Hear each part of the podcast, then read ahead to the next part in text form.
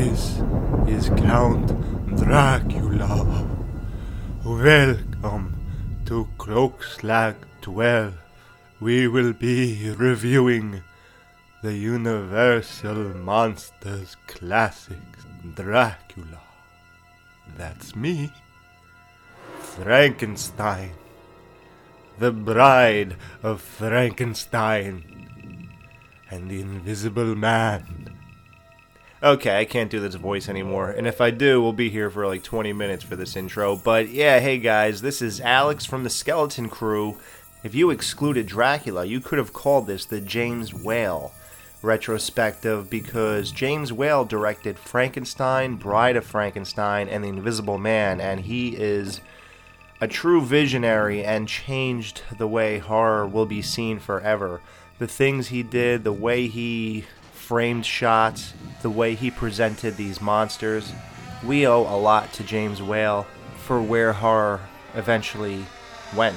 Dracula, unfortunately, was directed by Todd Browning, who was very upset at the loss of his best friend Lon Chaney at the time, and he just did not care about Dracula. So, unfortunately, that movie suffers greatly. If it had a real director behind it, Dracula would be a way stronger movie, way more interesting. It wouldn't drag. It would be more uh, exciting to watch and to look at. Dracula was actually the first of all these movies to be released, but Frankenstein was the one that put this whole Universal Monsters machine in motion. When that movie came out, they knew they had to make a slew of other ones. A lot of people argue that The Bride of Frankenstein is better than the original Frankenstein. I disagree. I think it's really, really good. There's just some things about it that don't have that same horrific quality.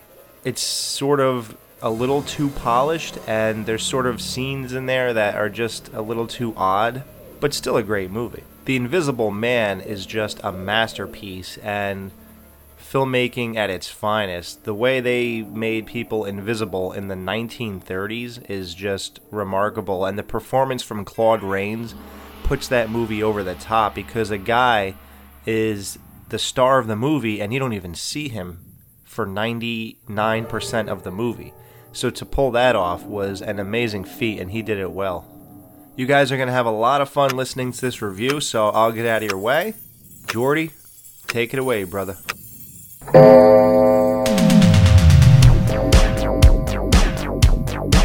like to dissect girls. Did you know I'm utterly insane? Excellent, Dave. Be afraid.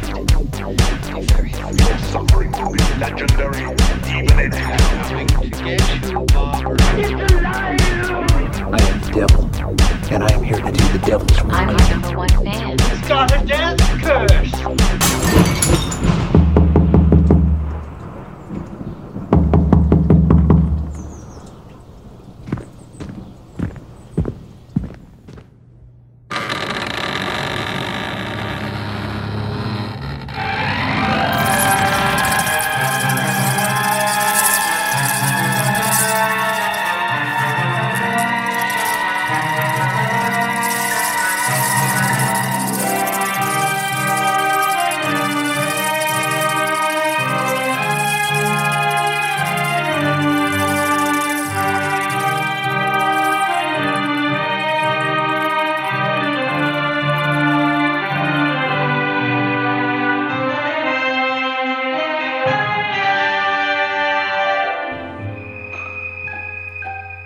Welkom allemaal bij deze heel speciale aflevering van Klokslag 12. Klokslag 12. We zijn hier allemaal samengekomen in Dr. Frankenstein's laboratory, speciaal om alle Universal Monsters te bespreken. Uh, first off, thank you, Alex, for doing the intro for us. Go check out this horror movie podcast, The Skeleton Crew.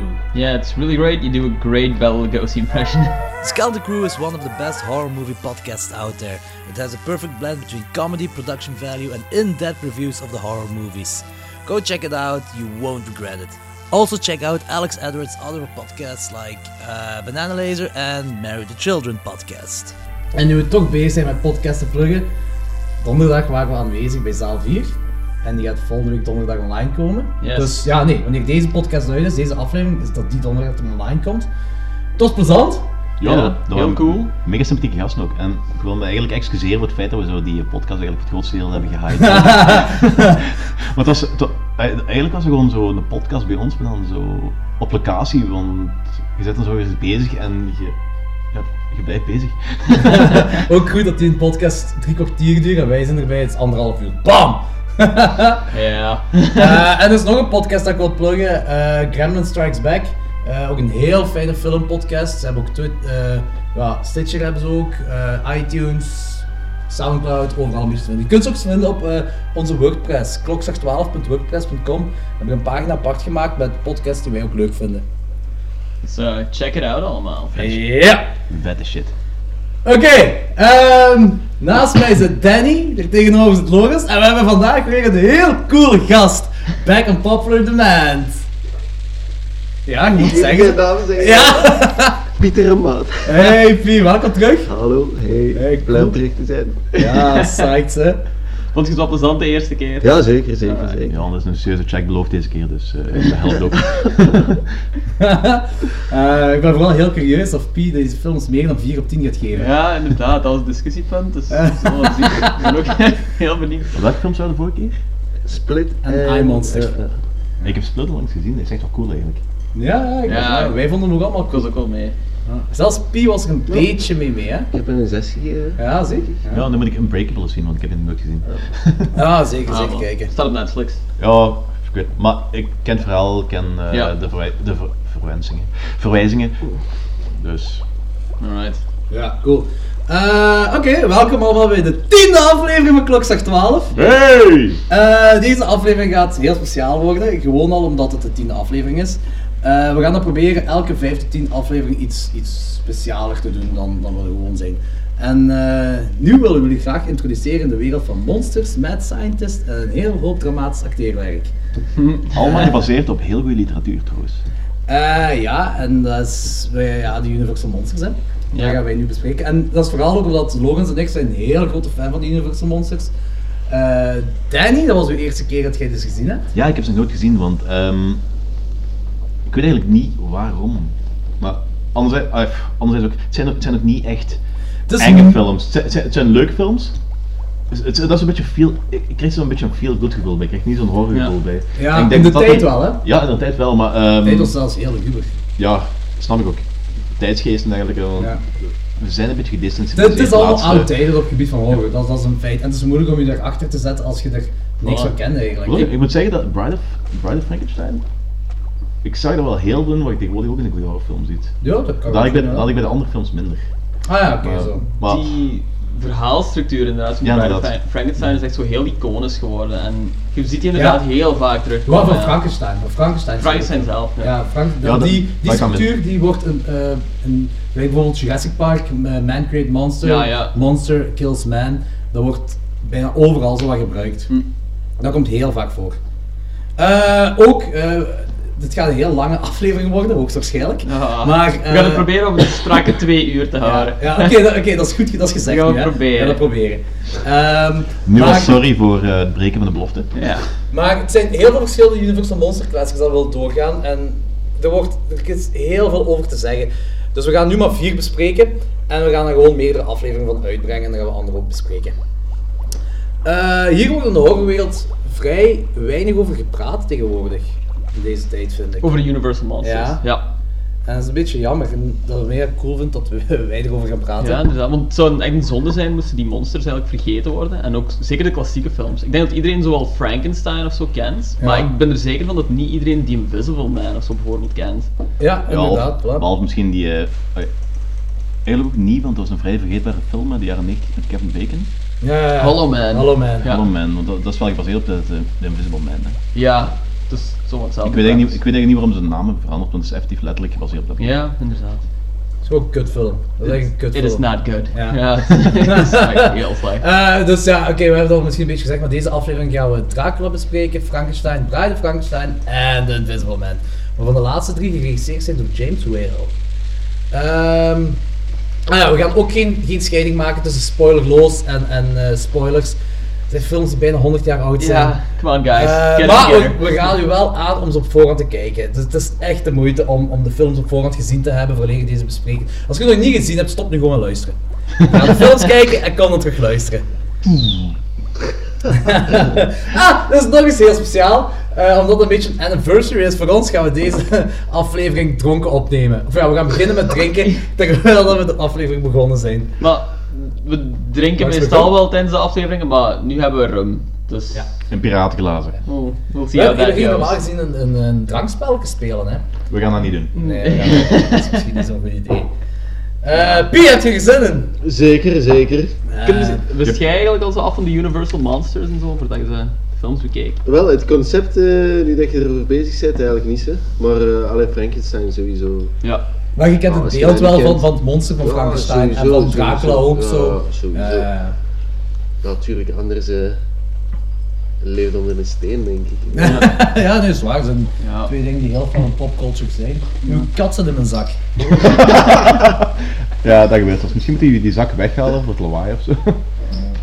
Goed, trouwens, eh, ik heb juist eh, Cheap Drugs eh, geliked op Facebook. Oh, en ik kreeg, een, vet. ik kreeg een bericht eh, van Tom Valkeneers. Cheap Drugs is nice indeed. Kameraad mij zingt daarbij. Al een paar keer live gezien. Ah ja, voilà. Hey. Tom, vraag eens, kent je Maar Tom Kolderbroek? Tommeke, shout-out naar Tommeke! Tom Kolderbroek? Ommeke. eh, to- oh, Tommeke Onderbroek. Is dat Tom Valkeneers? Nee, nee, nee. De zanger van Cheap Drugs is Tommeke Onderbroek. Ja, Oké, weet je wat? Dan gaan we anders gewoon overgaan naar Dracula. ja goed Oké. idee. Dracula.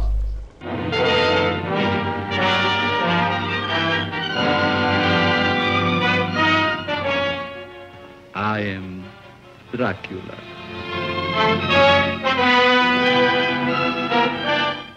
A moment ago, I stumbled upon a most amazing phenomenon.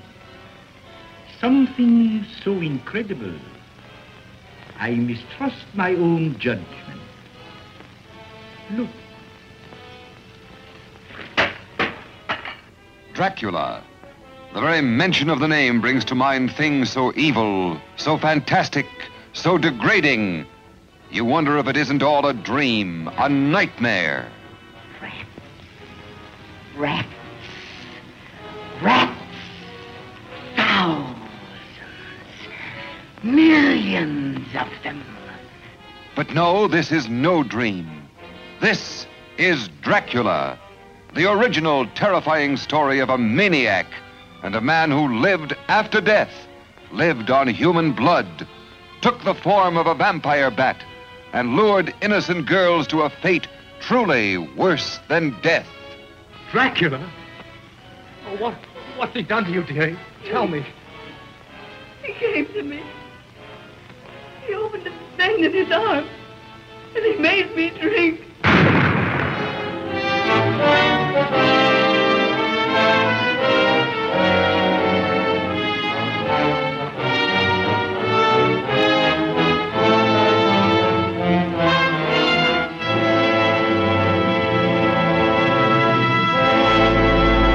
Dracula, 1931.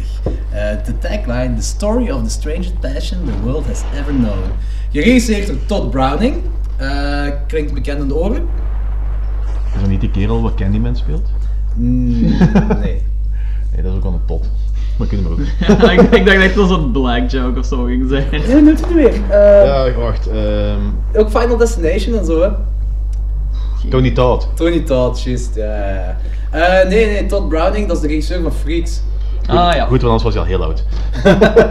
Ehm, ja, en, en dat is, het rare is dat als je Todd Browning zegt, iedereen zegt onmiddellijk Freaks, iedereen kent die van Freaks, maar Dracula is een veel iconischere film van eh, gewoon in het algemeen. En niemand linkt Todd Browning aan Freaks. Ja, ik denk dat Dracula inderdaad gelijk zo wat in de vergetenheid is aan het geraken. Zo de film zelf. Ik denk niet in de vergetelheid, maar ik denk dat bij Dracula dat heel veel mensen echt Dat, ik denk heel weinig mensen die die film nog hebben gezien. Ja. De originele jaren 30 films. Dat ze dan voornamelijk Dracula als iconisch iets kennen. Ja. Frankenstein als iconisch iets. Niemand weet dat eh, die Todd, eh, die Todd ding is... ehm, Browning? Browning.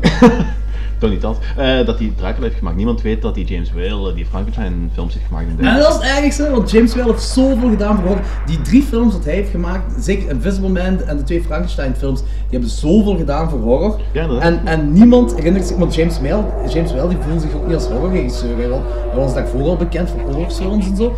En hij staat nu in de horrorwereld bekend als horrorregisseur. Maar ja, niemand, niemand linkt dat eraan zo. En dat is heel jammer. Er is ook een film uitgekomen, Gods and Monsters, waar eh Dingske daar, die van de slechte mummie.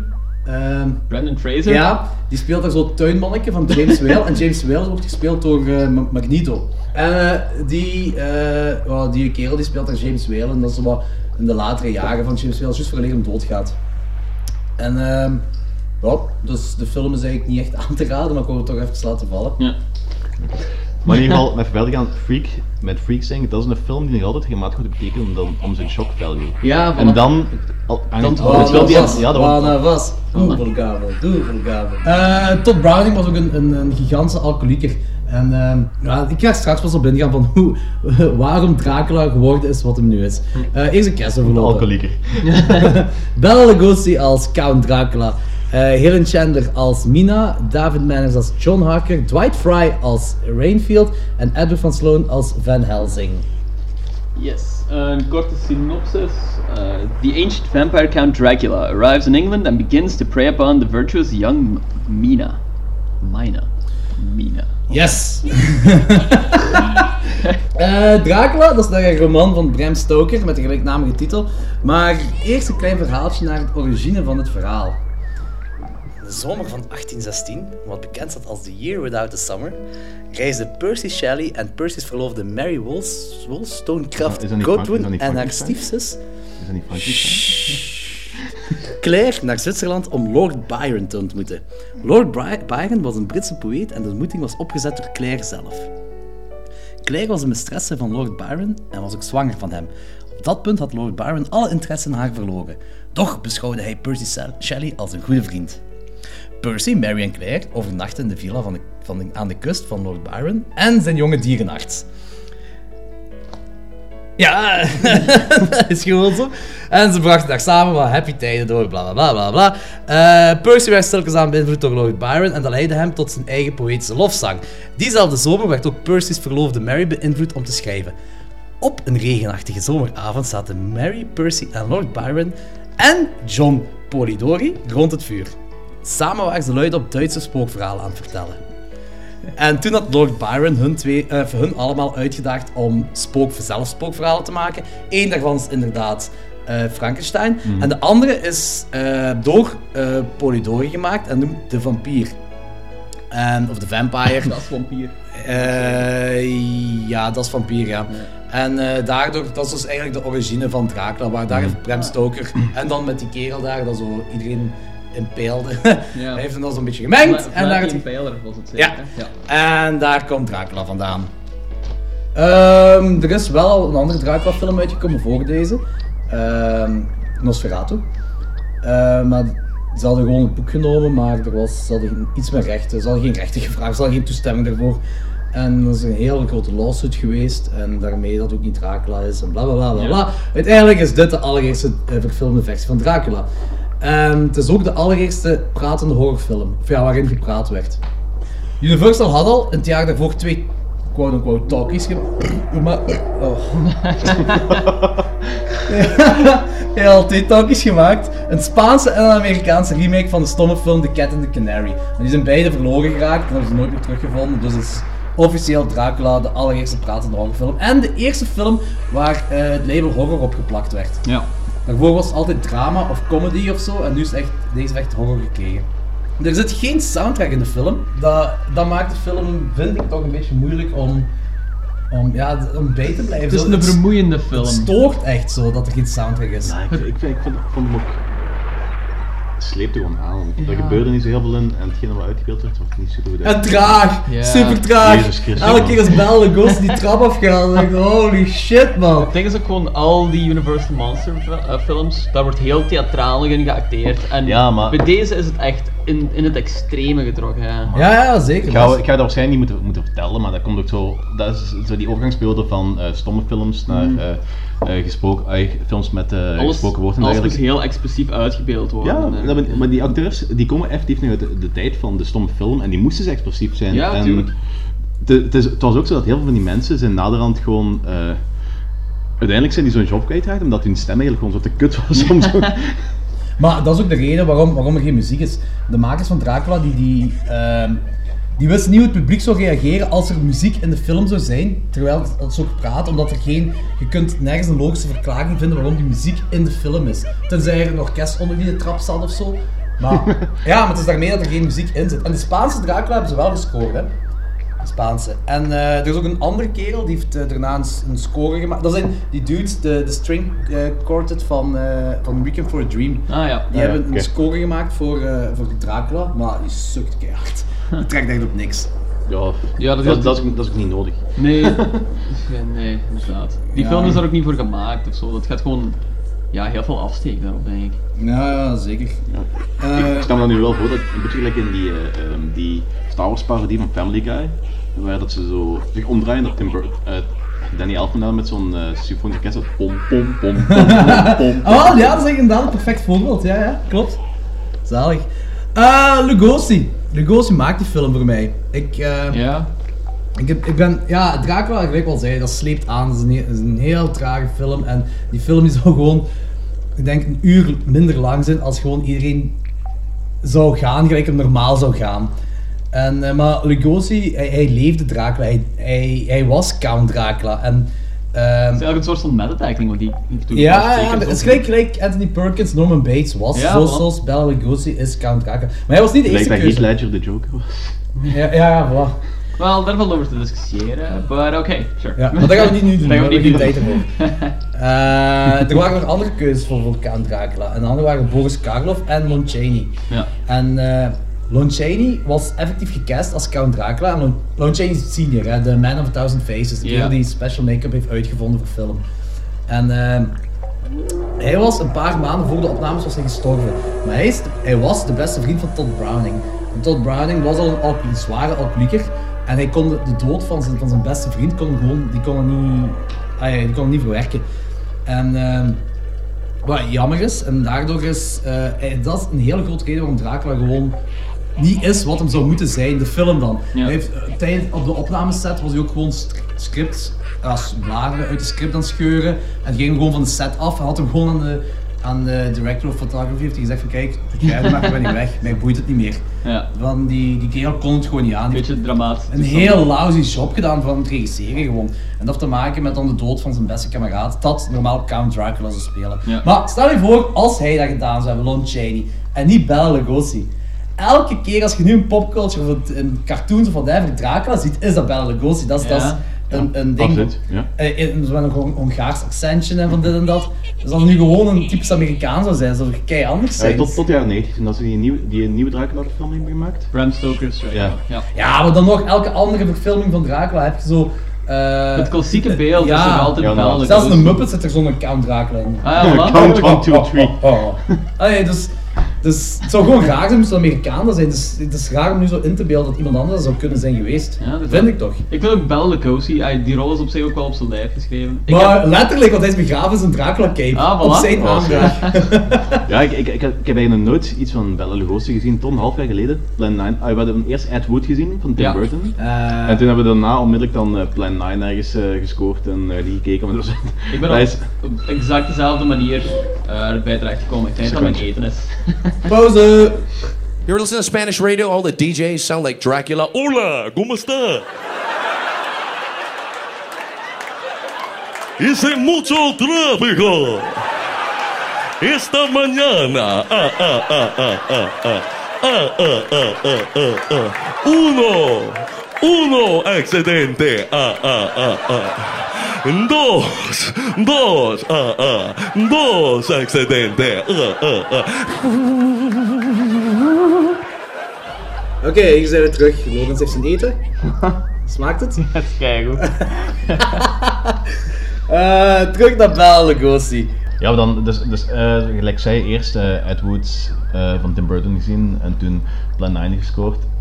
En dat is een van de weinige keren dat ik dat echt... Ik snap dat meestal zo'n concept niet van zo slecht dat het me goed is. Ja. Nu, bij deze film snap ik dat. Ja, en die is bad shit insane ook, die film. En ik Ja. vind Ed Wood als persoon ook heel boeiend eigenlijk. Ja.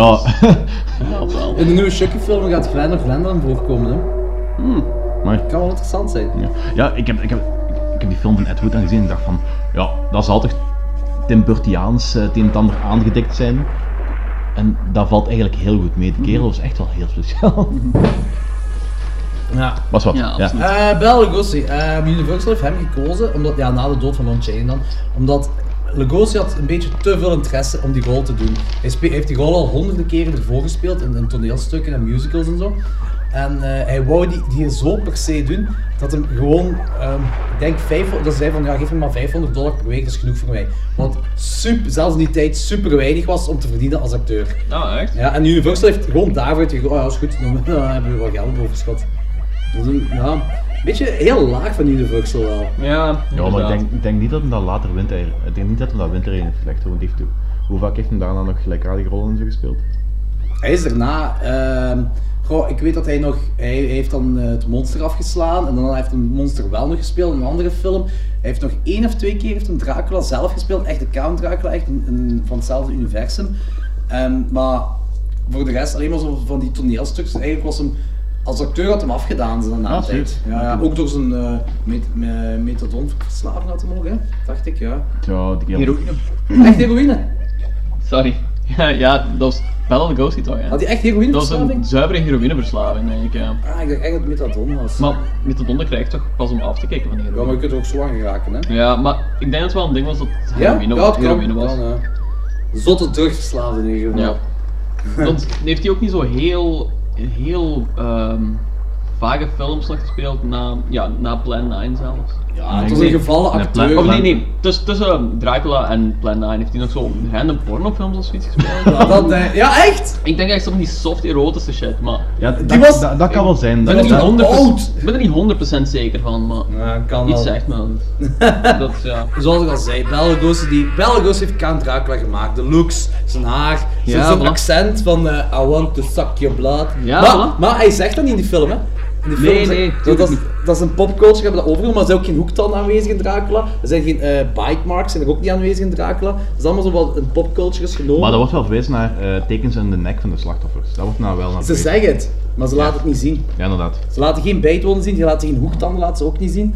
Ehm, ja, het is, het is gewoon het is een beetje raar dat dat, dat, dat zo onmiddellijk verwezen wordt naar die film, terwijl het helemaal niet al gezien wordt. Dat is grappig wel. De originele release van de film had net als Frankenstein een, een epiloog, zo, op, eh, of een proloog zou ik maar zeggen, eh, van eh, Edward van Sloan, eh, die tegen het publiek zegt dat de eh, film heel angstaanjagend kan zijn en zo. Maar die is bij de re-release die nou, verdwenen geraakt, om een of andere reden. Ja, ik heb dat wel gezien. En ik voel me dan zo'n beetje af. Ah nee, bij, bij Frankenstein heb ik dat gezien. Ja, bij Fra- maar het is bij Dracula was dat ook. Ja, bij Frankenstein heb ik dat niet gezien. Eh Dracula heb ik... Godverdomme man. Hey, het drang Eh, sneller te werken bij Danny. Ja, want anders val ik niet op mijn woorden in. per chance. Eh, de Spaanse Dracula, waar ik, waar ik trouwens een betere film vind dan deze. Het perfecte Dracula film zou zijn Bela Lugosi en de Spaanse Dracula. Dat is ook de perfecte Dracula film. zijn. Die Spaanse Dracula is echt, die stikt super goed in elkaar. Heeft ook een score. Ehm, die is eh, fast-paced. Alles, alles werkt daar veel sneller in dan, eh, dan hetgeen wat Todd Browning gemaakt had. En eh, die is eh, gemaakt tegelijkertijd met, met origineel eh, Dracula, maar dan s'nachts. Op dezelfde set. Dat is echt insane, hè. Ja, en alleen de acteurs mochten kijken naar de beelden dat zijn opgenomen, om dat niet te zotte remake, ah, niet zo echt shot for shot remake van te maken. Gewoon, de makers moesten opgaan op hetgeen wat de acteurs zeiden wat ze gezien hadden. Pie, je kijkt zo verbaasd. Ah, ik, kan, eh, ik ben nogal traag vandaag. eh ik kan niet, niet meer helemaal volgen. Dus er is een Spaanse remake van Dracula. En die is tegelijkertijd gemaakt met Dracula zelf. Overdag werd Dracula gefilmd en s'nachts werd de Spaanse versie van Dracula gefilmd. Op dezelfde set. Ja. Ah, oké, want ik dacht al, ik heb dus een klein stukje gezien. En, Van de Spaanse. En ik, Of van de origineel heb je gezien. ja, het was Spaans, maar ik was zo... En dan dacht ik van, oh fuck, dat is Spaans. Ik kan... Ik, ik ga dat, niet, ik ga dat geen twee uur aan kunnen, want het is één uur, drie kwartier denk ik. Ja. Nou, boeit niet, maar... ehm, en dan was ik zo op zoek gegaan naar de Engelstalige Ja? Dracula. En dat zag er echt gewoon helemaal hetzelfde uit. Dus ik dacht gewoon, dat is, dat is gewoon... Gedubt. Ja, dus... Zalig. Ja. Maar dat zijn dus andere acteurs. Ja, ja, dat zijn allemaal andere acteurs. Dat is gewoon Spaanse acteurs. Exact hetzelfde moment nog. Ja, ja maar, dat, is gewoon dat je, had ook zo de Spaans-Amerika en, Engels-Amerika. En, eh, is dat puur daarvoor? Ja, ja, ja dat de Spanjaarden ook uh, kunnen kijken. Ja, of ja, dat verkocht kan worden aan Spanjaarden. Of ja, Spaanstaligen. Zo raar. Ja, oké. Ja. Ja, ik, heb, ik heb nu zo'n beeld mee ehm, van Bella Lugosi in die sketch van Channel 9, The Fast Show. Boutros Boutros Gali. Hef, hef, hef, hef, hef, hef, hef, hef. Wat vond je eigenlijk van de effecten van Dracula? Niet zo, heel, niet zo heel speciaal eigenlijk.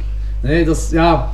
Het is, het is vreemd om zoiets te zien. Wat, wat denk je als je zoiets ziet, zo... Ja, eh, hoe moet je zeggen, zo een, een, die, die flapperende, ja, wat, wat duidelijk plastieke, plastieke vleermuis is, dat, waar je dan plots ziet. Of een, een spin, waar je zo ziet wegwandelen, maar eigenlijk gewoon met een draadje is en je ziet de poten niet bewegen en zo. Ja. En vanaf dat moeilijk wordt, eh, draait dan op een hond of een wolf. Ja, dat is, dat is, hoe kun je dat nu zo... Hoe kun je mensen overtuigen van nu om die film te gaan kijken, als je weet dat zo dingen erin zijn? Ja, ik denk... Terwijl ik toch vind dat dat must is om die gezien te hebben, gewoon Dat is je weet waar het, eh, het origine van Count Dracula vandaan Dat is komt. net, dat is Waar de voornaamste troef eigenlijk dat die film nu nog heeft, omdat het gewoon zo iconisch is. Dat ja, het enige Ja. dat mensen dan kan interesse- interesseren is eigenlijk dat ehm, ze dan weten waar Count Dracula echt geboren is eigenlijk. Maar dan spreek je ook alleen maar mensen aan die ofwel into film zijn of Ja. into horror. Of into Ja. Twilight. Nee, want, nee, want Dat die is mensen, die mensen hebben geen cultuur. Ehm, ja, ik weet niet. Ik heb, ik heb voor de rest eigenlijk niet meer veel te vertellen over Dracula. Ik heb, eh, de film, ik heb die gezien, ja, nu nog eens opnieuw voor deze podcast. En eh, daarvoor was van mijn, eh, van mijn studententijd geleden. Ehm, voor u was dat, Danny, voor u was de allereerste keer dat je hem gezien had. Ja. Hoe waren je verwachtingen voor de film en waren die verwachtingen ingelost? Ik had eigenlijk... Sorry. Dit is u vergeten. Ik had eigenlijk... eh, eh, eh, ik heb gezegd dat ik zo weinig ging zeggen. Elke keer als je uh zegt, moet je een shotje gaan Hey, drinken. fuck you. Onze fles binnen vijf minuten leeg, denk ik. Doe maar niet. Maar goed. Ik had eigenlijk... Ik wist eigenlijk niet wat te verwachten. Ik weet dat het een iconisch film is en ik weet dat het zo jaren 30 film is, dus ik weet ongeveer wel wat, wat dat gaat zijn. En een van de eerste eh, gesproken films, dus ik weet al ongeveer wat het zijn, maar ik had eigenlijk... Ik wist eigenlijk niet wat ik van die film moest verwachten, dus daar is ook niet per se verwachtingen ingelost of verwachtingen niet ingelost. Dus. Ik vond het visueel ik vond het wel fijn naar te kijken. Ik vind dat altijd... Ik vind dat wel leuk van die films. En interessant misschien ook. Soms. Het is... Nou ja, ik heb, soms als ik naar films kijk, heb ik zoiets van, dat is cool om gezien te hebben. Andere keer als ik naar films kijk, heb ik zoiets van, wat de fuck heb ik nu de laatste uur gedaan aan mijn leven? hè? Ja, en dat heb je niet bij deze film gehad. Nee, dat, dat is- ik, ik vond geen supergoeie film, ik vond hem te traag. Maar Ja, ja, ik ben wel heel blij dat ik hem gezien heb. Ja. Het is een beetje... Ja, ik vind het een beetje, beetje, beetje pretentieus om te zeggen, maar een beetje een gat in mijn cultuur die opgevuld wordt. Ja, nee, dat, nee, dat is niet Snap het, pretentieus. Ik ja. dat helemaal niet pretentieus. Ik vind dat, dat is een normale ding om te zeggen eigenlijk. Hoe zou je hem raten? Ehm Dat is een moeilijke, hè? Ja, inderdaad. Poeh.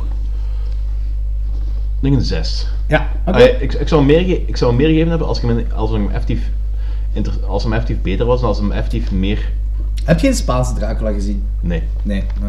die, die is makkelijker aan te raden, omdat hem echt wel fast-paced is. En ik zeg het, zet Bela Lugosi in de, in de Spaanse Dracula en je hebt de perfecte Dracula film. Maar ik- van... Er zaten wel heel veel dingen in die ik fijn vond. Ook zo... Je zegt van dat er geen soundtrack in zat, maar... Zoals bijvoorbeeld op een gegeven moment werd, werd er wel Tchaikovsky, Tchaikovsky, Swan Lake en eh, eh, de Meisterzingen van Nuremberg van Wagner ingedraaid. En dat vind ik wel fijn. Dat is op bepaalde... Als er aan die opera zit en het eigenlijk. hè. Dus je hebt wel iets van een soundtrack en dat wordt ook bedoeld als soundtrack in die films. Ja, oké, zo. eh. Dus, en ik vind dat leuke muziek. Ik hou van klassieke muziek. Dus, Ja, ja, oké. dus dus dat, een is ook, zes. dat is ook wel een plusje voor mij. Ja, oké, zo. Lorenz?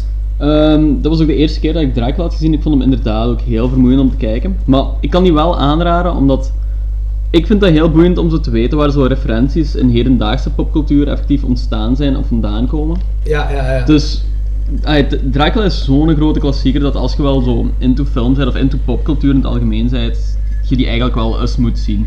Maar het is niet de best Universal Monsters. Nee.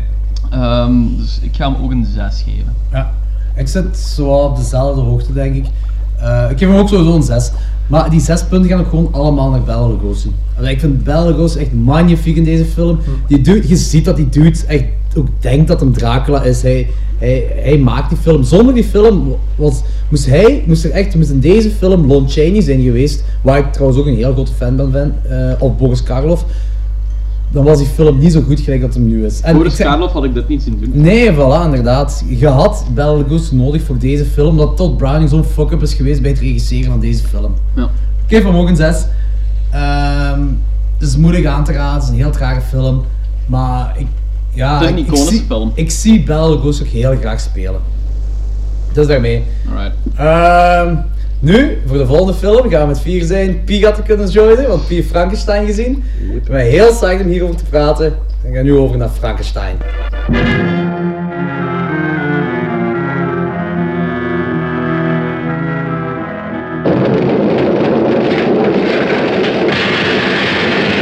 Oh, it's alive! It's alive! It's alive! It's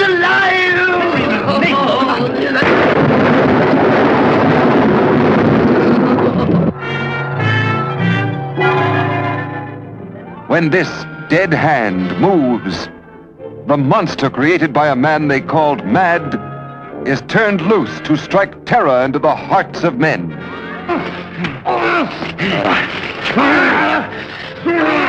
To shock women into uncontrolled hysteria. Elizabeth!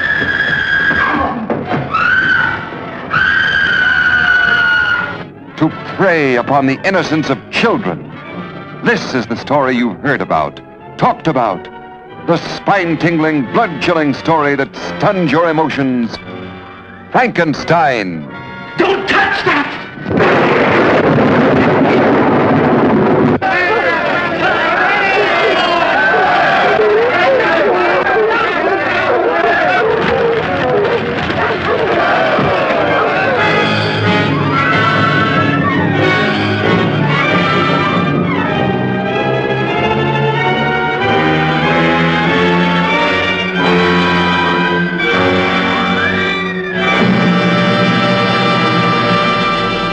Ik zijn weer terug met Frankenstein naar een roman van Mary Shelley.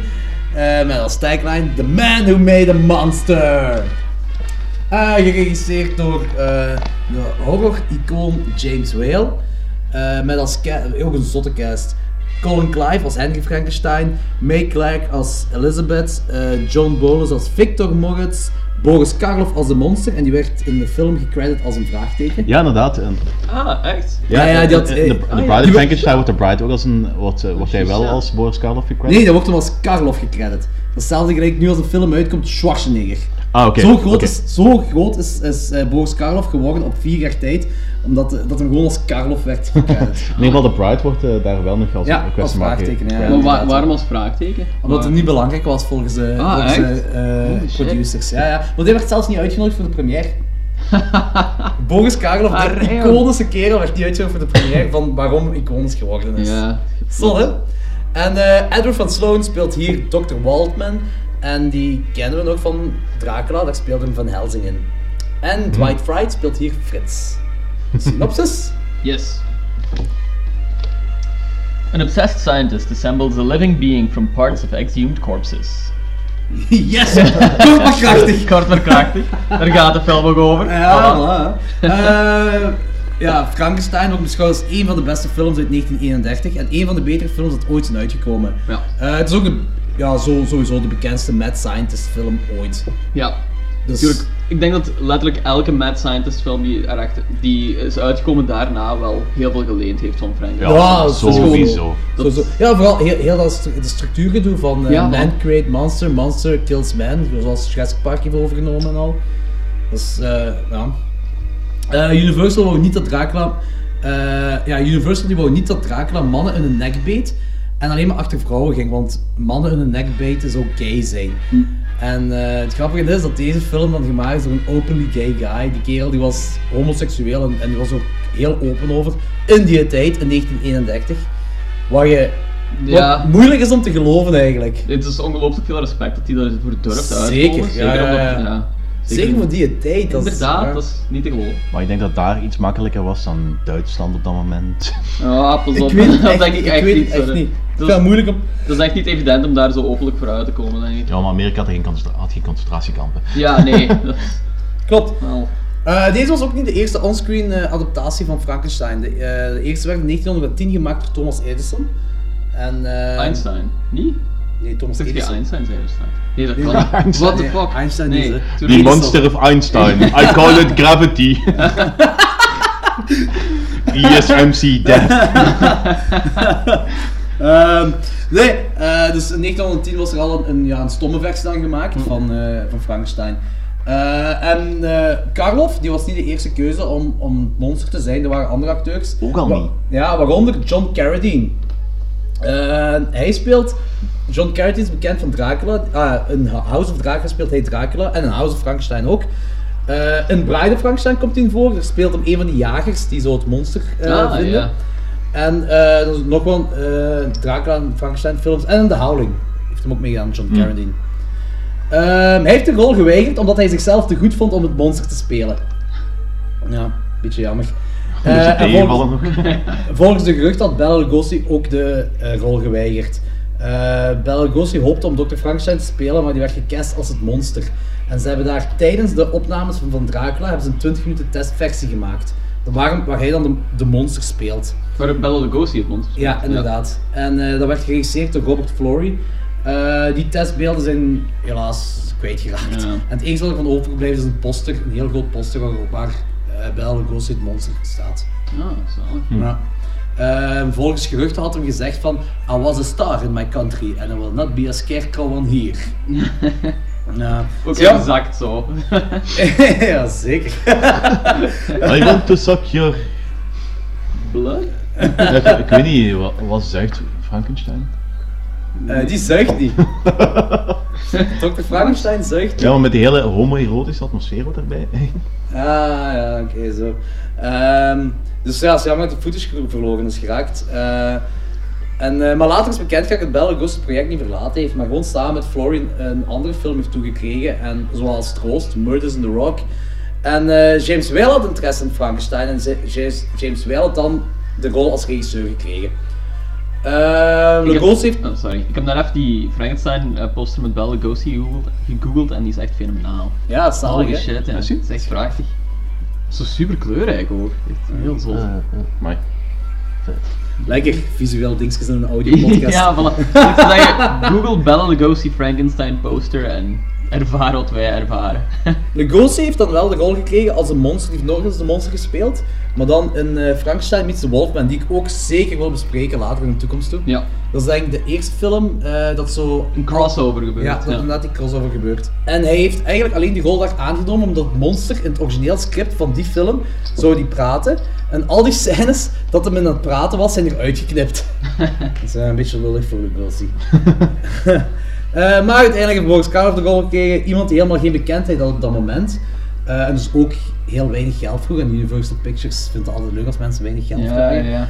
Eh, en ja, hij was 44 toen hij die rol kreeg. Dus eigenlijk op een heel laat, dat is echt zo'n late bloomer, op heel late leeftijd is hij pas bekend geraakt. Ehm een van de grootste namen in de make-up department op dat moment was Jack Pierce. En Jack Pierce heeft het monster gemaakt, hij heeft, heeft eh, Boris Karloff gemaakt als het monster gelijk wij die kennen, gelijk in een popculture, zoals iedereen kent het monster. Gelijk, trouwens, ik wil nog iets zeggen. De, de fout dat, dat gemaakt wordt dat Frankenstein... Ik heb, ik heb exact dezelfde Ja. pet peeve volgens mij. Ja, dus, dus Frankenstein is de dokter, is degene die het leven wekt, en het monster is het monster, maar iedereen noemt het monster Ja. Frankenstein, en dat gaat ongetwijfeld bij ons ook gebeuren. Dus als dat gebeurt, wij weten het. Ja. We zeggen het gewoon op voorhand. Ja, nee, ik ben, ik ben, ik ben zo'n Frankenstein-purist eh, ondertussen dat ik eh, daar standaard naar verwijs als de creature. Dude, ik heb exact hetzelfde. Ik heb er zo'n grote pet peeve van als ik zo'n referentie zie van Frankenstein en dat je dan een foto ziet van het monster of zo bijvoorbeeld. It's, it's not. Ja, ik geef er Maar- echt geen reden op. Ik snap dat, dat is een popculture, is dat overgenomen Ja. van zoveel jaar geleden. Dat is normaal dat die shit gebeurt. Natuurlijk, maar persoonlijk, creature, klaar. Ja, ja, ja, oké, ja, zo was het. Wel, Creature is eigenlijk de naam van Creature from Black Lagoon.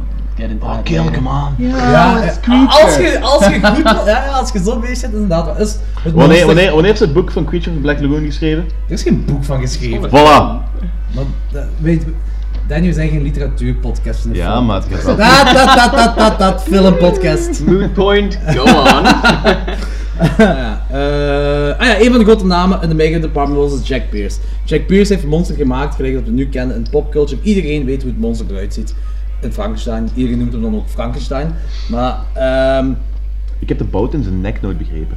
eh, die worden ook hier niet gebruikt. Die worden pas, Ja, ik denk, in inderdaad. Son of Frankenstein of zo gebruikt. Dat die echt eh, eh, aan elektrische draden worden Ja, gezet. want, want ik heb er effectief naar liggen zoeken en dat gebeurde niet. Nee, nee, in deze en de of Frankenstein gebeurt niet. Dus die vrij nutteloos in de Then what's the fucking point? Is cool, dat ziet er cool uit. Ik dacht altijd dat uit die... Allee, zonder, zonder dat je de film zag, hè, zo... Op afbeeldingen komt dat toch soms uit die oren, of niet? Nee. Oh, ik dacht altijd... Moest je mij, voordat ik die film zag, vragen om dat Tekenen? monster te tekenen, dan zou ik die in die oren gezet. Wel als je het monster bekijkt uit kikkerperspectief. Holy shit, nee, dat ik denk. Eh. Ehm, Jack Pierce had die make-up gemaakt. Jack Pierce, ehm, de platkop, eh, de, de half open ogen, de bouten, wat ook al zei. Eh, het kostuum ook, is, ook, dat is echt over nagedacht. Het kostuum zijn, eh, stukken van die armen zijn afgesneden, zodat het lijkt alsof de armen, dat dat zo eh, niet menselijk lang zijn. Ja, ja, ja, dat is zo uit proportie. is. Ja, dat is echt heel goed over nagedacht. Je hebt ook, ook zo gigantische voeten en gigantische schoenen. Ja, ervoor. inderdaad, ja, klopt, klopt. Eh, de make-up duurde ook drie, eh, nee, vier uur om aan te brengen. Jesus Christ. En het was Boris Karloff zijn eigen idee om zijn gebit eh, eruit te halen, zodat die wangen zouden invallen van het monster. Ah, zalig. Had hij al geen tanden meer op 44-jarige leeftijd? Ja, 44 jaar in 19 in 1931. Ja. Ja, toen waren er nog geen tandartsen. Ja, en tandenborstels. Right. Romeinen hadden dat en daarna is een verval geraakt. Dat was eh, begin jaren 60 is dat toch... eh, Ah, terug heb geworden.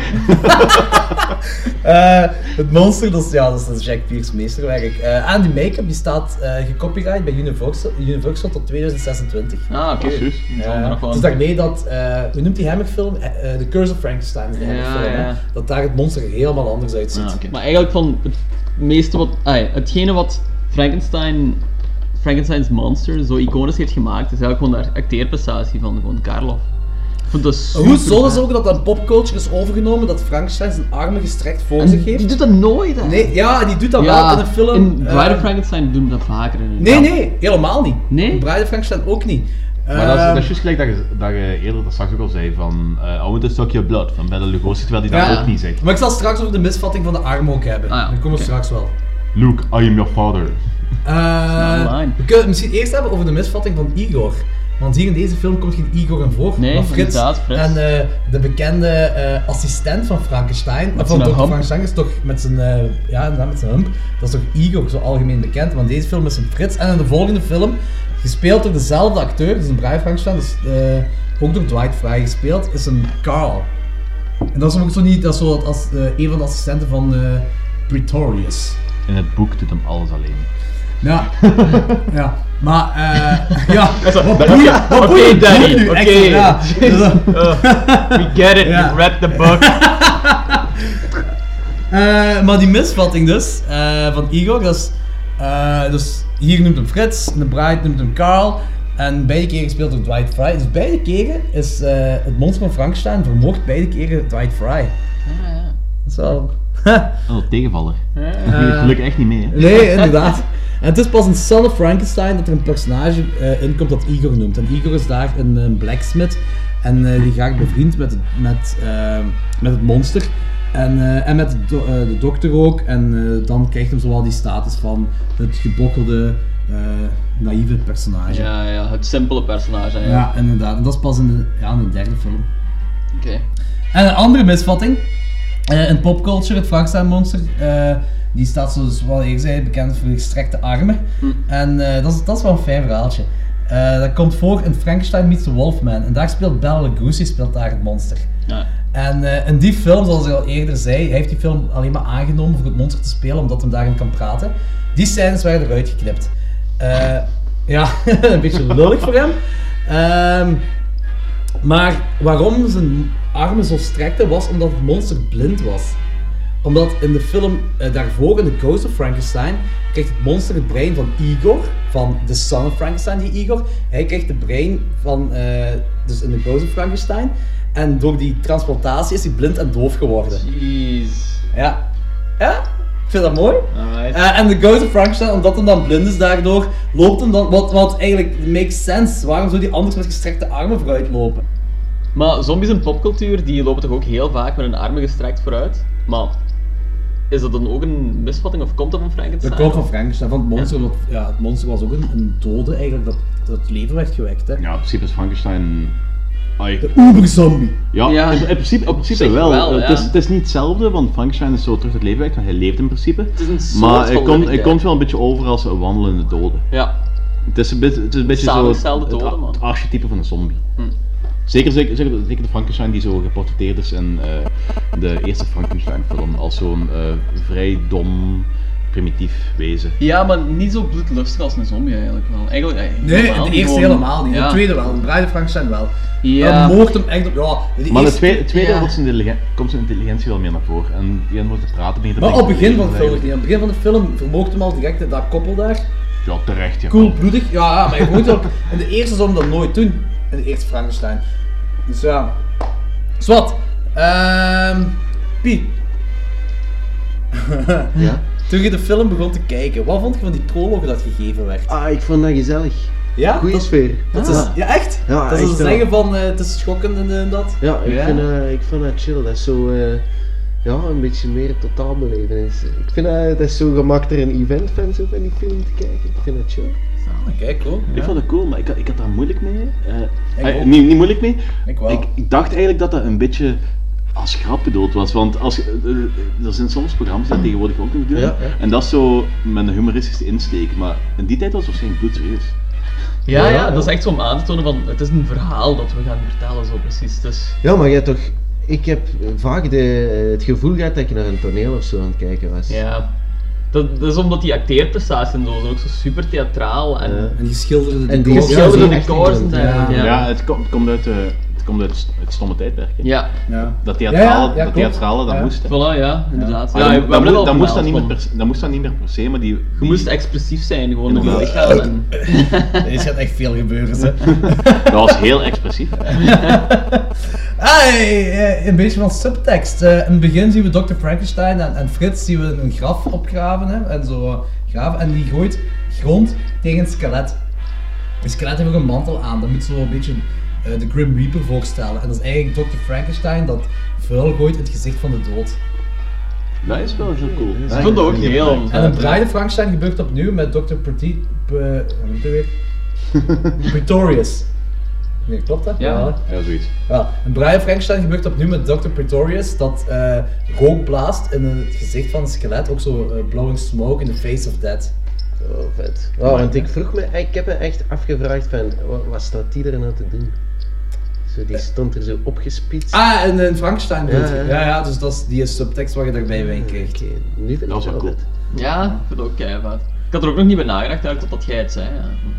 En eh, in het begin eh, was echt door, door het succes van die elektrische effecten in de, in de ja, wanneer Frankenstein zo ge- gecreëerd wordt, hè, die elektrische dingen zo allemaal wat in die laboratorie staan, eh, heeft Universal ervoor gezorgd dat in elke film eh, waar, er, eh, waar het, het monster van Frankenstein voorkomt, dat er elektrische effecten in een eh, laboratory zijn.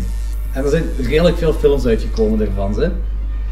Ehm, Welke release hebben jullie gezien van Frankenstein? Wat, hoe was de quote van It's Alive?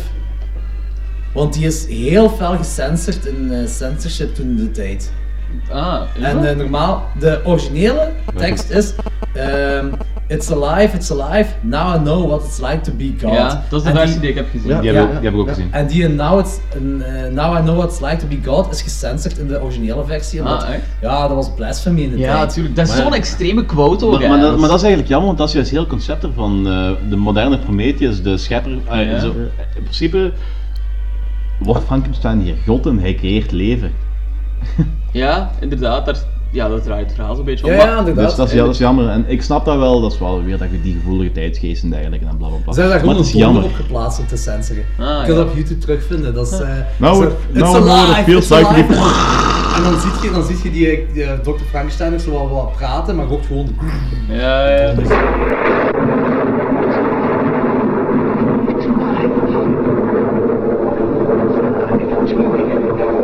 alive. It's alive. It's alive. It's alive. It's alive. It's alive. Oh, in the name of God. Now I know what it feels like to be God. Maar dat is zo'n krachtige quote ook, hè. Dat is, niet normaal. Ja. Maar zo, het, het, ja, de quote van It's alive, it's alive, dat kan ook iedereen gewoon, hè. Dat is, ik denk, een van de meest bekende quotes ter wereld, niet? It's alive. Ik heb hem nog niet gehoord. Nee? sorry, sorry man. Ah, dit, dit is gewoon een flauwe grap, hè? Nee, sorry, sorry. Heb je Nee, It's nee. Alive nooit gehoord? Nee, nee, nee. Hebben de Ramones Ik zelfs, de Ramones hebben een plaat dat It's, alive. Vandaar dus. Ja, oké. nee. Ik geloof dat je het nooit hebt gehoord. Ja, ja, sorry man. Zou de film It's Alive daarop gebaseerd zijn? Sowieso, alles wat ernaast is uitgekomen is erop gebaseerd. Sowieso. Mannekes. Jongen, deze kan niet dat we hierover discussiëren. Heb je echt nog nooit ja, gehoord? mijn excuses. Ja, ik, ik weet niet. Dude, jij kent meer van popculture dan mij. Nou, dat ik niet hoor. Nee. Nee, sorry. Sorry. Ja. Oké. Dus... Iets Ja. En de luisteraars, als er iemand van jullie nog nooit It's Alive gehoord heeft... Nee, laat ons eens weten. Laat ons gewoon eens weten. Zeg Ja, het op onze Facebook. Ik ben echt heel curieus. Ik dacht dat het een van de meest bekende quotes ter wereld was. Zorg ervoor dat ik me niet alleen voel. Eh, er was nog iets heel heavily cut eh, in de tijd. En dat was wanneer eh, het monster eh, per ongeluk het meisje doet verdrinken. Eh, dus je hebt die scène met die, ja, dat dat meisje de bloemetjes op water zit. Oh ja, wat is hard jongen. Ineens Ja, maar- weer. Ik, ik, kreeg, ik kreeg eigenlijk zo'n beetje zo'n eh, Last House on the Left gevoel bij. Dat is, dat is eigenlijk een heel gore scène, voor een, zeker voor in die tijd te zien. Hè? Ja, dus je hebt dat meisje dat dan bloemjes daar op het water zit gooien. Van kijk, ze drijven, bla bla, bloemjes zijn op. En dan hup, gooit hij erin om te laten drijven. Maar, ehm ehm Ah ja, dus die scène is heel heavy gekut. Dus normaal gezien, eh, wat ze toen gekut hebben, is dat, dat het monster van Frankenstein is aan het wandelen naar dat meisje toe. En daar stopt dat.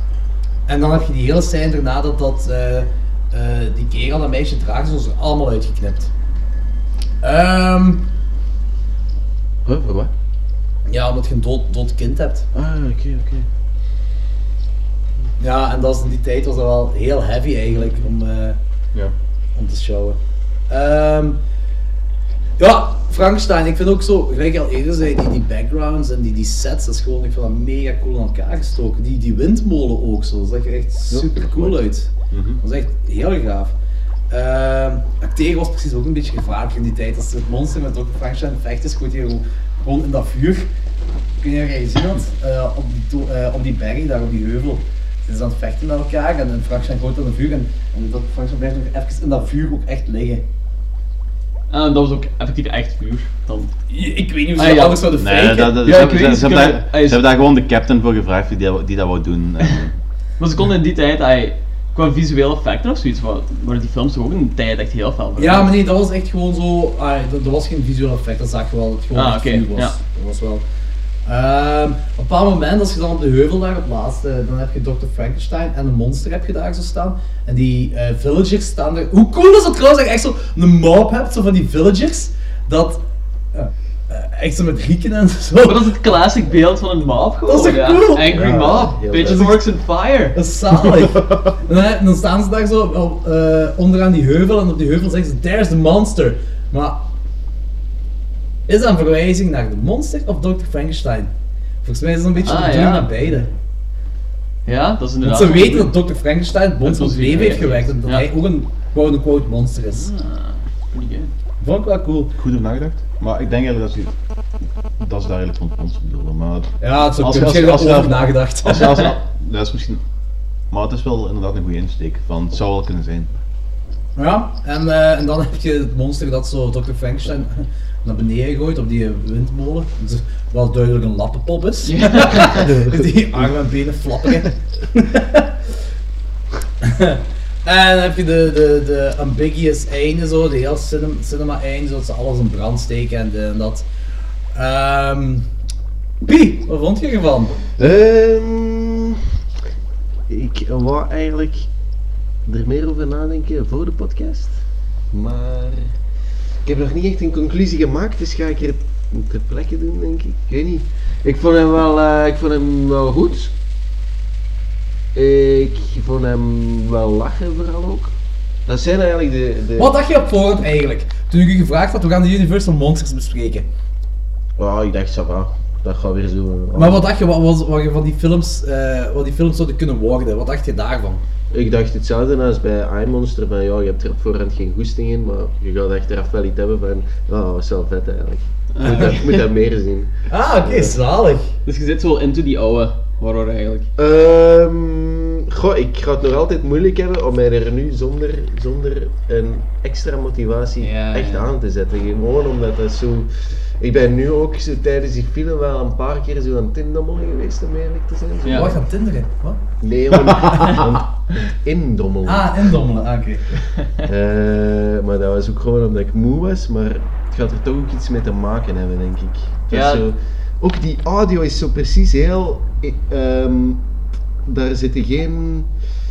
Hoogtes of laagtes in, dat is zo op dezelfde Maar dat is iets anders dan Bride of, eh, of Frankenstein. Daar is dat, Ja. de audio, ah ja, de, de score is daar echt... Bombastisch. Ja. Maar, wat vind ik er dus van? Ehm, ik vind ook altijd eh, heel aangenaam die muziek eigenlijk. Ja? Ja. Ah, Oké, cool. Dat is wel... eh, ik vind dat heel gezellig ook. Ehm, en ja, ik weet niet, de stukken die ik ervan onthoud zijn eigenlijk vooral de stukken dat ik moet lachen. Zo, eh, als die... eh, als dat monster zo, die, die, die praat dat niet. Soms Ja. praat hij maar. Maar zo, soms maakt hij wel geluiden zo. En dan is dat zo een close-up zo. huh? Maar dat is ook helemaal niet angstaanjagend. Dan is hij zo. huh? Huh? Ja, maar je moet in zijn tijdgeest kijken. Zou het toen angstaanjagend geweest Wel, dat heb ik mij dus ook afgevraagd. En ik kan mij niet inbeelden in welk tijdperk mij je ook zet. dat je daar echt zo. Dat je, dat je daar echt zo zit van. Oh shit. In die tijd waren mensen uit de cinema gelopen, hè? Ja, ik, ik, ik ben, Deze ik, film. ben flink met de Ik eens, weet dat maar dat moeilijk ik is kan- om te geloven, maar dat is nu eenmaal zo. Zo gedesensibiliseerd. hè. Ja, ik, ik ben flink, ben flink met de eens, ik kan me dat totaal niet voorstellen. Maar ik heb echt wel die logica, ik, ik, ik weet wel dat het inderdaad in die tijd effectief mega fucked up was. Dat dat heel, Ja, dat heel zeker. was.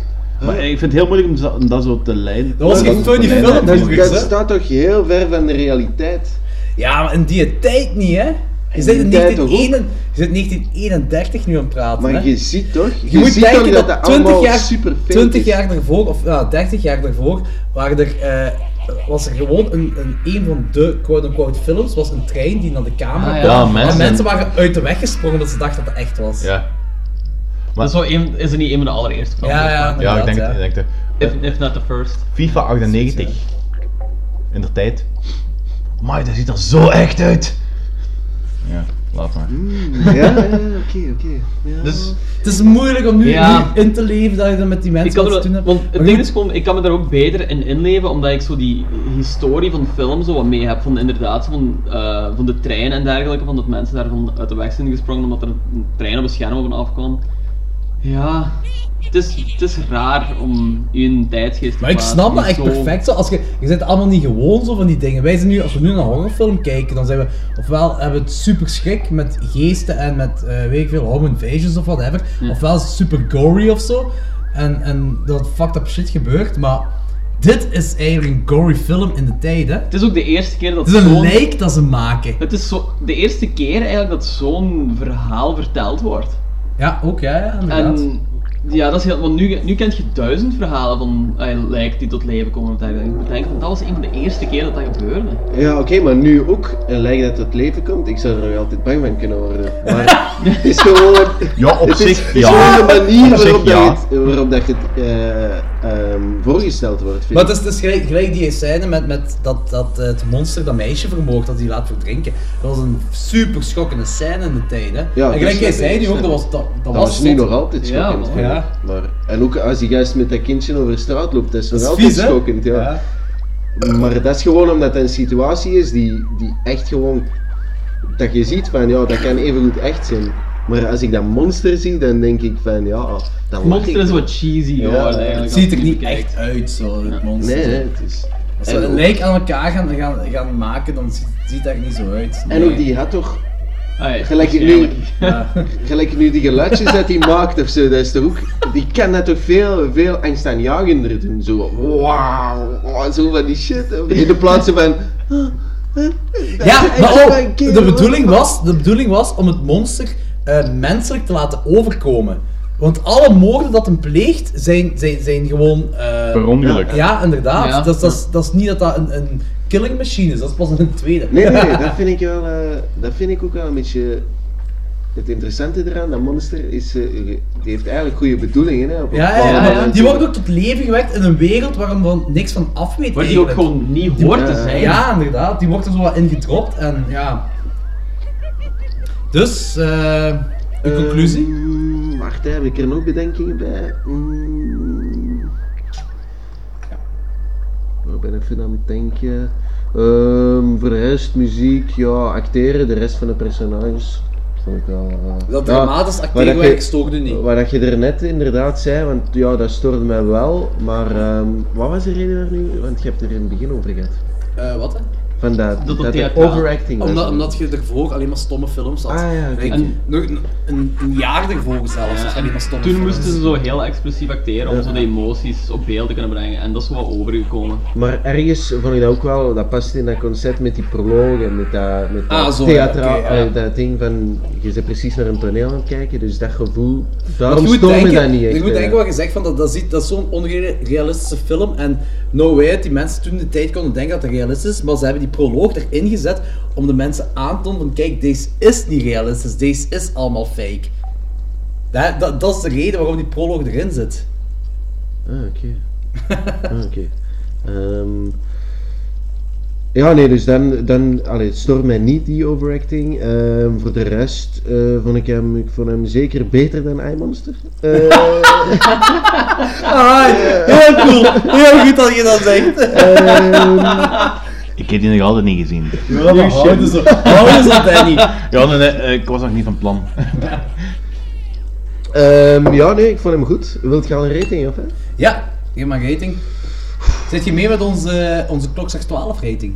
Nee, ik denk dat ik eh,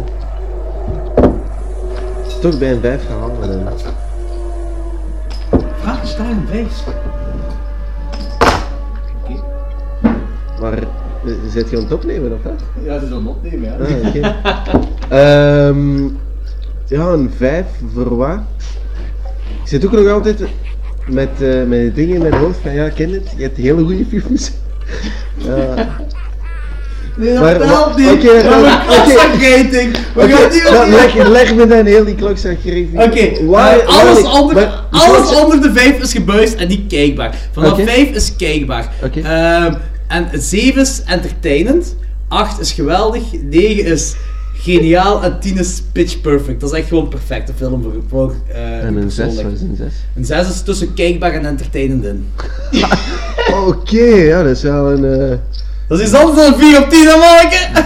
duidelijke rating dan die van mij, moet ik zeggen. Ja, maar het is die schema dat je kunt volgen. Oké.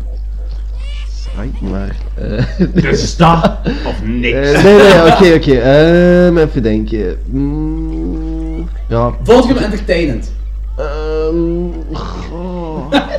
ja, ik vind echt fucking moeilijk. Fucking ratings. Ehm, ik vond hem... Ja, ik vond hem... Maar ja, wat is de film anders? De film is toch altijd entertainend? Nee. Nee, dat is niet waar. Helemaal niet waar. Nope.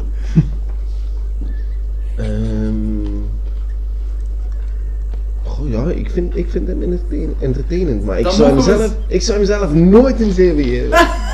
Maar een entertainende film is een 7 op 10. Nog eens Maar voor mij, kan een, een, Ja, ja. voor mij kan een film bij 3 ook entertainend zijn.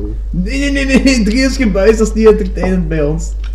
Ja, oké, dan geef ik hem een 7 denk ik, maar ik heb, Zit er, er geen, ik heb er geen goed gevoel bij. Nee, maar je vond, vond je hem plezant om te kijken of zo? Ja. geef hem dan gewoon een 6.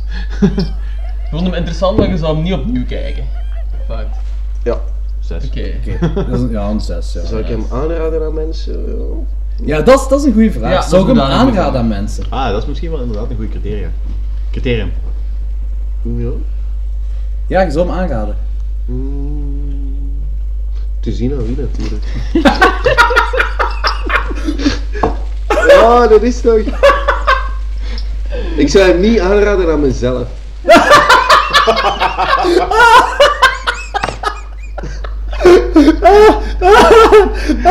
Pie, jongen.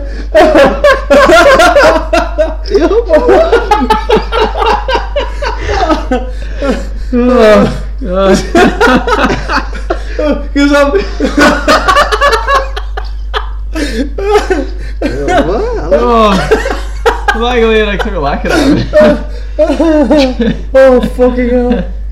Oké, eh, oké. om Ik geef hem een 6. Oké, Piet geeft hem een 6. Oké, mooi, mooi 6. Ja. Lorenz. Ehm, eh, ik vond hem goed. Ik vind Frankenstein ook gewoon een heel cool personage. Eh, ik vond hem niet zo goed als Bride of Frankenstein eigenlijk. Bride of Frankenstein is, Ja. vond ik fenomenaal. Ik ga deze een 7 geven. Ja. Ja, ehm, en ik ga toch een beetje zagen over dat boek. Ik ga Sorry. wel hè. Man. Sorry. Maar, ehm, Mag mee dat we uitkomen? nee, ik ga, niet, ik ga niet te veel op ingaan, want uh, Bride of Frankenstein maakt er heel veel van goed. Ja, maar jij kunt, jij kunt wel boek en, en film vers- eh, scheiden, hè? Ja, eh, maar een Dan probleem... mogen we zagen over het boek. proble- probleem is, ik doe dat ook meestal. En op zich, ik vind Frankenstein ik vind dat een leuk film. Niet meer dan dat, ik vind het een leuk film. Ik vind, Bri- vind Bride vind ik veel beter. Ja.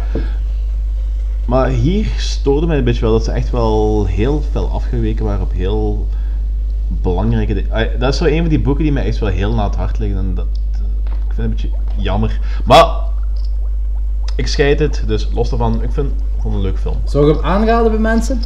Ehm, Los van of ze het boekje gelezen hebben of niet? sommige mensen, niet iedereen, maar ik denk dat bepaalde mensen die kennen die... Nee, nee, nee. ik-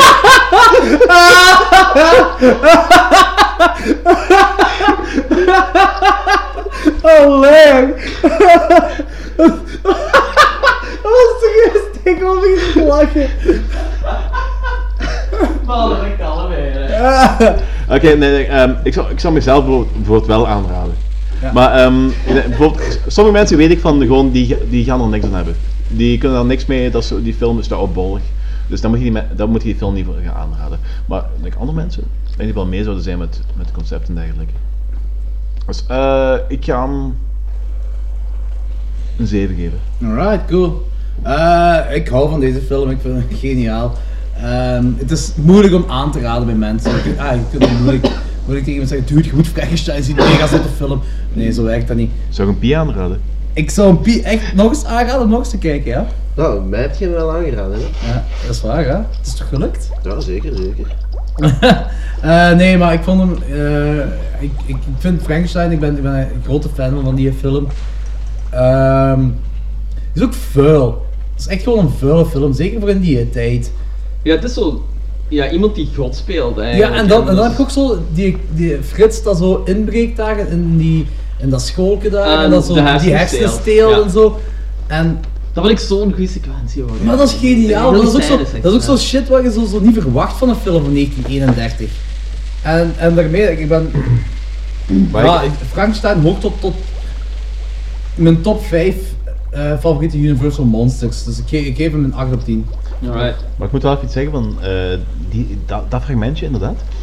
Ik heb de eerste echte Frankenstein film die ik heb gezien was eh, Young Frankenstein. van, Ja, die is geniaal! Van Mel Brooks. Ja, zeker. En op zich... Die aan te raden trouwens. Ik begin, ik begin nu te ik begin nu te appreciëren hoe fel dat die eigenlijk op, op het origineel lijkt. En ik dacht wel, daar, daar is die scène dan bij dat, waar Igor, dat hem effectief Igor heette, dan inderdaad ook die hersenen gaat stelen en dan de goede hersenen laat vallen. En ik dacht van, oh ja, dat is de Mel Brooks film, dat is zo de humoristische inslag. Dat is niet echt zo. Ja. Dat is echt zo. ja. Ja, ja, inderdaad, inderdaad. Eh, hoe zou het monster eruit hebben gezien, of hoe zou het monster zijn als hij de juiste hersenen heeft genomen en dat niet had laten vallen?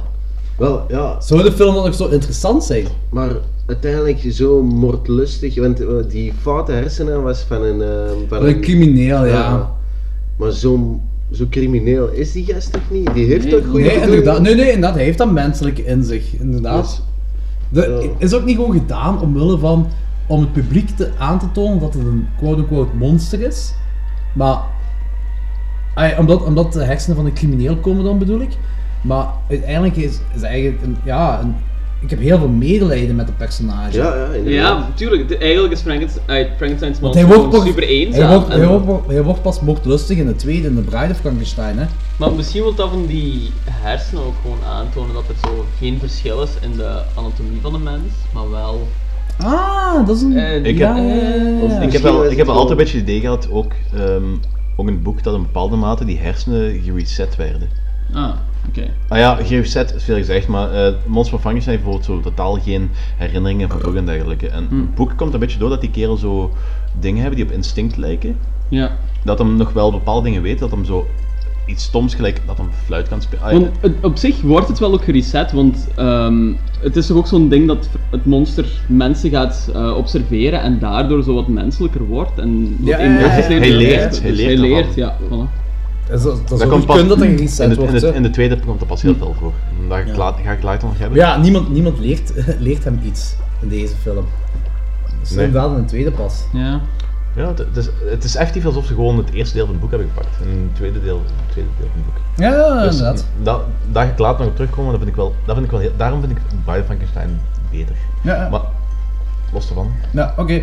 Ehm, dus Danny gaf hem 7, Logan 7, P een 6 en ik gaf hem 8. Dus gemiddeld 7. Eh, ja, inderdaad. Dat vind ik een goede gemiddelde voor een, voor een film. Eh, hij is aan te raden. En ik, ik vind eigenlijk dat iedereen moet hem eens gezien hebben. Eigenlijk gewoon. Hoe, het duurt 70 minuten. te Ja, verliezen. inderdaad. Dat is toch, hè? 70 minuten. Had jij, eh, Pi, had je zoiets van... Ik heb nu echt mijn tijd verloren? Eh, nee, nee, nee, zeker niet, zeker niet. Zeker Ah, niet. voilà. Dan had ik hem geen 6 gegeven. Ja, voilà, ze, huppakee. Eh, Oké, dan gaan we nu over naar de sequel. The Bride of Frankenstein.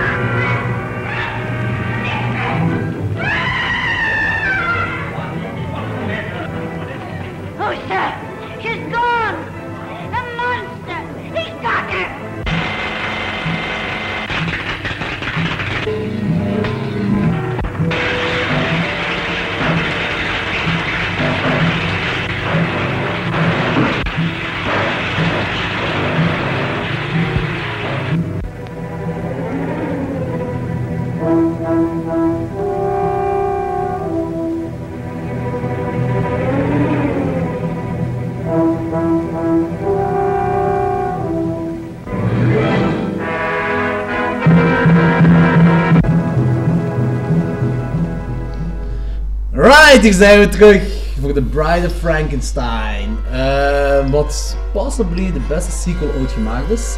Met de tagline The Monster Talks and the Mensa Made. Geregisseerd door James Whale, opnieuw, zoals Frankenstein. En de cast. Boris Karloff komt terug als de monster. Colin Clive komt terug als Henry Frankenstein. En ehm er is een grappig verhaal achter. Colin Clive, wat quote-unquote een bekende eh horror-icoon is. ehm, die was eh, een, tussen Frankenstein en of Frankenstein een veel grotere alcoholieker geworden. En eh, James Whale wou hem gewoon niet recasten. Hij, hij- James Whale zei heeft een, eh, eh, dat hij heeft de hys- hysterische kwaliteit nodig van Calvin Klein voor deze film te maken. En ehm, ja, dat was dus een, een, een een super grote alcoholieker. Eh, net als eh Lon Chaney Jr. trouwens. Dat eh, als we ooit de Wolfman gaan doen, dan zult je er ook van alles over te weten komen. Maar zot dat al die mannen vroeger zotte Ja. alcoholiekers waren. Ja, of het drugsprobleem hadden gelijk de Ghost. Ja, dat, dat, dat is niet normaal. Ook de, de cinematografer van deze film, ehm, die, dat was ook een mega grote alcoholiek. En de studio heeft ervoor gezorgd dat hij een eigen auto had, dat, met chauffeur, dat hem dan eh, veilig van en naar de set bracht. Ja, maar dat was voor de tijd van de depressie. Iedereen was daar depressief. En dronken. Waardoor die filmopnames heel plezant waren altijd. Gewoon altijd bij En Colin Clive is ook, dus, eh, die is ook eh, uiteindelijk gestorven aan zijn alcoholproblemen. Ja. Zo, zo le- of zo had hij Ja, uiteindelijk. Het is Bela Lugosi die Op zo 109, gestorven maar aan, ja. Ik denk dat ook wel, ja, ja, als een een drugsprobleem. drugsprobleem, Ja. ja. Ehm, Valerie Hobson, eh, die komt. eh, die, ah, Valerie Hobson die speelt nu Elizabeth, de vrouw van Henry Frankenstein. En daarvoor had je May Clark. En hier is, ze, hier is ze blond en daarvoor was ze brunet. Eh, ik, vind, ik vind het kut altijd als ze recast hè. Ja, dat is een beetje Ik, awkward. weet, ik, ik heb ook nooit gevonden waarom ze die gerecast hebben. Het is een beetje nozel eigenlijk, ja. Het waarschijnlijk wel zo'n conflict te maken hebben of zo. Political shit. Misschien wel. Ja, dat is Ja. misschien. Ja, kan wel, kan wel. Eh, Agnes T. Ziegler is eh, Dr. Pretorius. Ehm, wel, in From Beyond komt er ook een, een Pretorius in voor. En eh, Lovecraft, eh, die heeft blijkbaar... Dus nu gaan we Danny weer oproepen, want Danny is de Lovecraft-man. Eh, Lovecraft heeft blijkbaar in verschillende kokverhalen ook een Pretorius in eh, gehad. Ja, ehm jij hebt me nou juist verteld en dat wist ik niet. Dat was off-air dat ik dat gezegd had. Ja, Danny. Doe alsof je dat weet, Danny. Ik ga er heel eerlijk in zijn, ik, mijn kennis is niet perfect en ik moet ook kunnen toegeven als het niet zo is. Oké, dat is waar. Ja, ik heb er gelijk. Ja, ja, dat is waar. Respect. Dat is inderdaad mooi, mooi. Ik bedoel, ik wist dat allemaal natuurlijk. Eh Dr. Pretorius is Oh, ja. identified als homo in de film. En eh, die moest de, rol eh, zo homoseksueel mogelijk spelen als dat hem dat kon spelen. James Whale, die openly gay was in 1931, ah gewoon 1950, whatever, in de jaren 30 was hem openly gay. En eh, hij zei tegen, tegen de acteur van played over the top characters eh, of a bitchy and aging homosexual. Eh, Elsa Lanchester, die speelt de bride, maar speelt ook Mary, ja, Mary Shelley in de proloog. Ah, dat is dezelfde. Ja, Dat wist ik, dat heb ik niet gemerkt. ja. Gavin Gordon als Lord Byron, Douglas Welton als Percy Shelley en Una O'Connor als Minnie, oftewel de meest annoying actrice van heel Hollywood. Holy fuck, wat was dat ja. Ja, en eh, eh, die zou normaal gezien een dubbelgoal, ook een dubbelgoal spelen. In de proloog zou zij normaal gezien eh, in de script ook meedoen.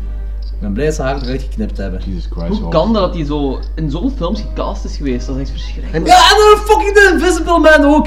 Daar speelt ze zo van... De, ja, daar gaan we het straks over hebben. Maar dat is volgens mij effectief iemand gelijk dat ik zei van mensen die uit het eh, stomme tijdperk komen, die is nog... En in die tijdperk zouden we wel heel goed gewerkt hebben. Maar in het tijdperk dat je mensen hoort schreeuwen... Fuck you man. Is dat dat, dat wefje met dat kapje op wat? Ja, dat een heel annoying personage. Ah, Met zo die heel schelle ja. stem zo. Ja, ja. Hey, Dat oh, is ik echt haat lachen. die. Vanaf het mo- eerste moment dat hij erin komt, van die eerste lachen. Die komt heel snel erin voor, hè. Ja, inderdaad. Ja, dat, dat was een combinatie tussen zo... oh, dat is zo grappig en cringe. Ja, ja. Nee, dat was, voor mij was dat niet... Ik, Ik vond dat ook heel irritant. Allee, joh. Ah, ja. Fuck dat.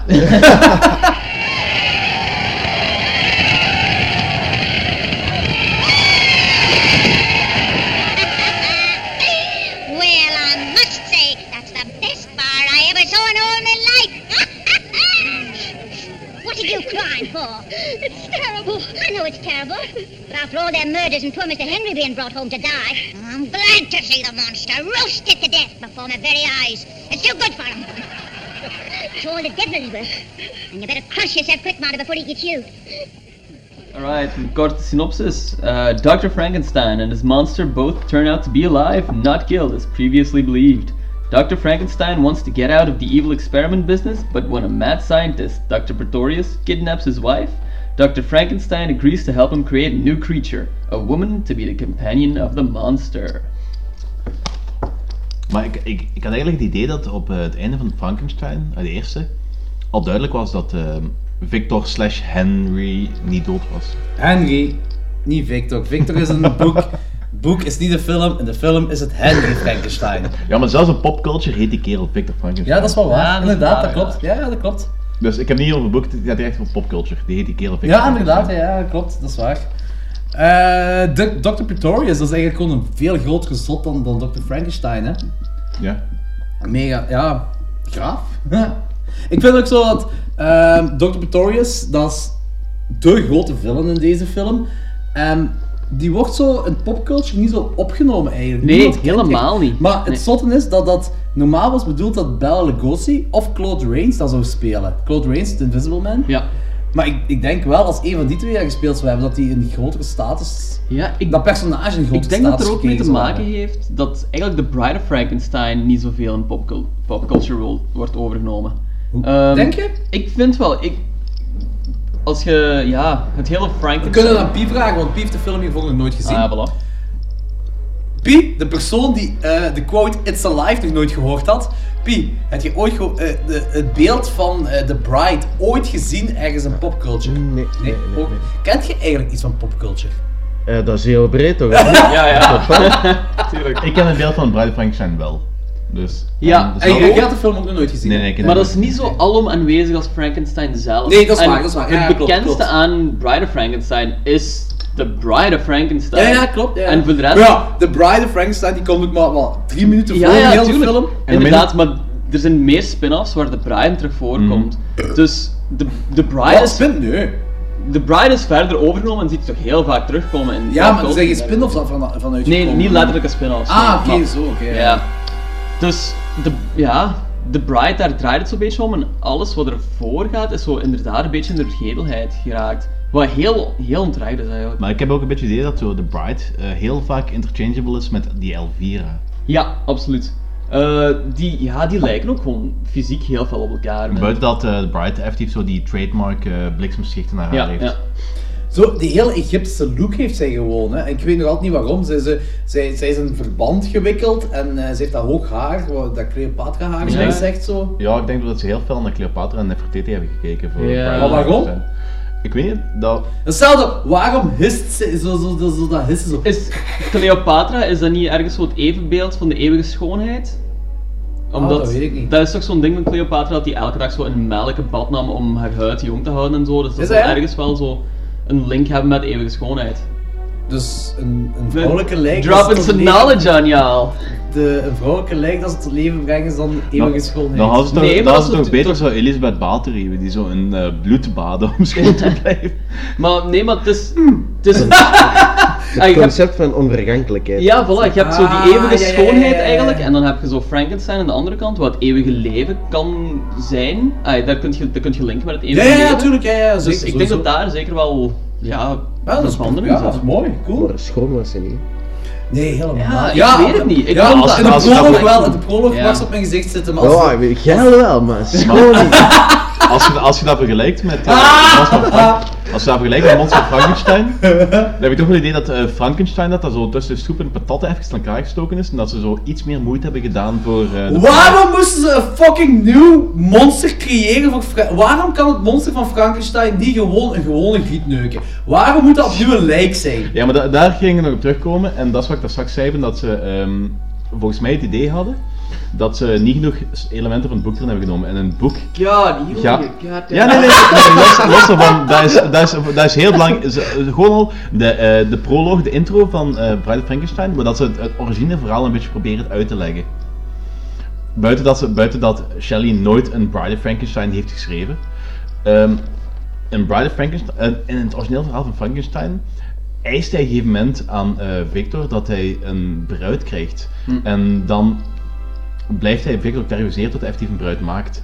En dat is nu eigenlijk het verhaal van Bride of Frankenstein geworden. Dat is het tweede deel van het boek van Frankenstein. Oké, eh, dit is een sequel op Frankenstein. En ik weet niet 100% zeker of dat de allereerste sequel is van een horrorfilm, maar ik, ik, ben er, ik denk het wel, ze. Dat dat de eerste sequel op een, Frank, eh, op een horrorfilm ooit is. Op een horrorfilm getwijfeld. Pak, Eh, pak sowieso de eerste sequel op een eh, post-stomme film. Ja, ja. film. Ah ja, inderdaad, Ja. dat kan wel goed zijn, ja. En eh, iedereen kent de regels van, van eh, een sequel op een horrorfilm. Dat moet feller zijn, dat moet harder zijn. Ja. ja. inderdaad. En dan moeten meer doden vallen en bla bla, whatever. Daar ben ik wel zeker van dat dat de eerste is die die dat heeft gedaan. Want origineel zou er in de Bride of Frankenstein 21 moorden gebeuren. Maar ze hebben dat gedownkut, eh, gedownkut naar 10. Ah, oké. Ja, deze was eigenlijk een pak brutaler dan de eerste. Oh ja, Ja, heel zeker. fel. Ja, ja, ja. Ehm, ja, dus dat begint dus met, met dat het monster en, en ja, eigenlijk Dr. Frankenstein ook, dat is even later in de film, dat ze nog leven en niet dood zijn gegaan op het einde van de windmolen. Ehm, we, wat vind je daarvan eigenlijk? Om dat gewoon te doen van we gaan een sequel maken en wow, ze leven allebei nog. Ja, dat is classic Hollywood eigenlijk. Maar de eerste die dat doet. Ja, dat Ja, is maar, waar. ehm, Moet ehm, ergens vandaan komen en ja, ik snap het wel. Ofwel, ofwel herinner ik me dat verkeerd, ofwel was op het einde van de, eh, de eerste film al duidelijk dat Vic Henry Frankenstein nog leefde. Nee, nee, in de eerste was hem dood. Ah, ik, ik dacht, ik dacht echt dat hij naderhand in, in dat bed lag en dat ze bij hem Nee, nee, het is pas hier... Dat je hier- pas in de tweede. Ja, in de tweede. Ja. In, de, in de Bride wordt hem pas echt... eh, dat eh, zijn verloofde zoiets heeft van... Hmm. Ja. Letterlijk. Ja, le- letterlijk. Oké, zo. Ja. Oh, daar herinner ik me het slecht. Klaar. Ja, oké. Het begint ook onmiddellijk met die brandende windmolen dat zo helemaal in elkaar zakt. En, eh, en dan heb je de, de vader van het, het dode meisje van het begin, dat dan, eh, eh, van de vorige film, dat dan wil zien of het monster wel effectief dood is. I know when it's dead when I see its blackened bones. Ja, en ik, dat vind ik mega zot, want die, va- die valt dan in die pit, die kerel, en ja, het monster wurgt hem. En, en die maakt het dood, die klimt eruit en dan wurgt hij zijn vrouw ook nog eens even. Wat echt helemaal niet het monster is. Het Nee. monster zoiets, zo, zou zoiets nooit doen van de eerste film. Je kunt ook interpreteren dat hij veranderd is door die haat die de mensen getoond hebben. En dat Ik hij denk dat wel, ja, ja, En je gaat mij haten dat ik nu ga zeggen, maar dan komt zo, dan, deze film komt heel veel Een op boek het zeker? Nee, nee, deze film komt echt heel veel op het terrein van het boek. Ja. Echt heel veel. Ja, ja, dat kan En, dat en eh, dat is het eerste deel van de, de eerste film is effectief van eh, Frankenstein. Dat is een onschuldig wezen dat effectief eerst bang heeft van de wereld, dan zo verwonderd wordt door de wereld. En eigenlijk dat een heel een doodgoed beest, een doodgoed creatie is. En door die, doordat hem zo door de mens slecht wordt bes- beschouwd en alleen maar haat geeft van de mens, wordt hij heel erg boos. En die wil die Dat is krijgt zijn heel veel woede. personageontwikkeling echt. Ja, echt gewoon. dat wordt heel veel woede Ja, wat erin zit. En op een gegeven moment heeft hij iets van: fuck this shit, ik heb woede uiten. Ja, dat is- zijn inderdaad gewoon zo heel ruwe, ongecontroleerde emoties eigenlijk. Maar je merkt dat, ja, achteraf dat hij toch wel zo spijt heeft van zijn daden, want hij, hij wordt terug zo wat... Ja, je gaat ook dat meisje redden uit, uit, hij die, dat uit dat meer en zo. En dat is, dat is het boek ook. Ja, en als hij zo hij bij die... blijft menselijk. Ja, en als hij zo bij, bijvoorbeeld bij die, eh, bij die blinde was het zeker, zo in dat huis terechtkomt, Ja, dan Fred, merk Brad, good ja, smoke, voilà. good. Dus dan merk je dat je daar echt zo'n band mee begint te krijgen. En dat is, ja, dat is heel... Zijn eerste woorden ooit zijn Brad trouwens. De tijd dat de Marlboro Man wel nog op tv mocht komen. ja, inderdaad, klopt. Monster- Smoking is bad, kids. Een monster geneest ook zo doorheen de film. Jack Pierce heeft er echt voor gezorgd dat op het begin heeft hij zo eh, minder haar en, en brandwonden en dat. En, En heel kapotte kledij. ja, en, en, en, en na een tijd, Jack Pierce begon ook zo bij de make-up effecten, begon hem dan eh, haar bij te voegen en die, monden, die wonden zo wat te, te downtonen en zo van die dingen. Ja, Henry's lichaam die wordt naar zijn verloofde gebracht. En dat kutwijf van een mini komt, komt daar waarschuwen dat, er, eh, dat het monster nog leeft. Maar niemand geeft daar zo precies om op dat moment. Zo van, oh ja, ja, ja. Ja, ja, tuurlijk, tuurlijk, tuurlijk, mini, tuurlijk, tuurlijk. Leef dat, whatever. Ehm, ja, eh, uiteindelijk, Henry wil niks meer... eh, Henry komt, ja, niet komt terug tot leven, maar het wordt duidelijk dat, dat hij nog altijd leeft. En hij komt tot de conclusie dat hij niks meer te maken wil hebben met zijn plannen om, om leven te creëren. Eh, en eh tot op een bepaald moment zijn oude mentor Pretorius binnenkomt. En Pretorius laat een Henry zien in zijn eigen kasteel. Want hij heeft een eigen kasteel. Vette shit. Ik denk ook echt gewoon dat iedereen in die tijd zijn eigen kasteel had. Zo lijkt dat toch als je die films kijkt. Eh, Ja, eh, in, in eh, sommige films komt dat meer over als gewoon zijn, zijn eigen toren. Ah, oké, zo, oké. Dan nog, ja, ik heb geen toren. Allee, ik zouden zoveel mensen toren hebben in 1935? Sowieso. Iedereen. Eh, eh, Pretorius die laat het aan Henry zien eh, dat, hoe hij leven gecreëerd heeft door eh, eh, zo m- ja, little people, Ja. miniaturen eigenlijk, hè? En- laat hem zien. Ik- Maar hoe, hoe, zegt hij, hoe, hoe verklaart hij dat? Hij zegt, ik heb eh, gelijk eh, natuur het wou, uit zaad heb ik deze mensen Ja. gekweekt. Maar is hij dan is het moestuin gaan aftrekken of... Ik denk het niet.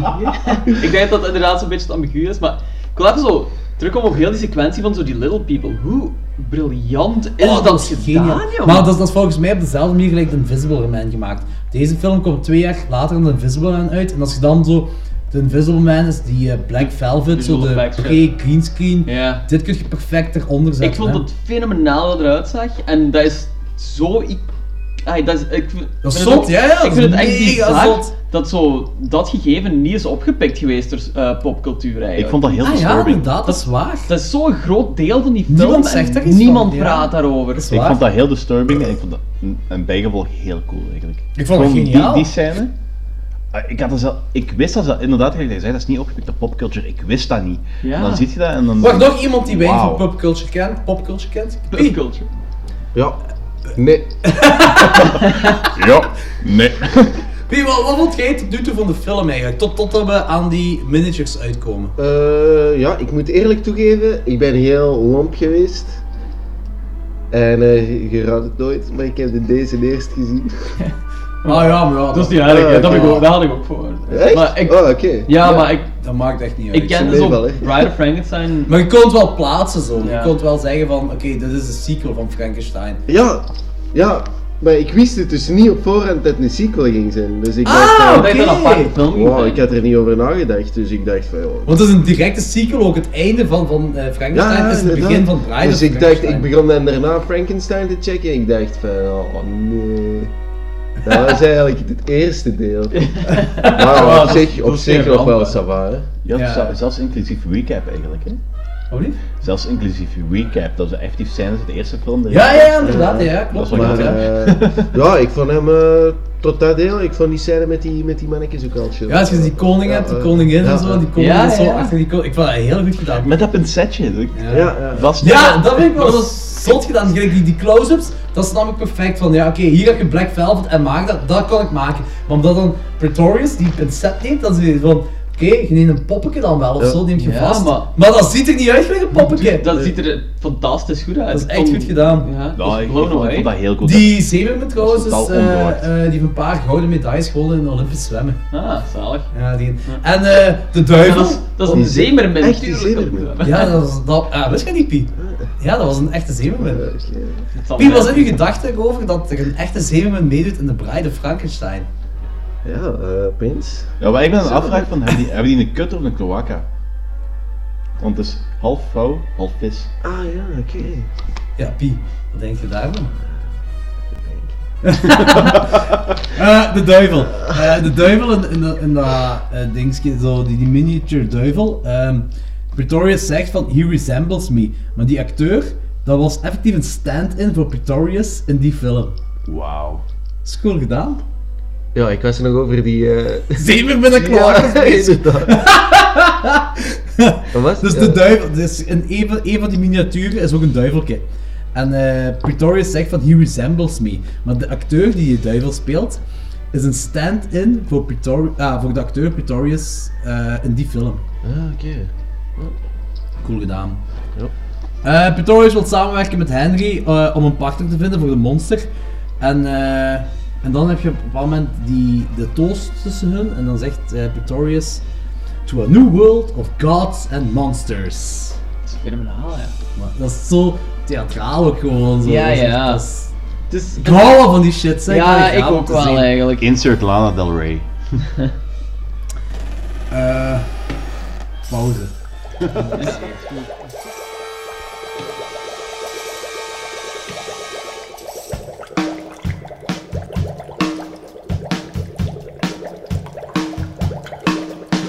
was working in the lab late one night when my eyes beheld an eerie sight.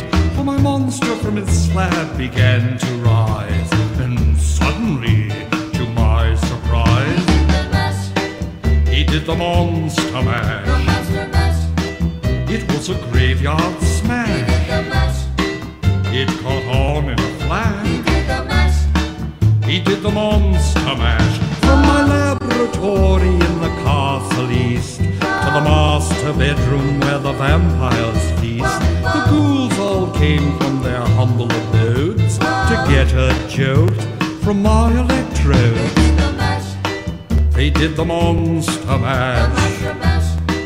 It was a graveyard smash. It caught on in a flash. They did the monster mash. The zombies were having fun. The party had just begun. The guests included Wolfman, Dracula, and Oké, eh, het monster die gaat een giet in het water. En eh, door haar geschreeuw komen er twee jagers op af. En eh, die twee jagers schieten het monster neer. En ah, ik vind het ook cool dat zo in die tijd dat mensen die neergeschoten werden, dat die, dat die geen bloed verliezen. Of ja, oké, nu heb je wel het monster, maar er is nog altijd geen bloed dat eruit komt. Je ziet niks van bloed. Dat is een beetje gelijk videogames in Duitsland anno 2010. Is dat ja? Ja, Ah, ik weet niet of dat het tegenwoordig is, maar ik, weet nog tijd van Half-Life. Dat was een tijd dat ik nog met mijn ouders op vakantie ging en zo demo's kocht van eh, mag eh, magazines kocht waar demos op stonden. Er stond ooit een demo van Half-Life op en alle, eh, alle soldaten werden vervangen door robotten die eigenlijk niet bloeden of groen bloeden. Groen bloeden. Mooi. Ja, in Duitsland is dat zo, nog altijd, of was het nog tijd zo, Frankrijk was het nog tijd zo. Dat is eigenlijk compleet ridicuul, maar je mocht vloeken, je mocht seks op tv tonen, maar je mocht niet bloeden. Ja, dat was waarschijnlijk dan ook in die tijd. Ehm Eigenlijk is aan een Duitse film klaar. Oké, einde podcast. Ehm, Oké, ehm, het monster wordt dus eh neergeschoten door de jagers en er komt dus een good old Bob komt hem weer achterna en eh, ja, die, eh, eh, die, die, die kruisigen hem op een paal dan, dus die paligen hem en eh, die gooien hem in, ja. Ik denk niet dat, ik denk niet dat dat de juiste woord is. Nee, oké. Ze binden hem Ze vast aan een hem. paal. en die gooien hem in een kerker en in die kerker ontsnapt hem, want het, het is het monster en het monster heeft keihard kracht. Dus kan hem daar alles kapot maken, de ketting waar hem vast zit kan hem kapot maken. En het monster ontsnapt, rent de bossen in en hij komt dan in de schuurtje van de oude blinde man. En die is heel content dus dat hij een vriend tegenkomt. Ja, want ay, dat is een blinde man, die kan niet oordelen op ja. uiterlijk. Die gaat puur af op het, ja, de persoonlijkheid van het monster. Ja, en dan zegt hij ook zo oh, you can talk, so you're handicapped, like me. Voilà, de band is gevormd. Voilà, voilà. Ja. ja, ik dacht echt dat je iets zou zeggen over de blinde man nog. Ja, eh, eh, mag ik, mag ik wijzen naar het boek? Nee. Nee. Loris, nee. mag jij iets zeggen over de blinde man? Ehm, ik denk dat ik die sequentie al een beetje heb aangehaald. Want ik vond het een heel boeiend gegeven van de blinde man eigenlijk dat de band eigenlijk gevormd wordt en er terug laat zien dat het monster eigenlijk wel een emotioneel wezen is, dat kan voelen en dat kan emoties tonen eigenlijk. Want Smoke. Goed. Dat, toont aan dat het eigenlijk heel menselijk is, want Ja, hij geniet klopt. ook gewoon van de deugden van de mens. Ik bedoel, hij wil ook gewoon eten, hij wil ook gewoon roken. Lorenzo- Ah, ja, Hij wil gewoon roken, gelijk iedere persoon wel Ja, wil maar in doen. 1931 wist niemand dat dat al gezond was, dus toen was dat het beste wat je kon doen. Lorenz heeft gewezen naar het boek. Ik moet, dat- ik moet dat niet meer doen. Ah, oké, voilà, oké. Dat, is, eh, dat weet je dan ook al. dat, dat is het keerpunt geweest waar dat, het monster eigenlijk eh, ehm, dingen begint te leren. Ja, ja, ja, dat is, dat is gelijk in de film ook. Dus. Ja, in het boek was dat een familie wat daar woonde en de oude man was aan de opa en hij heeft zich daar maanden of wekenlang of maandenlang verstopt en gewoon geluisterd. En als de, kind- en als de kinderen dan ehm, ehm, het alf, of, eh, leerden schrijven en dergelijke, deed hij mee vanaf, vanaf zijn, of zijn verstopplaats. Ah, oké, oké. Ah, oké. Ehm, dus ja, de blinde man leert hem van alles. Ah, Pie, wat vond je van de scène met de blinde man? Goh, ik weet er niet meer veel van eigenlijk, man. Dat is, eh, Ja? dus de blinde man die, die beschouwt het monster als vriend en die leert hem van alles. Ja? Ik weet er niet meer veel van. Nee. Echt niet? Je hebt het pas gezien? Maar ik heb ook zo... Paar geleden? Ik ben ook zo aan het indommelen geweest en dan heb ik altijd teruggespoeld uit het stuk. en gemist. Dat is echt fucked up. Maar, eh, Ik heb hem met Dracula, ik heb die vier keer moeten zien. Ja, maar dat begrijp ik, hè. ja, dat begrijp ik. mm, nou, ik weet het niet meer. Hè. Eh, Beschrijft hij zo dat hij eruit ziet? Oud, kaal, met een lange baard. Zo ziet de blinde man En er waren van die expliciete scènes in dat, ze dan, ehm, dat hem dan iets deed en dat hem dan zo eindeloos voor zich uitkeek om zo aan te tonen dat hij effectief blind was. Ja. En die, die, hij, hij gaf het monster dan zo brood en dan zei het monster zo... "Mm, bread. en dan zo... Friend, good, Ja, wine. Ja, dus ik good." vond ze niet eh, memorabel. Schijnbaar. Oh, Ja, oké. Bread. Huh. Bread. Huh. And this is wine. To drink. Drink. Drink.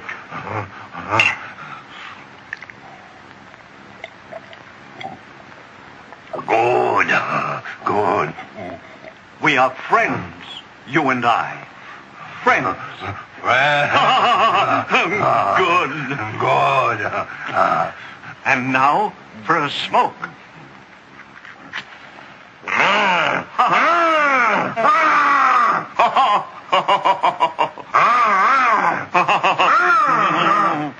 No, no. This is good. Smoke. You try. Oh. Good, good. Op dat moment, dus, dus eh, de blinde man heeft, heeft het monster zo van alles geleerd. En, en volgens mij dezelfde jagers als de jagers die hem hebben neergeschoten toen, toen hij het meisje neerschoot, die komen dan... Aan huis. Ja, die komen daar aan huis, eh, bij de blinde man. Eh, het monster moet weer vluchten. En er komt weer zo'n angry pitchfork mob komt er weer op af bij hem. Eh, ehm, hij, vlucht, hij vlucht een grafkelder binnen en daar bespiedt hij eh, Pretorius en zijn minions, Carl en Ludwig. Ja, juist, Carl en Ludwig. Eh, Carl, weer al gespeeld door Dwight Fry. Ehm, het monster komt dichterbij en leert snel dat eh, Pretorius een, een partner eigenlijk voor hem aan het maken is. Pretorius gaat naar Henry om te zeggen dat, hij, dat Henry zijn ding gaat moeten doen. Ehm, terwijl dat dan Pretorius eigenlijk de bedoeling was dat hij een, een, een brein zou laten groeien. Eh, maar Henry is er niet akkoord mee. En dan doet eh, Pretorius een teken dat het monster hem zou, eh, dus een vrouw zou kidnappen. Herinner je dan nog, Piet? Wacht, ik ben, ja, ik ben afgeleid door de straat. Sorry man. Dus ehm, het monster vlucht naar een grafkelder en in die grafkelder heb je Pretorius. Ja, ja, dat- dat heb ik gevolgd, Ja. Oké, oké, oké. En wat vond je daarvan? Chill, ja, was oké. Was oké, ja, ik weet niet, ik weet niet, niet specifiek gevoelens over. Ah, ik weet niet. Ja. Grafkelders, cool. Eh, dus, eh, maar dat Pretorius tegen het monster zegt dat, dat hij dus zijn, Henry zijn vrouw moet kidnappen. Wat vond je daarvan? Ehm, ik weet het niet meer eigenlijk. Ik weet het, nee, ik weet het niet. Dat is een stuk dat ik niet heb, dat ik eh, slapend heb gezien. Dus omwille van dat Henry ehm, akkoord gaat om de bride eh, terug tot leven te wekken, is omdat hij onder druk stond, omdat het monster zijn vrouw gekidnapt had. Dat weet, dat weet je niet meer? Nee, nee, nee. nee? Vrij essentieel deel van de film. Cruciaal. Ja. Maar, Eh, Oké, zwart. Eh, Henry heeft te weten, is te weten gekomen dat zijn vrouw veilig is en eh, hij gaat ermee akkoord. Hij gaat naar een laboratorie. En, en dan wordt, hem, dan wordt hem wel excited zo, om, om daaraan deel te nemen. Hè? Hij heeft dat trouwens gehoord via, eh, eh, via de eerste telefoon ooit of zo. Ja, zou dat eerst Want, zijn? ja, het als, je, als je dat ziet in een tijd van, ik denk Frankenstein... Letterlijk.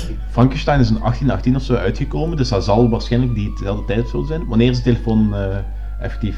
De eerste telefoon? Aan jullie Eh, luisteraars. als- 1902. Ah, oké. Oké. Jullie luisteraars, we hebben jullie niet nodig. Nee, weet het, wel 1902. random. Geen Dat was echt niks. Maar ik heb het gezegd met vertrouwen. Ja, dat is waar, ik geloof je wel. Beyoncé en Lady Gaga weten dat. Wie ja, echt heel in de war op dit moment? Ja, ik ben echt ook heel een tijd stukken van die eerste Frankenstein aan het verwisselen, denk ik, eh, in mijn hoofd. Ah, echt? Ja. Zoals, wat? Ja, nee, nu met die, die, ehm Dat deel met Ron Jeremy. Nee, die, die, die vrouw die, die gezegd, die eh, gekidnapt is. Ja, de vrouw van, Frankenstein, van Dr. Frankenstein. Ehm, ja, ik zie nou heel een tijd die vrouw op dat bed liggen, maar dat is in de eerste Frankenstein, dat die er op dat bed ligt, dat die Frankenstein er daaraan is gekropen. Ja, maar dat is er ook wel, dat is er ook wel in, want, eh, maar daar ontsnapt zij volgens mij. Want er is wel, er is wel een scène van dat Frankenstein door het raam kruipt en dan op een gegeven moment achter haar staat en ze heeft, van, ze heeft niks door. Ja. En dan draait ze zich om en ziet ze dat monster. En, Maar dat is ehm, in de eerste Frankenstein. Dat is in de eerste Ja, klopt, ja. Maar die scène wordt bijna eh, letterlijk overgenomen in de tweede film. Dat is zo... eh, het moment dat zij eh, ge- gekidnapt wordt, dat is bijna dezelfde scène. Maar behalve dat zij dan effectief gekidnapt wordt en bij- via, door het raam terug naar buiten wordt gedraaid. Even, even tussendoor, holy shit, ik kreeg veel berichten van Thomas van zaal 4 dat heel veel dingen tweet. Alright. Die blijft maar tweeten, joh. holy fuck man. Maar die wordt door het raam gedragen, die vrouw. Eh, via het raam wordt zij eh, buiten gedragen. Via waar de Frankenstein binnenkomt, eh, gaat zij met die, de vrouw van... Waar, via, nu, ik heb gezegd dat ik je altijd Creature ga noemen, maar ik heb, de, altijd- ik heb nu zelf Frankenstein gezegd. Dus ik ben mezelf niet... Dat is echt, dat is, dat is normaal dat je die verspreking maakt. Dat is echt super normaal. Ja, maar ik doe het normaal nooit, maar... dat- ah, fuck, dat, ah, maakt niet uit. Eh, wait, eh, het, eh, het wezen komt, vi- eh, de creature komt via het raam naar binnen en ontkidnapt haar en gaat dan via het raam terug naar buiten. Met haar. Oh, vaag. Vaag herinnering. Ja, ik heb, ik heb Frankenstein en eh, Invisible Man deze middag nog gezien, dus... En wanneer heb jij ze gezien, Pie? Wanneer heb jij die gezien? Eh, Pie? gisteren... Kom jong, niet dat weg. gisteren, eh, gisteren The Bride en vandaag Frankenstein. Hm. Maar ze lopen blijkbaar alle twee in elkaar over. Ja. In mijn herinnering. Kan zijn, kan zijn. Allemaal oké. Eh, oké, dus Hedwig Frankenstein die is eh, excited om eh, de bride mee te helpen maken. En eh, op dat moment heb je... Ja, ze doen eigenlijk... De, de, de creation scene van de bride is vrijwel compleet hetzelfde als bij Frankenstein. Alleen is dat hier... En daar heb ik heel veel problemen mee. Ze, ze stellen dat voor aan ons, aan het publiek. Ze, ze draaien die tafel naar de camera toe. En, een beetje en- de vierde Ja, en dan ook zo... doorbreken Nee, eigenlijk, ja. dan zo... De Bride of Frankenstein. Fuck zegt de kerel dat? Ja, maar als je dat echt, als je dat daar beleeft, dat klopt toch niet? Dat, Maar- de Bride of Frankenstein. en dan je die huwelijksbellen dat erna komt. Dum, dum, dum, dum. Maar die willen de vierde wand doorbreken, dat is super iconisch gewoon, hè. dat is nooit eerder gedaan. Bam. Dat is wel waar, als je de vierde Ik weet niet of dat, dat effectief de bedoeling is. Nee, dat maar- denk ik niet. Is, hij, is hij in het begin ook niet, als hij die kist heeft opgegraven, dat, die, dat er, er is zo ene close-up, dat Frankenstein zo die kist opgraaft. En dan, In- in dan zegt hij ook de film- zoiets in in de of- camera zo. In de... Als, als ze de kist op Eén van de twee, dat kan ik nee, zeggen. het is in Frankenstein Ja. bij zich. Ja, ja, ja. Ja, lap. Maar daar is hij ook al. Maar dat is, dat is wanneer hij eh de verhult tegen die eh skelet aan het gooien is ook, hè? Dat is ook zo wat aankondiging daarvan, ja. I get it. Misschien is dat gewoon zo'n manier van iets te vertalen of zo in die tijd. Het is toch vreemd zo? Het is vreemd, ja. The Bride of Frankenstein.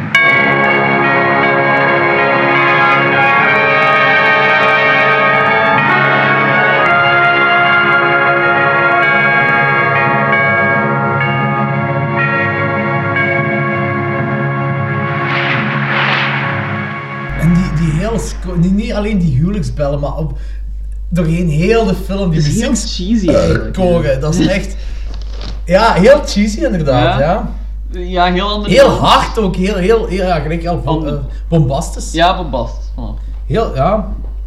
Wat vind je eigenlijk van het personage de Bride? Ja, die komt niet... Ik denk dat dat een heel boeiend personage kan zijn, maar inderdaad, de film noemt Bride of Frankenstein. En ik had er drie minuten Ja, het. Super weinig. Helemaal op laatste trouwens, nog niet Ja, Ja, maar het punt is wel, ze werken er wel heel, hele film naartoe. Ja, maar ja, dan nog, het noemt de Bride of Frankenstein. Ik kon er maar drie minuten voor. toen, ik had, toen ik de film nog niet had gezien, had ik ook wel verwacht van die gaat zo in de eerste 10 minuten of zo worden voorgesteld en dan gaat er daar zo'n verhaal mee komen. Maar nee, inderdaad. Komt er, ja, hoe lang komt ze erin voor? Inderdaad. Drie vijf- minuten? Drie minuten. Ja, IMDb zei drie minuten. Voilà. Ja.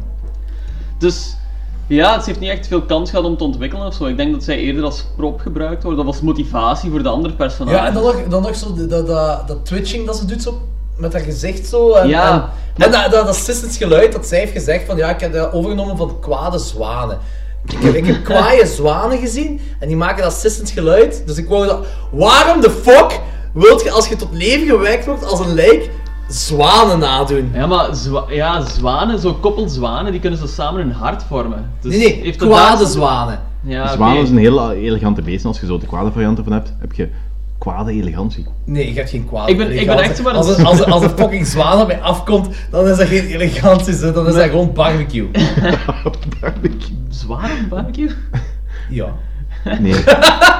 Nee, maar ik, ik denk van, ik ben ook zomaar wel aan het spitballen, maar ik ben zo linken aan het zoeken naar gewoon zwanen en ja... Dat is trouwens de- de- de- zwanen is toch ook zo'n beeld van De de, actrice, liefde de, actrice die eh, eh, Elsa Lanchester, die, zij heeft zich erop geïnspireerd. Heeft niks met de, de rest van de, van de crew te maken. Hè. Misschien dat ze wel zo input gekregen van, oké, dit, dit is jullie relatie tegenover elkaar, jullie zijn gemaakt voor elkaar, letterlijk. Mm, dat kan. Maar zwanen! Misschien, misschien, zwanen! misschien vond ze dat gewoon een passend geluid. Ah, I don't get Zonder it. subcontext.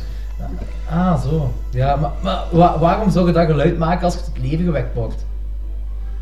Ja, de creatieve vrijheid. Eh, eh, Oké, ja, oké. Het, ma het maakt niet uit. Ik, heb die Dus lijken ze gewoon ik denk een van, eh, zwaan met een Egypte. is eigenlijk de zwanigere versie van Cleopatra. Ja, laten we. Maar. De, zwa Sure, de fuck. zwanige versie van Cleopatra, weet je hoe dat klinkt? De zwanige versie De van Cleopatra. Bride of Frankenstein, zo klinkt dat. Alright. Ratings? Ja, Want we ja, moeten nog de film bespreken misschien- en misschien dan is, is afronden. Jordi gewoon aan het slapen s'avonds. Ik ga slapen. You're getting kind of drunkish. Ja, drunk wel, ja. wel waar. Drunkish is like Irish bit with more beers. Ratings, Jordi. of wacht, nee, P. Wacht, nee, ik ben niet klaar. Dus, nee, nee, ja, nee, echt, nee. Allee, het er- ja, dingen in de film dat besproken moeten worden. Dus, allee, eh, het monster vermoordt Carl. Hè? Dat is al twee keer dat hem Dwight Fry moordt. En dan eh, gaat hem naar, naar de bride toe. En, en het monster, dat, ik vind dat een, een mega emotionele scène. eigenlijk. Het monster die weet dat de bride voor, haar gemaakt, eh, voor hem gemaakt is. Die gaat naar de bride toe en, en zegt van... Friend, wat die van de blind heeft ge- Ah, trouwens, die eh, Pro- eh, Prometheus, nee, Pretorius, hè? Ja. Die, die, die, en die zit te zeggen van, ja, ik heb de monster geleerd om dat en dat en dat te doen. Dat is niet waar, die fucking blind heeft dat geleerd. Niet Ja. Pretorius. Ja. Een fucking eikel altijd. Zwat. Ehm de, het monster gaat naar Bride en zegt, friend. En de, de bride begint zo zwanerig te doen tegen hem. Dus, ja. En, dus dus eh, eh, het monster is een beetje afgeschrikt en dit en dat. En eh, die begint heel de, la- de, de laboratory helemaal kapot te maken. Want elke keer als er laboratory voorkomt, moet je dat laboratory zeggen. en die begint dat alles echt kapot te maken. En je zegt tegen Henry en Elizabeth, dat ondertussen al getrouwd zijn, zegt hij van... yes, go, you live. En eh, Pretorius, en, de, en de, tegen Pretorius en de bride zegt hij van... You stay, eh, we belong dead. Dat is toch iets super diepzinnig zo. Ja, ze weten dat ze niet echt. Ja, thuis. Ja, het monster zegt dat tegen hun twee van You stay, we belong dead. Maar gewoon al het heel feit En het van... monster pinkt dan ook een traantje weg, hè.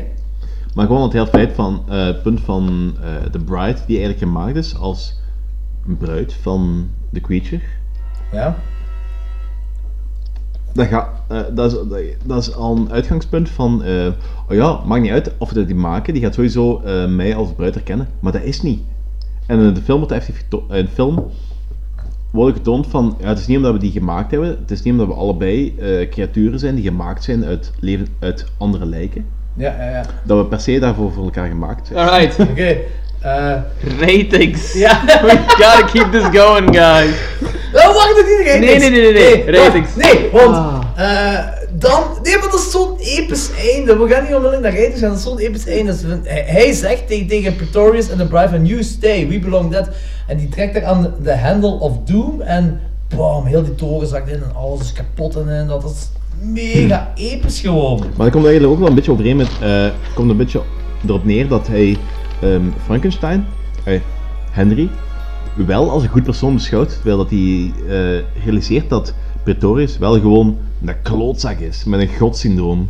Dat is zo gaaf, dat is zo Ja, gaaf. dat is inderdaad cool. Een mega En dat, is, dat, wordt, dat wordt op zijn typische jaren 30 eh, manier wordt dat zo. Dat is heel vluchtig.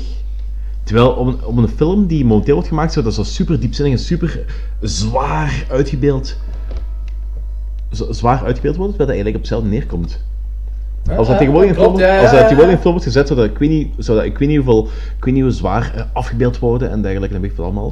Terwijl in de jaren 30, terwijl ze eigenlijk met de meeste dingen in de jaren 30 zo vrij luchtig over dingen heen gaan, vrij snel over dingen heen gaan. Ja, En- Ja, dat vond ik ook wel eh, opvallend eigenlijk, dat die films heel eh, snel zijn. Toch? De, Ja, ja, ja, ja, Dracula nu niet, maar die heb je niet gezien. Maar Ja, inderdaad, Frankenstein Drac- en Brian Frankenstein wel. Dracula ook. I, I, I- niet alles van Dracula. Je hebt dat heel traag, maar zo de climax van Dracula, dat is op een paar minuten gedaan. Ik was trouwens geen fan van de cinematografie van Brian Frankenstein. Het was te, te contrastisch. Dus Echt? Ik vond dat de wel belichting, goed. maar Ik er vond was die heel zo, goed. zoveel werd in schaduw gezet. Ik was Ah, echt... ik kan het ook wel appreciëren. Ja, niet, ik, ook, ik ben Ik op zich niet. wel fan van zo'n zware contrasten ook. Oh, Dus- nee, ja, op ik- een bepaald moment hadden zo een, een shot van boven, zo met, die, met, die, met twee hoofden die zo naar boven kijken. Dat vond ik super vet. Ik ben, ben geen fan van dat contrast. Heel- Van, van de vier films vond ik dit als- de beste. Ik Als- ook. Ah ja, op vlak Ik van, ook. vlak Als- van beeld. beeld. Ah nee, absoluut. ik, op vlak van, van cinematografie helemaal niet. Ik echt. Wel, jong. Nee, maar als de Bright er naar boven gaat, hè, is dat gewoon zwart, letterlijk zwart-wit gewoon. He- Heel die belichting stikt gewoon fout in elkaar op dat Ik vind moment. dat echt van niet. Dat is heel Oh, nee. ik vind dat echt fantastisch goed. Nee, Ja. ik vind de cinematografie ben ik niet meer mee. Oké. Helemaal niet. Oké. Maar Piet, eh, want we hebben nog helemaal niet zoveel gehoord deze Nee, avond. ja, het is... eh, maar de laatste... Ja, de Bride... Ik ik weet niet, man. Ah. Ik, eh, ik vind hem... Ja, voor mij... Ik heb hem gewoon op een slecht moment gezien, denk ik. Wanneer heb je hem gezien? Ja, gisteren. Gistermiddag. Ja, ik Het was een slecht moment gistermiddag. Eh, werk zo in de zetel en pff, in slaap gevallen. Zo. Dat is niet tof hè, als je de film aan het zien bent. Ja. maar ja, ik heb dus blijkbaar een paar stukken gemist. Ehm, maar ik vond Frankenstein ook wel beter, precies. Ja, ja. Je zit toch al naar de ratings aan het overgaan, hè? Ja, ja. Ja, ja, ja, ja. Dit gaat weg. Ah, is oké. smooth trouwens, man, als je dat zegt. En hoeveel zou je hem geven? Nee, nee, maar vertel me verder. wat Nee, ja, zeggen ik, van- vind de, ik vond The Bride eh, vond ik precies ook wel een beetje een voorloper op iets Tim Burton-zachtig. Zo, eh. Ja, dat- van, dat snap van ik. uitzicht met de haar zo. Ja, ja, ja, ja, zeker. Dat, dat komt misschien ik omdat eh, Tim Burton heeft ook wel die Frank and Wiener eh, films gemaakt. eh, fil- eh, minifilm, kortfilm en film gemaakt. Ja. En er zitten wel heel veel van die elementen in van eh, Frankenstein en Pride of Frankenstein. Ja, maar ook daarvoor zo. Ah, Tim Burton heeft sowieso. Voor alleen op ratings met de dood. doorgaan, denk ik dat ik even een pauze kunnen nemen, want er komt iemand binnen. Ja. What do you think is the greatest one-liner in horror movie history? anything from Todd Browning's Dracula. It's like every line is iconic. I mean, they're so iconic. I mean, imagine the first time someone heard, you know, listen to them, Children of the Night or something. I mean, it's everything's become such a cliche because it's so iconic. But every once in a while, I mean, you'll, I mean, I'm sure everyone does it. You have that experience where you've seen a movie a million times. You've seen it since you're a little kid, and you have that weird moment of clarity where it's almost like you're watching it for the first time, and you just go, "Fuck, this movie's so amazing!" Like I remember one night I was watching Frankenstein you know, you know, obviously the original one. And for some reason, I don't know if I was watching it on a bigger screen or I was just very focused, but it just hit me. God, this movie must have fucking freaked people out in 1931 because it's kind of brutal, and just the sound of Fritz screaming when the monster's killing him. I'm like, this is kind of people must have not been happy in the theater because they weren't prepared for it. Now, you know, everybody knows, oh, it's fake, oh, it's this, oh, it's that. But back then, they, movies were so new. I mean, what did people think the first time they saw like Nosferatu or something? They're probably like, they're like, is this real? Like, what? You know what I mean? Is that a oh. real guy? Well, the people on the set thought that Max Shrek may have actually been a vampire. Yeah. I don't know. That's a brilliant movie. Alright, Piet. Om verder te gaan. Eh, dus uw, uw mening over Pride? Ja, ik vond hem wel. Maar ja, je hebt al de meeste uitleg er net gehoord. Hè? Ja, ja, ja. Dus, ehm, Je vond, hem- je vond Frankenstein beter dan Bride? Ja, toch wel. Ja, oké. En om welke reden? Ehm, eh, ja. Wacht, hoeveel gaf je Frankenstein weer? Zes. Zes, Zes, ja, oké. Dus ja, ik voel al een beetje een vijf aankomen. Maar eh, voor welke reden? Ja, gewoon omdat hem me beter is bijgebleven. Ehm, Heeft het te maken met dat je Bride eerst hebt gezien en Frankenstein 2? Nee, nee, nee. Nee, nee, oké. nee. oké. Nee, dat denk ik niet. Misschien heeft het wel te maken met het moment waarop, heb ik, eh, waarop ik heb, hem heb gezien. Eh, maar goh, nee, ik denk dat ik hem sowieso wel beter van Frankenstein. Maar eh The Bride, ja. Mm, ja, dat is het moeilijk. Ik heb er heel een dag over nagedacht van ja, wat vond je er nou eigenlijk van? En ik weet het niet, ik weet het niet. Eh, maar ik geef hem een 5. Vijf, zou hem aanraden? Je moet ook half geschreven, hè? Ah ja, ja, dat is inderdaad waar. Oh, dan mag je dan weer wel. Wat? Vorige keer mag dat niet. Wel, vorige keer mocht dat ook. Allee, joh. Als het echt heel lullig wordt, dan moet je zelfs een 5,3 geven of 5,8. Nee, nee, nee, nee, halfjes, Nee? halfjes, halfjes, halfjes. Oké. En voor wat staat dan het halfje? Ah, wel, net iets meer dan 5 en net iets minder dan 6. Dat is vrij duidelijk wat een halfje dus. Ah, Oké. Ehm, nee, blijf bij de vijf. Ah, Oké, ja, dat is goed. Dat is u goed Ja. recht. Dus eigenlijk was hem een nutloze toevoeging. Ja. Nee, ik ben gewoon geïnteresseerd in een manier van ratings. wij, wij ook niet van u. maar, Maar dus, je hebt je eigenlijk niet geamuseerd met Bride. Ja, als je in slaap zit gevallen, dan kan je er wel in komen. dat ik je een wat- vijf geef? Ja, ja, dat, Ja. dat heb je niet geamuseerd waarschijnlijk. Nee, nee, nee. Nee. Het was echt zo, ja, wakker al. Er wat doorworstelen. Ja. Ja. Dus die miniatures en zo, dat vond je allemaal niks. Ah, dat vond ik wel vet, ja, ja dat vond ik wel vet. Ja. 2,5. Ehm, mm, ja, nee, blijf bij een 5, maar. Ja, het is wel goed om, om mij te wijzen op de, op de goede delen eraan. En wat vond je Ja. goed aan die film? Ehm, ik weet niet, ik vind sowieso die setting in die toren van ik al. Ah, ja, en met die, zeker, met die, met die shit eigenlijk, dat die zo naar boven wordt ge, gehaald. Hoe dat ze eigenlijk die, die, die eh, tot leven wekken. Ah, ja, ja, ja, Eh, oké. dat vind ik Wat vond je van tegenover eh, Frankenstein? Ja, dat is toch dezelfde manier, of niet? Ja, ja nee, hier, hier wordt hem echt zo gepresenteerd aan het publiek. Ja, hier wordt de bride echt gepresenteerd. Zo. Ze draaien op de tafel naar, naar de camera toe. Ah en- ja, oké, oh nee, dat vind ik wel tof. Ja, oké. ja, ja. Ehm, ah nee, maar ik dacht de manier waarop dat hij het maakt, dus dat is toch hetzelfde Ah ja, ja, ja, klopt. Ja, Met die wel, blik, ja, ik vind dat wel vet dat, na- allee, dat ze de natuur dan inroepen voor die shit te maken. hè. Ja, ja, oké, ja. Ehm, nog dingen die ik er goed aan vond. Mm. Ja, die één, die, die één eh, irritant wijf. Die, Ja, maar Ik maar vind- is een kut Gewoon omdat ik die... Ik Dat is die film sowieso, sowieso, ik vind dat lachen, van die, van die typjes. Ja. Dan moet je echt een Invisible Man zien, want daar, Ja. daar, daar komt ze ook terug als Holy kutwijf. shit. Dat komt ook terug als kutwijf. ja, dat is wel, maar toch grappig. Ja. Mm, ja. Ja, vijf. Ja, oké, ça va, ça va, zeker. Nog eens? Eh, ik vond het kei goed. Ik vond een van de beste ja, dingen vond ik echt gewoon die miniatuurtjes. Dat vond ik een van de beste momenten van de film. Ehm, ik vond hem be- beter als Frankenstein zelf, dus ik geef hem een. Ik wil zeggen 8. Ja, 8 Ja, 10. oké, mooi, mooi. Ja, ehm, ik heb het straks al gezegd, ik vond het beter dan Frankenstein. En ik blijf een beetje doorrameren op dat boek terwijl ik dat, terwijl ik dat niet wil. Want ik wil ik- dat geloof ik niet. Dat fucking dat boek, hè! We gaan dat gewoon... Waar ligt dat hier ergens? We gaan dat verbranden. Hey, fuck you, man. Nee, we gaan dat stelen, ik wil dat ook. Hè. Ja, ik wil dat. Ja, ik, ik, ga, ik wil proberen los een boek te zien. Eh, maar ik vind... Duidelijk niet! ik, pro- ik probeer dat. Laat mij moeite doen. Ja, hij, hij, is, hij, is Zo, wel, zo. hij probeert alles Ja, wel. Maar ik vind, ik vind het wel heel leuk dat ze ehm effectief met die tweede film meer naar het boek probeert toe te werken. Ja. En ik denk dat het mij effectief een, een 7,5 krijgt. Ah, oké, ja. En Denk- Frankenstein zelf gaf je een 7 zeker, hè? Was het een 7? Ik denk een 7. Ja. Een 7, zeven, ja, ja. oké. Ik ben twijfelend tussen 8, maar ik wil... Ja, het is... Het probleem is dat... ehm er zijn heel veel films die ik een 8 zou geven en het zijn films die ik zo opnieuw en opnieuw zou zien. Ja. Terwijl dat ik niet per se weet of dat ik deze film opnieuw zou willen Ik zien. snap het. Ik snap het ook wel. Bij mij is het ook zo wat tussen 7,5 en 8 en ik ga Zou je deze film niet opnieuw willen zien? Ik ben... Ik ben... Ik ben, Ik ben echt de enige die al die Universal Monsters echt wel zo per jaar kan bekijken opnieuw. Ja, nee, daar opnieuw. heb ik, het heb ik, niet- ik ben nou, geen, dat, dat is wat ik straks al zei, van, ik, vind, die- ik ben, de Universal Monsters zijn niet horror genoeg, in mijn horrorbeleving. Ah ja, zo ja. Ja. Dat, ik, ik, ik, vind, ik, vind dat, ik vind dat veel good films. Ja, ja, Ja. Dat is ook Dat is zo. waar, ja, ja. Ik zou dat dat- opnieuw willen zien.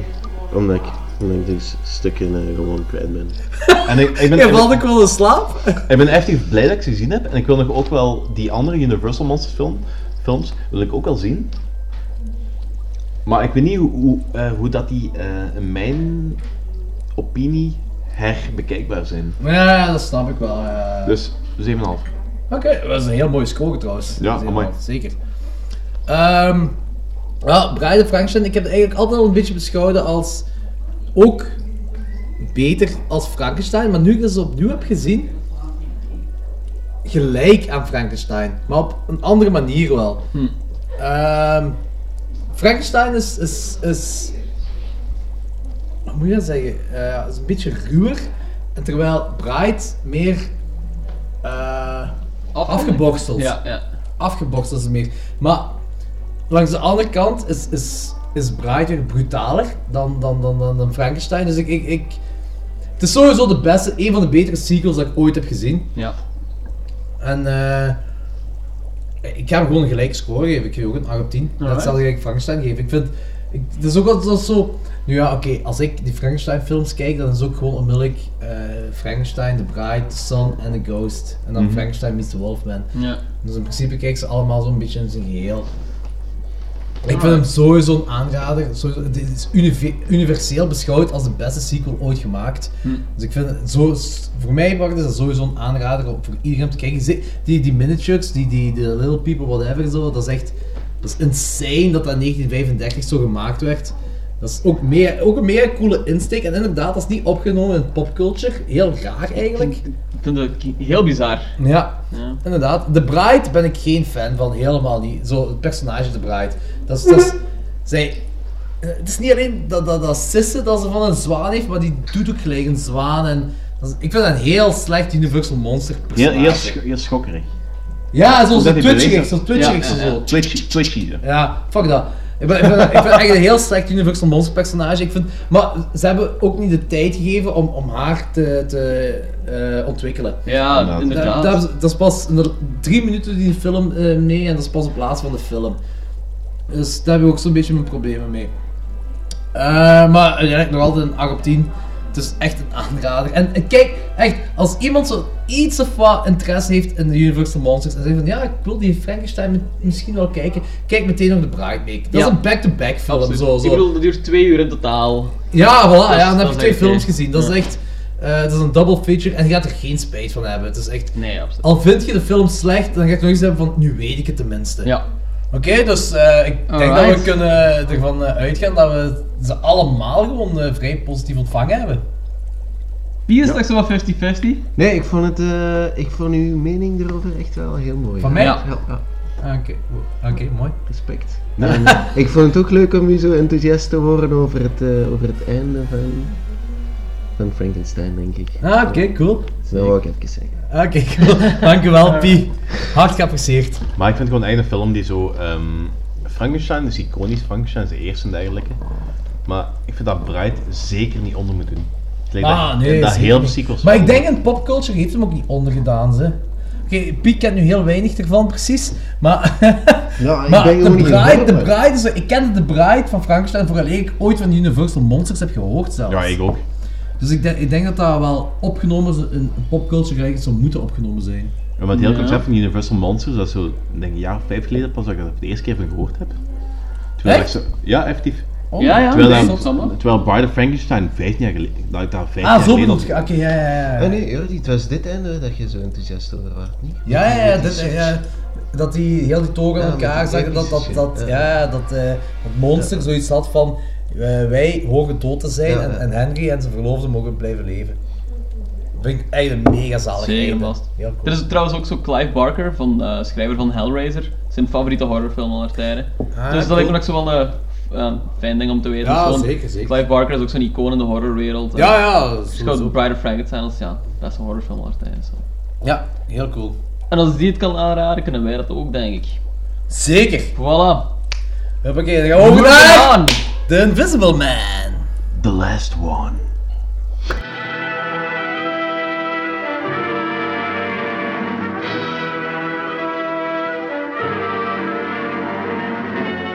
Bandages right up to the top of his head, all round his ears.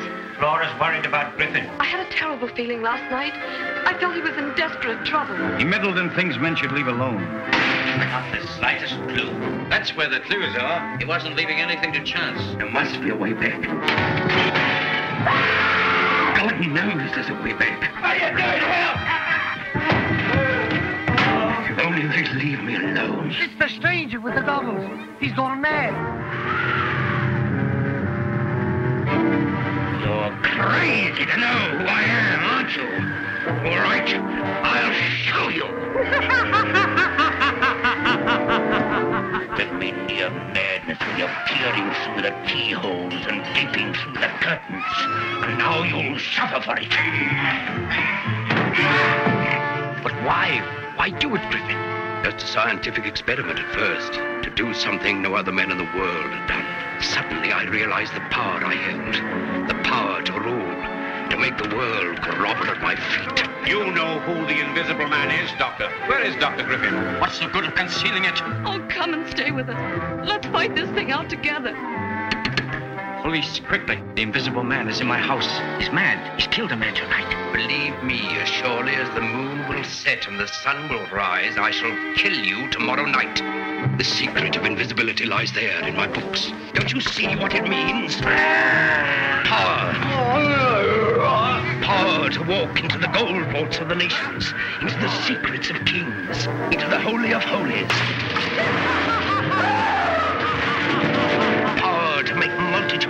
Squealing in terror at the touch of my little invisible finger. Even the moon's frightened of me. The whole world's frightened to death. I'll lay traps that even an invisible man can't pass. Keep your stations now. Watch the wall. Help! Help! He's here! He's here!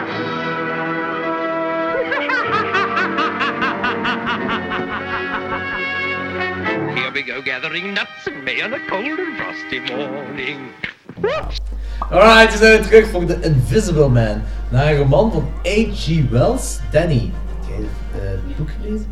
Eh, ik heb het boek in leven niet gelezen. Ik heb wel andere dingen van H.G. Wells gelezen, maar niet dat boek. Oké, Heb je misschien interesse om andere dingen te vertellen over de andere boeken? Allerlei dingen. Zo. Nee? Nee, het, hetgene, hetgene wat het belangrijkste van... eh, Het belangrijkste? Ik vroeg me eigenlijk voornamelijk af hoe dat die acteur eruit zag. Oh, zalig! Ja, oké, cool, maar daar gaan we het straks over hebben. Eh, de tagline van de film Catch Me If You Can. Weer al geregisseerd. Met Leonardo DiCaprio? Dat is wel een keigoede catchline. Ja, zeker. Oh, een Invisible heel Man, goed. zalig. Dus het is de allereerste film... Die ken ik precies wel. Catch Me If You Can. Huh? Maar de film Invisible Man of de film Catch Me If You Can? Ah. Eh, het gaat over de Invisible Man van 1933. Dat is, dat, dat is een film die tussen Frankenstein en Bride of Frankenstein is uit. De allereerste onscreen adaptatie van een onzichtbare man trouwens. Ehm, Adaptatie. Quote, quote. onscreen zei ik! Onscreen! Probeer... eh, hoe gaat... On fucking screen! Een onzichtbare man onscreen. Ja, maar het is wel gelukt.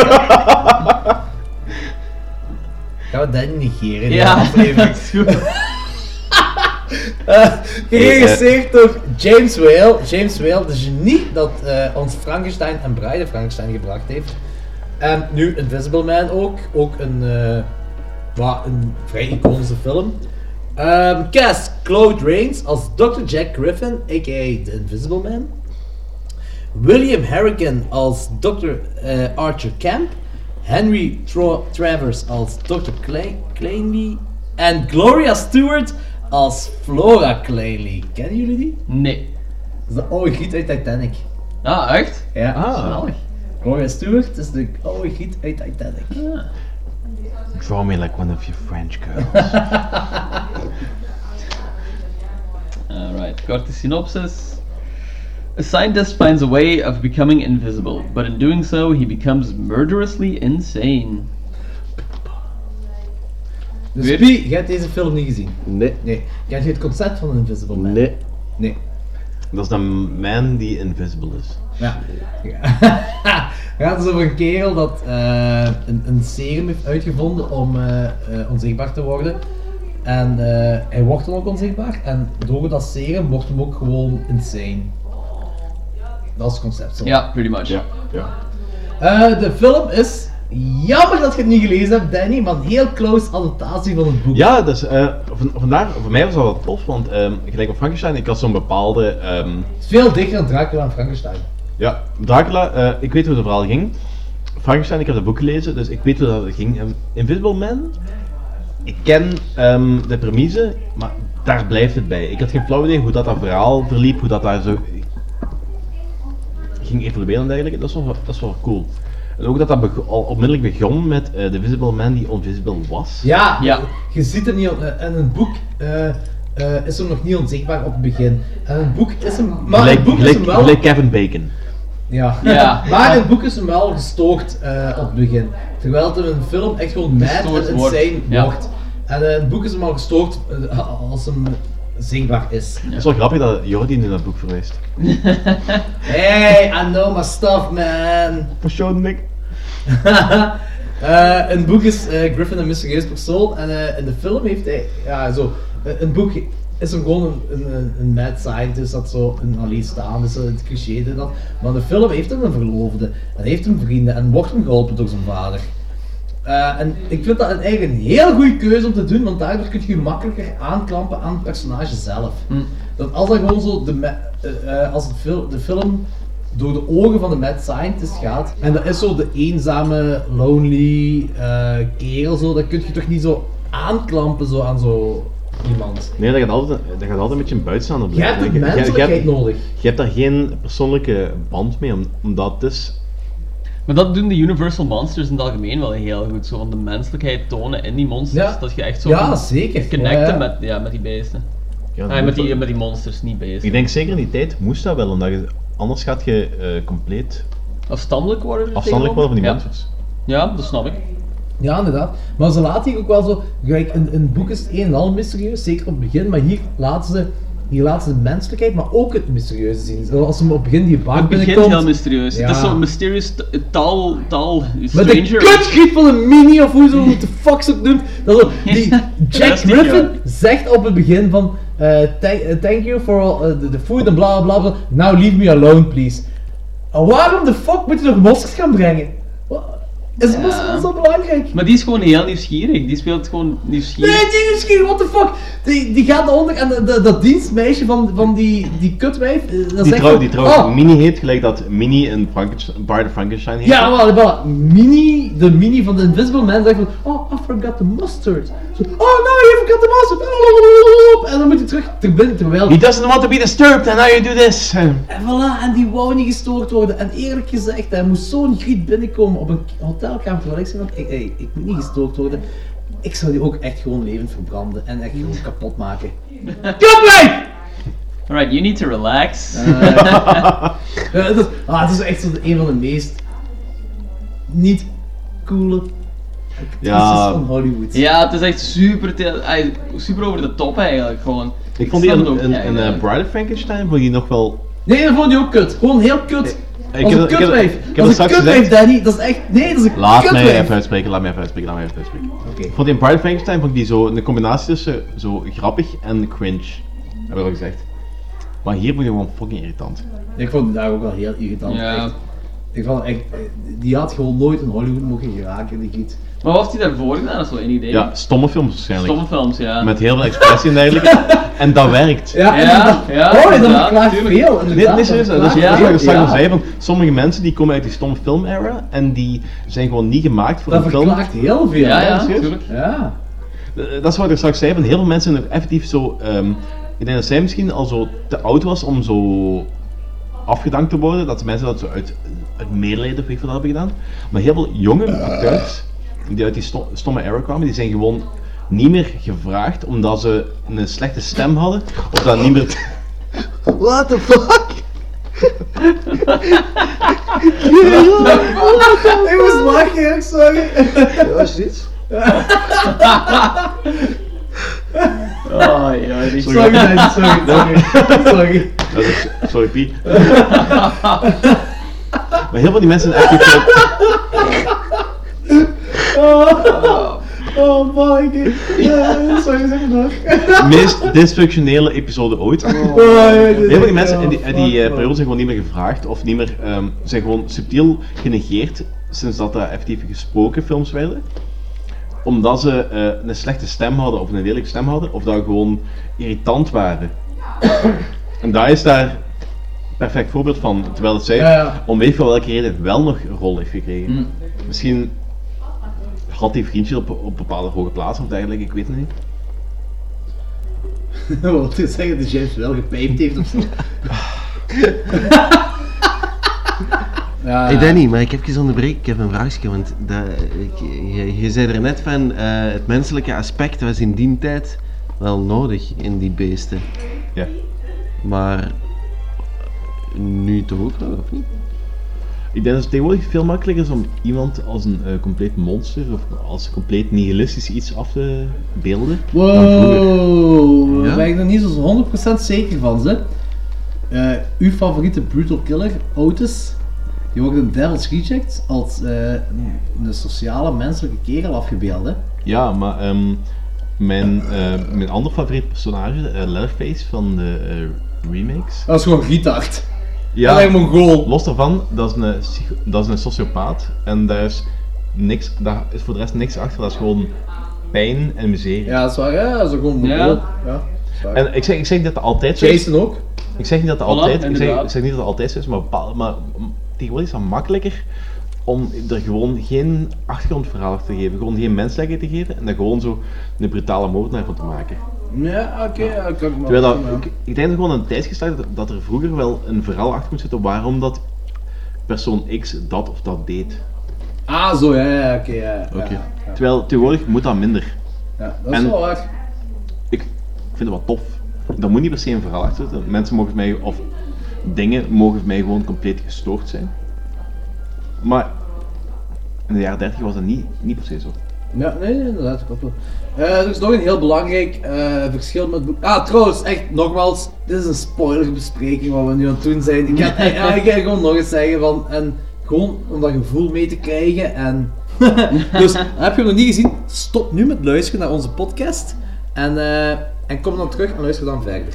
Een van de grote verschillen is ook dat ehm, een boek, Dr. Camp, die blijft leven en hier wordt hem, ja, we weten hoe dat afloopt. Het wordt gewoon, bru- hij wordt gewoon brutaal vermoord. Ja, dat had ik niet verwacht. Ja, en ik, ik, dat zijn zo goede keuzes, gewoon omdat je mee zit met zoveel personages en zeker ook met Invisible Man. En, en ja, dat is 1933 dat die film uitkomt. Dat is mega zot om één van de, één van de hoofdpersonages zo te laten vermoorden. Er zitten ook ongelooflijk veel doden in deze film. eigenlijk. 122! 122. Met die treindingen. Ja, ja, ja. Ja, dat Ja, maar toch. Allee, dat, dat, wa- dat was zo heel op zich. Qua, eh, als je dat vergelijkt met eh, moderne, moderne film. Dat wordt op een heel triviale manier afgebeeld. Van de trein die in de afgrond zakt en er wordt gewoon niks meer mee gedaan. Maar hier is dat ook een mad scientist. En je merkt ook dat die kerel mad is. Die, die, is, die is insane, dude. Ja. Maar als je, als je vergelijkt met de jaren 30, ook al wordt er niet veel mee gedaan, dat is een mega veldstuk. Dat is een fucking trein die in de afgrond valt. Ja, Ik weet niet hoeveel mensen, inderdaad. Ik weet dat 100, gezegd. 100 mensen van links en dan 100 nog mensen. eh, 22 mensen eh onscreen zonder die dingen. Ja. En plus, niet alleen dat, ook zo. De, eh, ja, daar gaan we, daar gaan we het niet wel over hebben hoeveel zotte shit het nog doet. Maar dus je kunt het vergelijken met zo die laatste Godzilla film. Dat is ook echt een scène waar dat zo'n trein van eh, zo'n kapotte brug af afrijdt of dergelijke.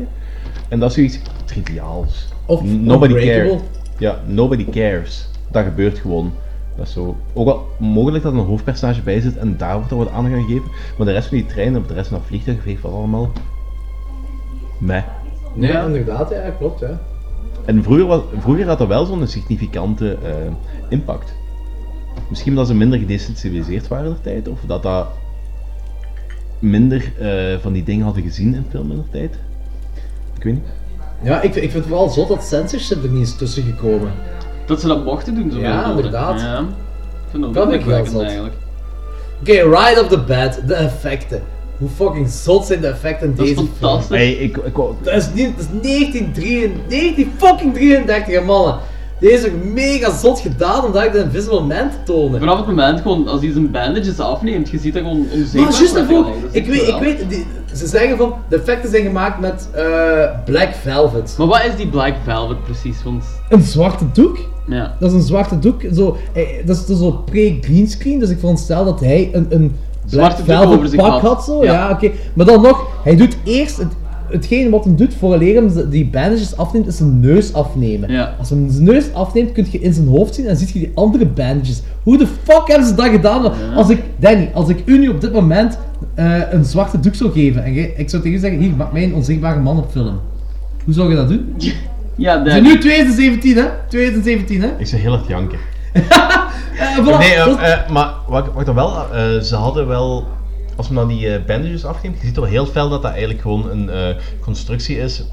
Ik weet dat ze die eh, bandages hebben doen verhouden of dergelijke. En dat dat gewoon armen zijn die van ergens komen die dat losmaken. Dus ik, had, ik dacht op dat moment dat die eh, neus ook zoiets was. Dat dat gewoon Nee, het zo is- een constructie was. Het is geen constructie, want het is, het is en een echt... paar minuten later ziet je dan wel dat, die, eh, dat je dat dan zo het hem ziet zweven. En dat je, dude, welk jaar was dat?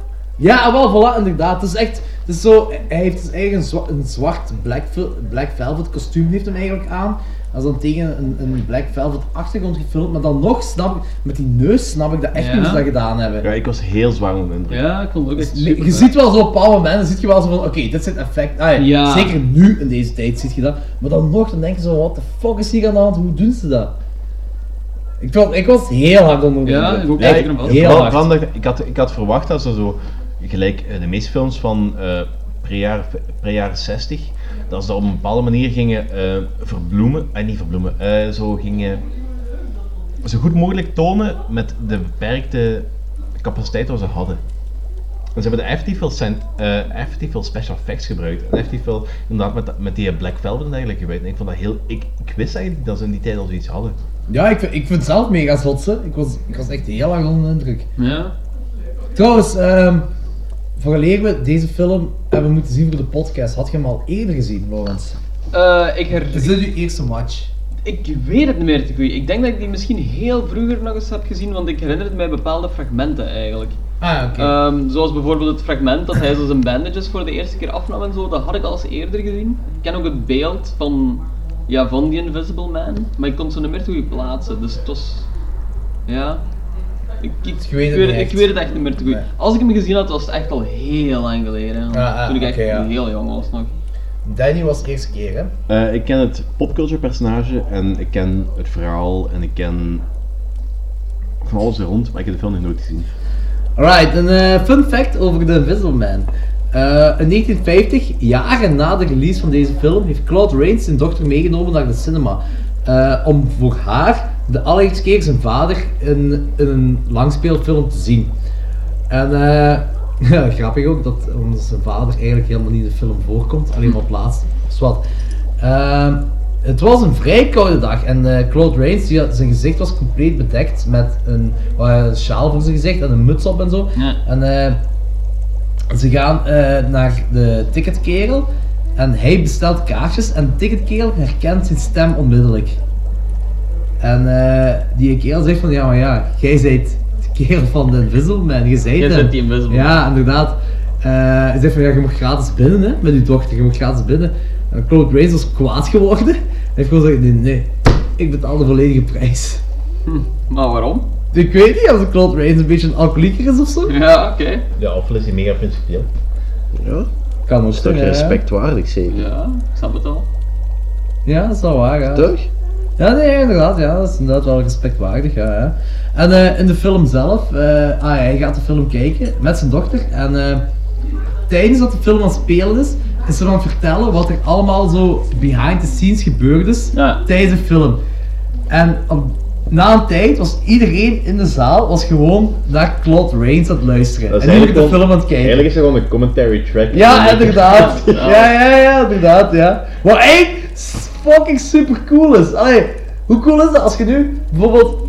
eh jij zou, Danny, jij zou 31 gaan kijken nu in de Ja. cinema. En Rob Zombie zit in de cinema. Of, ja, ja pa- eh, Sherry Moon Zombie. Pak Sherry Moon Zombie. Zit in de cinema. Allebei. Ja, allebei. En die zijn vertellen wat er op dat moment behind the scenes gebeurd is. Dat is mega zot. Ik zou mega. Ik zou. Ja, ja, eh, geen woorden. Voilà. ik, zou, ik, zou, ik zou dat letterlijk voor hebben. Dat, dat, dat, is, dat is gewoon. ja, een, van de, een van de coolste filmervaringen wat ik heb meemaken in mijn ogen. Ja, voilà. Ik ben echt vrij jalo- jaloers op de mensen die dat hebben meegemaakt toen. Ja. Maar waarschijnlijk voor de meeste van die mensen was iets kei triviaals, was gewoon iets leuks. Wat er op dat moment gebeurde. Dat ze dat waarschijnlijk zelfs niet door dat dat die of die of die was. Ja, ja, ja, oké, ja, dat, ja, dat kan. Ja, zo, ja, zou wel kunnen. Ik denk ja. dat wel. Ja, dat kan wel, ja, ja. Ehm, Claude Rains was vooral gekozen omdat hij heel goed kon articuleren. Maar als klein kind kon dat helemaal niet. En eh, die heeft in veel eh, theaters en musicals en dit en dat allemaal meegedaan. En die had een heel dik accent. En eh, hij is dan, dan daarop beginnen ehm, ja, ja, voilà, oefenen. En, en, en, en daardoor, omdat dat zijn articulatie gewoon beter en beter werd. En echt gewoon bijna pitch perfect eigenlijk, zou ik maar zeggen. En dat is, dat is de reden waarom James Whale hem gekozen heeft om de Invisible Man te spelen. Omdat de Invisible Man helemaal niet in beeld komt. Ja, hij- eigenlijk het enige wat hij doet is puur voice acting. hè. Ja, inderdaad. Ja. Ja, En nee, dat, dat, is, dat is eigenlijk, eigenlijk is dat heel raar, want dat is compleet het tegenovergestelde van de hele stomme era. eh, de stomme era. In plaats van puur visueel moet je puur eh, Auditief, audio, ja. auditief, inderdaad. Auditief connecteren, ah ja, inderdaad. Ja. Daar heb ik niet over nagedacht. Want Dat is dat is, heel- dat is eigenlijk nog maar. Wacht, dat is 1933, dus Geen- vier, vier jaar Ja. terug. Geen tien drie, jaar. drie, tot vier jaar, drie tot vier jaar terug eh, had je nog geen pratende films. Inderdaad. En dat, en dat, op, denk er van na, dat, dat, dat, moeten ze echt, echt even over nagedacht over een, een acteur die goed klinkt. Ja, inderdaad. Ja, van de tijd was het niet zo. De niet eerste zo keer, ja, de eerste keer ooit dat ze dat gedaan hebben. Ja? Ik kan, ja. Oh ja. Want daarvoor was dat gelijk als gelijk Danny, als you ik blew our minds. Lekker pauze! Gelijk al verschillende keer heb aangehaald, want daarvoor waren dat allemaal van die acteurs uit de stomme era. Ja, ja. Die dan... ehm, Heel expressief en zo moesten zijn. Expressief. En hier moest het echt even goed klinken. Ja, zot. Ja, inderdaad. Eh, doorheen de film wordt, wordt eh, Jack Griffin, de Invisible Man, wordt hij gewoon meer en meer evil, meer eh, brutaler en zo. Terwijl hij eigenlijk een, een vrij lief persoon was. Ehm, hij begint, hij is, hij is een mad scientist, dat zo'n, wat, is dat een bed and breakfast, is dat een bar, is dat een hotel, een motel, whatever. Hij komt er zo binnengewandeld, zegt hij wil een kamer in en dat. En eh, alles is, is zo een beetje chaotisch. En, eh, Je ziet dat binnenkomen volledig in verband gewikkeld. Dat is uw eerste shot waar je van Invisible Man hebt. Dat is fucking mysterieus allemaal. heel cool. Ja, en dan heb je dat kutwijf dat daar zo begint te zagen over een monster. Eh, als hij eh, geïntroduceerd wordt in de film, eh, heeft, heeft hem dat serum al genomen. Dus wanneer we hem leren kennen, is hem al invisible. Terwijl het in een boek invisible wordt en moet hem het serum nog nemen en al. En je merkt zo op het begin dat hij niet zo 100%. Dat, dat, er is iets mis. hem. Ja. Zo qua kara- karakter bedoel ik. Ja, merkt iets dat er ergens zo wel zo iets kort af aan hem is en... Ja. Some, something's afoot. Ja, voilà, inderdaad. Eh, en ook grappig zo dat, dat zo, wanneer hij zichzelf revealt en dat die flikken zeggen: Look, he's all eaten away. Ja, ja, ja. Dat is ook een horrible accent of zoiets zeker, hè? Was het? Dat is super grappig. En het is als je, als je er echt naar kijkt, kun je wel zeggen van, ja, oké, waar, ik zie dat wel ergens. Maar los daarvan was hij altijd mega cool gedaan. Ja, ja. Maar bu- alleen, buiten die effecten alleen al zo, dat gewoon hoe het personage evolueert, hoe fucking evil dat hij is. Hij begint, hij zegt van, oh, you want to see who I really am, en bla bla. En dan begint hem zo heel zijn dingen af te halen, zijn af te halen. ook echt Ja, en, dan- en dan- dat evil lachje dat hij heeft. Hoe fucking evil is dat fucking lachje? Ja, dat begint met iemand die gewoon eigenlijk een oplossing wil voor dat probleem. Vervolgens evolueert naar iemand die gewoon, eh ik zie van, fuck it. Vervolgens evolueert naar iemand die gewoon de hele wereld wil beheersen. Yeah, what's all this? Keep back there. Keep back, me? Do you know who you're talking to? I give you a last chance to leave me alone. Give me a last chance. You've committed assault, this what you've done, and you can come along to the station with me. Come along now, come quietly, unless you want me to put the handcuffs on. Stop where you are. You don't know what you're doing. I know what I'm doing, all right. Come on. Get all of him. Lock him up. All right, you fools. You've brought it on yourselves. Everything would have come right if you'd only left me alone. You've driven me near madness with your peering through the keyholes and gaping through the curtains. And now you'll suffer for it. You're crazy to know who I am, aren't you? All right, I'll show you. There's a souvenir for you. And one for you. I'll show you who I am and what I am. Look, he's all eaten away. Huh? How do you like that, eh? Dat is mega zot. Nou, en ook zo daar nog die quote van eh, wat ik nu eh, een paar dagen geleden ook in zaal 4 heb gezegd. De quote van Jack Griffin. Nobody, eh, zo, of wanneer zegt van, over de Invisible Man van An invisible man can rule the world. Nobody will see him come, nobody will see him go. He can hear every secret, he can rob and rape and kill. Om dat alleen te zeggen in een film van fucking 1933. Ja, Super Bowl, nee. ik kan, kan ook niet echt goed plaatsen dat dat nooit zo gecensureerd is. Zeker zo die, ja, die rape en die kills. Maar ja, het werkt.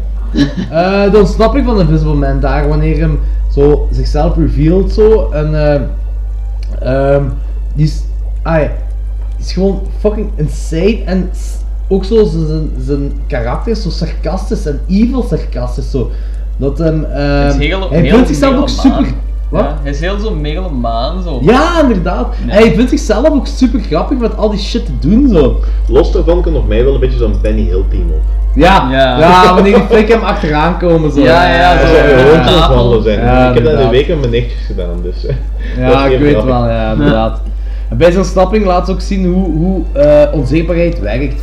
Eerst doet hem zo als, ah, alsof hij door het raam gaat. Hij is niet door het raam en dan eh, de flikken denken dat het door het raam is. En Kan dan, niet daar zien, dan ja. Maar je zegt, je die. zegt dan ook wel van, waar ben ik een, een simpele, Ja, een simpele misdaad Dat is geweest, slim door het raam. Ja. En dat heeft weer dan, dat megalomane Lorenz zegt. Dat is zo weg van, ik ga niet gewoon om simpel meer ontsnappen, ik ben beter dan dat, ik ben groter dan Het is dat. heel arrogant gewoon, hè. Ja. En dat is ook het serum dat er zo Ja, geworden is. Ja, ja, ja. Maar er wordt ook dan gehint met die, met die hond die dan ook dat serum heeft gehad, wat dan Wit is ag- geworden. En agressief werd. Ja, ja, inderdaad. eh. En dan heb je die, eh, die fietssteelscène en zo. Ja, dat was ook Dus- al zo... Ik vond het geniaal, dat is echt super cool gedaan. Opnieuw Benny Hill. Ja, ja. Ja, dat wel, maar dat, dat is hetgeen wat je wilt zien, wat een onzichtbare man doet. Zo, zo al die, shit, die, die, die kleine dingetjes, zo, dat is zo grappig zo om te zien. Hij ontsnapt en hij steelt die fiets en hij zegt, I need this bicycle. en dan En niet your clothes, your boots en your bicycle. Maar dat moet je wel zien, en dan gooit hem die, die eh, fiets, gooit hem wel zo, ook zo kei brutaal tegen al die mensen op en, en zegt hem, here's your blooming bicycle, you can do what you like with it. En dan nogmaals de brutaliteit laten zien, dan gooit hem gewoon die koets met die baby omver. Wat? Ah, Ja, ja, zo. dat ook heel vuil. dat is Amai. heel fel, dat is niet normaal gewoon. Hey, die fictieve villains dat wij allemaal gewoon zijn, die, die zijn nooit op kinderen uit. Het zijn altijd tieners en volwassenen en zo. Ja. Kijk, Jason, Freddy, eh eh Pinhead, ehm Ja, en zo, dat is allemaal tieners en volwassenen mensen. Dat is Maar dat, dat is ook zoiets wat altijd zo gerespecteerd blijft. Ik heb zelfs met die hele. ehm, ah, we gaan over actualiteit. Ik ga die hele over actu- actualiteit hebben. IS en dergelijke. Dat is een, al ook. Zelfs zij hebben altijd iets van. Kinderen, we respecteren dat, we blijven er vanaf. Vanaf het moment dat we daar aankomen, dan gaan we zo heel veel mensen tegen de schenen schoppen. En dan gaan we problemen hebben. Dus zelfs, dat is altijd een beetje de regel geweest van kinderen, dat blijf je af. En Ja, Ja, zelfs IS, moment- IS gebruikt kinderen om mensen te laten vermoorden. Ja, maar en in Europa- geen kinderen. In Europa, als ik een terrorist was, als ik mensen wou pijn doen, als ik mensen wou kwetsen, eerst wat ik deed was een school bombarderen. Ja, zo. Dat is de beste manier om mensen pijn te doen, mensen tot een diep van de ziel te raken. En dat hebben ze nooit gedaan. Nee, inderdaad. En Invisible Man doet dat. Schoen, dat Ook al is dat er maar, ook al is kinderen- maar gewoon een Ja. kinderwagen omsmijten. In de jaren 30 was dat mega. Ja, maar kinderen worden Ja, maar- heel sociologisch gegeven, echt op elk gebied zo Maar ja, beschermd. een baby- Heilig, hè? Ja, ja. Een baby omsmijten is ook gewoon een baby vermoorden. Maar. Allee. dat, dat is, dat is gewoon de grootste trigger. Als iemand ooit mijn kind iets zou pijn doen, ik zou die mensen vermoorden. Ja. Ik zou die gasten en familie vermoorden. dat blijf je vanaf. Alright. Nee, maar dat is inderdaad waar, ja. Ja. Dat kan ik zeggen. En daarmee dat de Invisible Man is één, ik blijf erbij, is één van de meest brutale killers in, in horror history gewoon. Ja, gewoon absoluut. Dus in één film heeft hem 122 moorden op zijn geweten. Dat is gewoon zot. hè. Zeker, zeker de jaren 30. Ja, inderdaad, voilà, inderdaad. Dat is, dat is mega zot.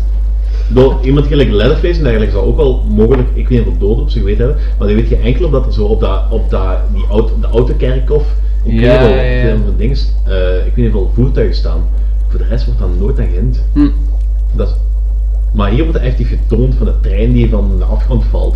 Ik weet niet hoeveel slachtoffers waar je even die letter ziet, letterlijk ziet Er sterven. zijn vier onscreen, onscreen eh, doden, hè. Dat is echt, dat is veel voor 1933, hè. Ja, maar nee. Oké, Pi, wat vind jij van de diepzinnigheid van het concept van Invisible Man? Ehm, Nog meer in de... ah ja, juist. Ik heb hem dus niet gezien, eh, maar het concept lijkt mij interessant, sowieso. Maar sowieso, ik denk niet dat ik tegen een bepaald concept ooit ben. Als het, als het maar... Maar als is de manier waarop dat je het uitgewerkt is dat belangrijk Wat als jij de Invisible Man zou zijn? Wat zou je doen?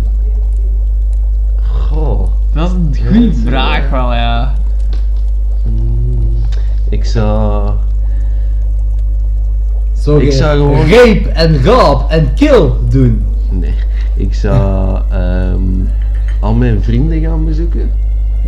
Wauw. En zien welke privé dingen dat die doen, zodanig dat als ik terug... Wilt je echt je vrienden privé dingen zien doen? Oh ja. Zodanig dat ik die er achteraf mee kan uitleggen. Er kan echt zo niks goed van komen, hè. Van zo'n Nee, dat- Je weet dat sowieso, je zou sowieso, jij weet dat ook. Je zou sowieso willen weten wat iedereen achter de schermen doet. Ja, dat is het net. Daar Dat- komt dat is- nooit iets goed van, van een invisible man te zijn. Ik, ik ben ervan overtuigd, iedereen is een... Iedereen is geïnteresseerd in zo wat er gebeurt achter de schermen. Iedereen wil dat. Iedereen is een... Dus daarom de reality shows zo populair zijn. Ja, wel, absoluut. Ja, klopt wel. ja. Hm. Oké. om aan te tonen hoe, hoe insane of, of hoe evil het Invisible Man is. Je hebt zo'n bepaald moment dat die giet die zo'n dooi heeft gezien en dan zo wegloopt en zegt van de murder, murder. En de Invisible Man die loopt er achterna, of wandelt of whatever achterna en zit daar te zeggen van eh, Here we go gathering nuts and May, nuts and May, nuts and May. Ah, dat is toch zo, die dude is zo wat mensen te vermogen en die, die giet loopt daar zo een, een doodsangst loopt ze weg. Het boeit hem niks. Nee, inderdaad, dat boeit hem allemaal niet zo. Here we go gathering nuts and May, nuts and May.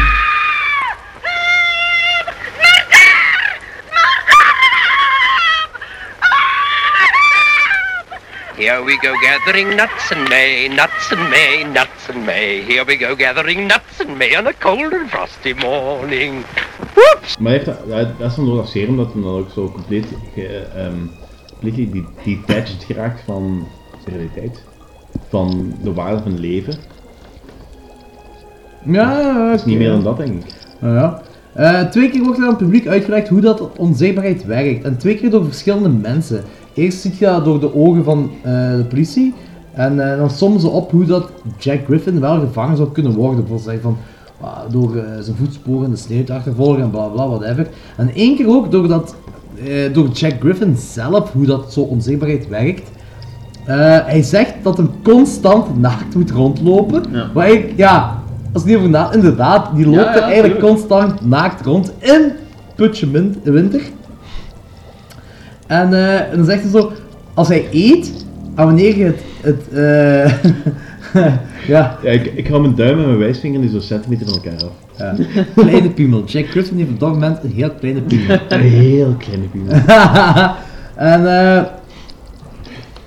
dus eh, hij zegt ook zo van dat als hij eet en het eten zit in hem, maar dat, allee, dat het pas onzichtbaar wordt wanneer dat verteerd wordt. Maar verteren betekent niet per se, ah zo, dan zit er nog altijd kak in zijn lichaam hè. Ja, oké, maar gaat het nou uit van eh, als we echt heel uitgaan, als, je, ehm, i- als iemand de stront op straat laat vallen, kun je dat DNA van die persoon uithalen. Maar ook... Dus dat is dan eigenlijk verwer- verwerkt door het lichaam van die persoon en dat is Zijn deel van zijn lichaam. een Ja. deel van zijn lichaam. Ja. Ja, maar ehm ah. Dan gaat het gewoon zijn, want zodra, ai, als er nog niet Oké. verteerd is, is er iets wat buiten zijn lichaam zit. Dus dat is Ai, geen zwevende zeggen. Nee, kak het een leuke eh, de enzymen in die persoon zijn maag nemen die eh, voedingsstoffen en die verwerken dat tot iets wat ehm, ja, verder verwerkt wordt in de darmen. Maar Want zijn, zijn, zijn cellen worden onzichtbaar. Dat, dat is hetgeen wat... Daarvan uitgaan. Ik denk Ja, maar dat zeggen ze ook in de film. Ik denk dat je een beetje zo die suspension of disbelief moet hebben. Ja, dat je zo denk het ook. gewoon, ja, oh, opnieuw go with it. Just go with it, inderdaad, Ja. ik denk ook, ja. Ik denk, als, Ik bedoel, als, we, het als is- we dat echt helemaal, als we dan de realiteit moeten, moeten beschouwen, dat dat wel zo wat moeilijker zou kunnen worden. Dat je echt iets van het rol en het niet zou kunnen Ja, rondvliegen. ik bedoel, het is ook een film over iemand Ja. die onzichtbaar wordt. De suspension of disbelief is inderdaad een ding. Ja, So, ja, oké. Gotta go with it, maar... Wie, wat denk jij ervan? Ja, ik denk inderdaad. Wat is uw mening over rollen? Nee, maar wat denk jij? Als nu onzichtbaarheid in het echt zou werken, door een serum. Dus je spuit een serum in u, dat al uw cellen onzichtbaar worden. Hoe denk je dat zoiets werkt in het echt? Ja, man, wat is dat voor een vraag? maar, eh... hè, maar... Just go with it. En uw botten, moeten uw botten dan ook niet getoond Dat zijn ook cellen, hè? Ah, dat Dus, zijn ja. ook cellen, oké. Dat heb je DNA. Dat heb je DNA. En is dan, zou dan effectief eten en kijk het enige zijn dat je eigenlijk nog zou moeten zien, of hè? Ja, nee, maar kijk, dus als je een serum neemt, je wordt onzichtbaar door een serum te nemen. En je serum, het serum zorgt ervoor dat je cellen onzichtbaar worden. Dus jij wordt compleet onzichtbaar. Maar alles waar je dan op, gelijk roken. Die kerel, eh, Jack Griffin rookt constant. Zou je eigenlijk zijn rook in zijn longen moeten zien, toch? Maar ik kan je zelfs voorstellen van, eh, bl- werkt dat serum ene keer of blijft dat werken? Eh, is elke cel die In eigenlijk... deze film laat ze het niet echt tonen zo, maar volgens mij is het echt gewoon, eh, hij heeft dat ingespoten in zichzelf. permanent. Ja. Behalve als je dan, ja, gelijk, we hebben al op voorhand gezegd, kijk de film volledig deze beschikking luisteren, dus hij sterft. Dus als hem sterft, wordt hem zichtbaar. Dus ik denk dan, zijn cellen eh, gaan dan dood, en dan wordt hem zichtbaar. Ja, want da- dat is eigenlijk het punt waar ik zo wat voor vragen bij- bij heb. Want ehm, waarom is het... dat- eigenlijk, eh, in de film is dat puur gedaan omwille van zo'n beetje van closure te geven. Van, eh Ja, ja, ja. dood en je kunt dat zien eigenlijk. ook, Maar het klopt niet, want dat zou eigenlijk ervoor uitkomen dat ze die cellen zouden vernieuwen zonder serum. Hoe vernieuwen? Ja, want cellen vernieuwen constant. Wel, de persoon die ik Maar ze zijn afgestorven, die cellen zijn afgestorven. Ja, waarom? Ja, die cellen sterven af en eh, omdat die afsterven, werkt dat serum niet meer of zo. Ja, ik denk dat, ja, ik denk Ja, dat lijkt me heel erg ook. Maar eh, in principe, cellen sterven Het gaat af. over een serum dat u onzichtbaar maakt. Heel de film is vergezocht. Oké, go with it. Ja. dat is dan door. Ah, heeft iemand de Dwight Fried cameo gezien? De wat? Ja, de Frits van Frankenstein, Karel van Brian Frankenstein? Nee. Nee, dat is een reporter. Ehm, wanneer die het doet, ook grappig, die het doet, zegt... "Eh, eh, we, hebben 100, we zijn 100.000 man is op zoek naar de Invisible Man. En door de 100.000 man gaan we die ook vangen en bla bla bla. En dat is de kerel die vraagt van... What are, eh, what are your plans in capturing him? Dat is Dwight Fry, die reporter is hem. Hm. Leuk cameo. Eh, ook grappig, dan, dan vraagt hem ook waarom er geen bloedhonden gebruikt zijn. En het antwoord is... All hounds lost sense of smell. Huh. Goed. Beetje vreemd, hè? Ja, dat is raar. Ja. Ja. Ja, ik vond dat sowieso van die 100.000 man, die is wel opgetrommeld, vond ik al een beetje ver gezocht. Ja, 100.000 man is heel ver Ja, dat, Ik dat, denk dat, is eh, meer volk dan Xerxes had om eh, Sparta te veroveren. Mm. en dat was, het, een oneind, dat was het oneindige leger. Ja. Maar ja, in 1931 in Amerika, of 1933 in Amerika kon dat wel, Danny. Kon dat, Danny. Iedereen had ook een toren. Tuurlijk wel. Ja, iedereen iedereen had een toren in die tijd! Iedereen! Eh, Oké. Eh, op dat moment vraagt hem ook, eh, of, eh, zegt hem ook, de Dwight Fry dan, why not wet tar and follow the footsteps? Waarop die flik zegt, because he's not a fool. Maar dat is echt zo, die slapstick dat er een zo toch in je gedachten Ja, zo ja, van, ja, mijn, een asfalt daar te gooien en dat het daarin komt en bla bla bla, de voetstappen. Maar daar laat ze wel nogmaals een paranoia zien van Ze respecteren hem ook wel als zo'n evil guy. Dat je- Ja, maar op dat moment zegt hem ook zo van, eh, I can't talk about it because he can't be in the room. Ah, Dat ja. onzichtbaar is, dan laat ze de paranoia daar ook van Ja. zien, zo. Wat ik heel graaf vind. Hmm. En dan is er een confrontatie met Camp. En Camp is een maat, Camp is een collega, Ja. Camp, is, Camp is een grote vriend. Die hem wel heeft verraden. Ja, maar ja.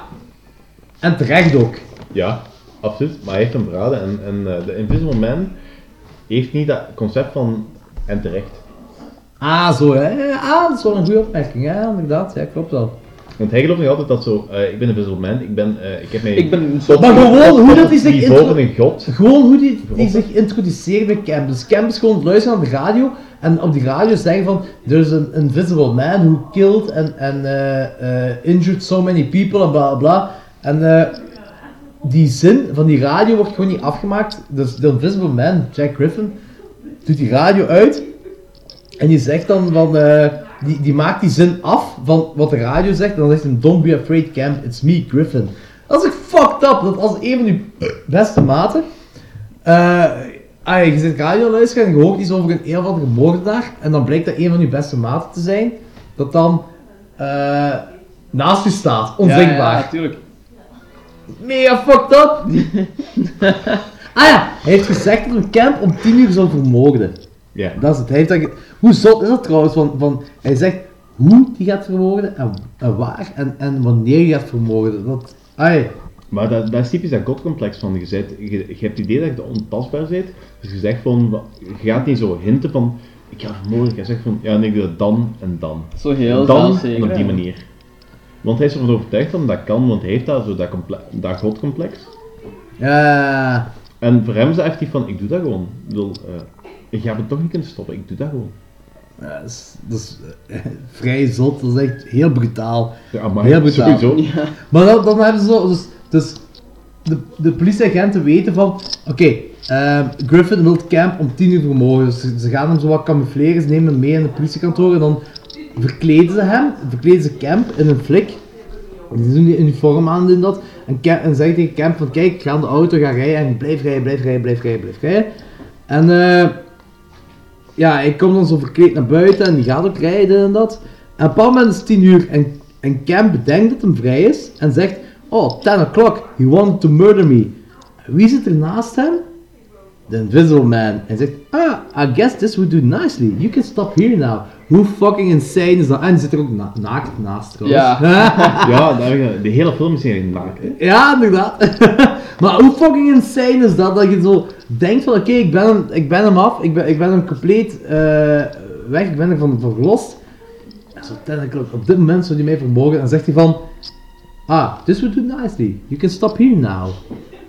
It's fucking insane, man. Ja, En dan op dat moment zegt hem ook zo, vertelt hem tegen Camp gewoon hoe die gaat vermogen tot op het detail. Dat hem, eh, te- tegen Camp dan. En dan zegt hij van, eh, en al- als Camp dood is, die gaat hij door de, die, die zit in die auto, bindt hij vast en gaat hij die van de eh, cliff afrijden en zo. En hij zegt tot in detail van wat er gaat gebeuren met hem. Zeker zo, eh, ik denk de, de felste woorden van de hele beschrijving was van and you feel a rush about 100 meters or something. Ja, ja, ja, inderdaad, ja. En, en dan is het gedaan. Ja, en dan gaat die auto er vanaf, halverwege van die cliff ontploft die auto, Hollywood-stijl. en valt hem helemaal naar beneden. Maar gewoon, gewoon het concept van je valt naar beneden en je hebt zo een rush van 100 meter eigenlijk. Ik vind dat een heel krachtig Ja, en hij zegt ook allemaal, hè. Ik vind dat heel krachtige woordgeving. Ja, en ga, je gaat die rush hebben en dan gaan je, wat zegt hij van je, je benen gaan breken of zoiets, Ja, zo van... Dan breken al die benen erin en Ah, dan ik- is gedaan. Dat is mega fucking zot. En dan heb je zo de, de grote cinematografische climax, eh, gelijk in Frankenstein hebt. Griffin is moe, hij gaat slapen in een schuur. En eh, een of andere boer hoort zijn gesnurk, maar die ziet niks. Dus Nee, hij wordt ook betrapt door zijn allergie voor hooi. Ah ja, inderdaad, ja, klopt, ja, ja, ja, inderdaad. Eh, en ze hebben door dat de Invisible Man is, de flikken komen binnen. En de flikken die gaan niet arresteren, ze. De flikken die gaan de schuur in brand steken. Dat is ook iets wat je in deze tijd toch helemaal niet kunt... Ah, als een, een schurk of een misdadiger of whatever, iets... met- zelfs met terroristen, ze gaan die niet gewoon onmiddellijk vermoorden, ze willen die vangen, ze willen die arresteren. Wat vind jij ervan trouwens, Pie? Dus ze hebben, kijk, je moet zo denken, ze hebben de misdadiger, de kerel die iedereen heeft vermoord. Ze weten dat hij daar is in die schuur, maar die ligt daar, eh, ja, onzichtbaar. Dus de flikken steken die schuur in brand in de hoop... naakt. Ja. Always naked. in, in de hoop dat hij dan verbrandt.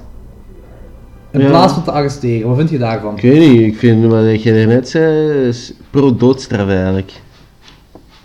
Ja, ehm, ik heb daar eens een keer een hele discussie met mijn pa over gehad. Dat Als iemand echt... Je hebt van die mensen die echt zijn slecht en je weet dat er nooit meer iets goed, goeds van... Godverdomme, stom microfoon, keer. Die mensen zijn slecht en je weet dat er nooit meer iets goeds van gaat komen. En je weet dat als die ooit nog de mogelijkheid hebben om in de maatschappij vrij rond te lopen, dat die andere levens... Want met Invisible. Man, weet je niet, want Invisible Man is, als hem dat zeker niet, eh, niet genomen zou hebben, is hem een vriendelijke kerel. Oké, punt. Absoluut. Dan wel. Maar op dit moment is de Invisible Man... De is flikken weten dat niet. De Die alleen, weten dat niet. Is Ja. alleen maar een Ja. risico voor andere mensen. En als je die... Als hij nog drie minuten langer in de film had geleefd, had hij weer acht mensen vermoord. Ja, die kans inderdaad Ja, groot. Ja, ja. ja, klopt. Ja. Nee, dat is waar, sowieso. Dus, Zo speelt die film zich toch uit, inderdaad. Ja, ja. Ik vind het hele concept van, van doodstraf dat heel ambigu. Zeker omdat zo het hele concept van onschuldigheid en een valse, onschuld, valse schuld en eigenlijk. Ik vind dat heel moeilijk. Maar als je echt met 99,9% zeker bent dat iemand schuldig is, is het misschien beter om die mensen te verwijderen uit de maatschappij. Want heel veel andere mensen gaan we er wel kunnen blijven leven en wel een fijn leven kunnen hebben en wel een, een goed leven kunnen hebben, terwijl dat die één persoon... Die acht mensen, quote unquote, zou ik niet vermoord zijn op dat moment. Inderdaad, dat, vlak- ik, vind, ik vind dat heel moeilijk. Ik vind het ook heel moeilijk omdat het is zo insanely moeilijk om zo die grens te bepalen van Ja, wel inderdaad, en dat is heel- dat is heel punt. En dan gaat je echt op die discussies hebben van oké, hij mag blijven leven als hij tot vijf mensen vermoordt, maar als hij zeven mensen vermoordt, dan gaat hem Dat is toch een beetje te veel, hè? En dan Ja, dat, die dat is, zes, dat is- dat is dat is zo zo van ja... super ambigu is- en je, je wilt daar ook zo, je wilt daar zo geen, geen document hebben in je handtekening over zetten, maar als je zo discussieert erover, heb je van, ja, dat vind ik wel niet kunnen. Ja, ik snap het. Het is... Dat is zo super ambigu, dat is, eh, dat is moeilijk. Ja, ik vind het een beetje een discussie van of, die, of dat iemand twee of eh, acht mensen heeft vermoord. Hmm, ik weet niet. Ik vind dat dat niet meer niet zwaarder doorweegt. Of ja, hoe moet ik? Ik weet niet. Iemand dat twee mensen vermoord is hetzelfde Iemand- als iemand die acht mensen vermoordt. Niet hetzelfde, maar. Ja, voilà. Ja, hij heeft hem- dat hij heeft hem vermoord. hè. Maar hij moet daarom niet. Ja, maar- Maar hij moet daarom niet harder gestraft worden, vind ik. Er, je weet dat er iets mis is en die gast moet, moet, er moet iets mee gedaan worden. Maar het is Maar niet dat iemand ik- acht mensen vermoordt, dat die harder gestraft moet worden dan iemand die twee mensen. Maar ik zeg zelfs niet per se van als iemand, eh, als iemand Of eh, ja, verwijderd maatschappij, dat is niet per se als doodstraf geven, dat is gewoon zorgen dat die eh, opgesloten wordt en nooit meer Ah, wel, ja, ja, ja, oké, oké, Dat is ja, goed ja, ja, Op ja. een Ja, functionele manier ja, dat de ja. maatschappij die mens nooit meer... En je moet ook weten wat dat de reden is. Allee, wat zit er achter die zijn. Allee, dat zou ik dan doen. motivatie. Maar ja, je vraagt mij de mening over die scène van die film.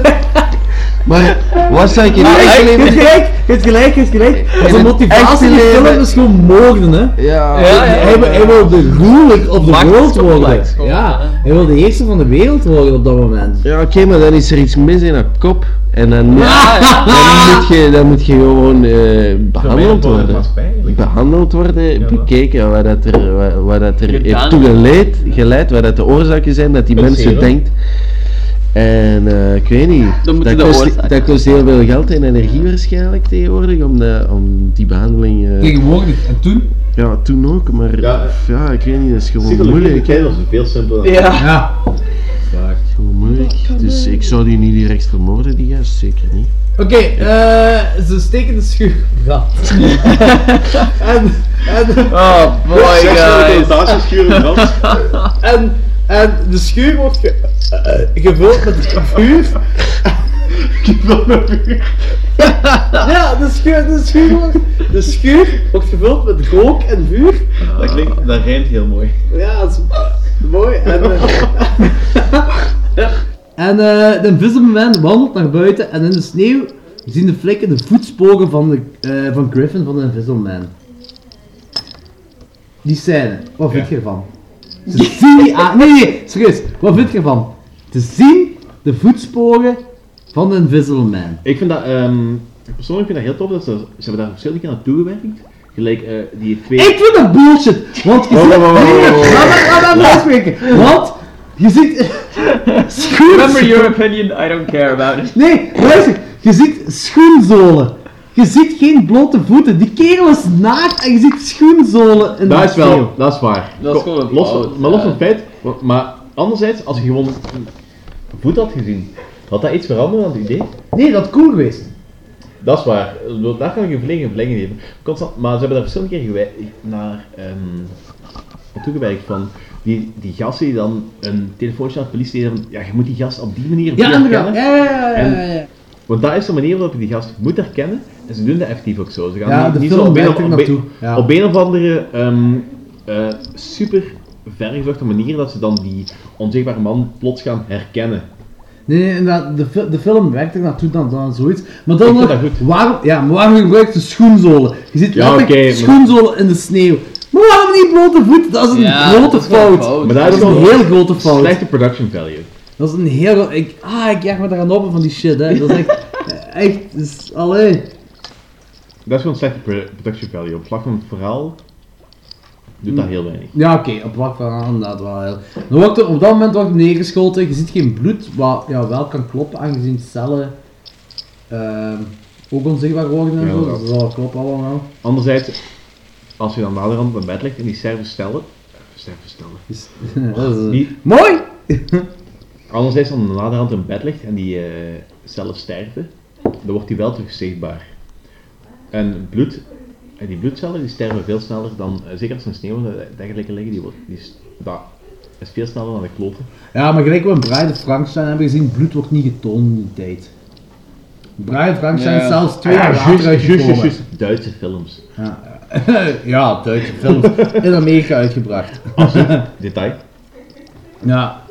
Eh, Oké, dus ehm, uiteindelijk, eh, ze, ze nemen de, de Invisible Man nemen ze dan mee, ah, ja, Jack Griffin op een bed en dan sterft hem. Heel emotioneel einde en bla bla allemaal en zo. zo.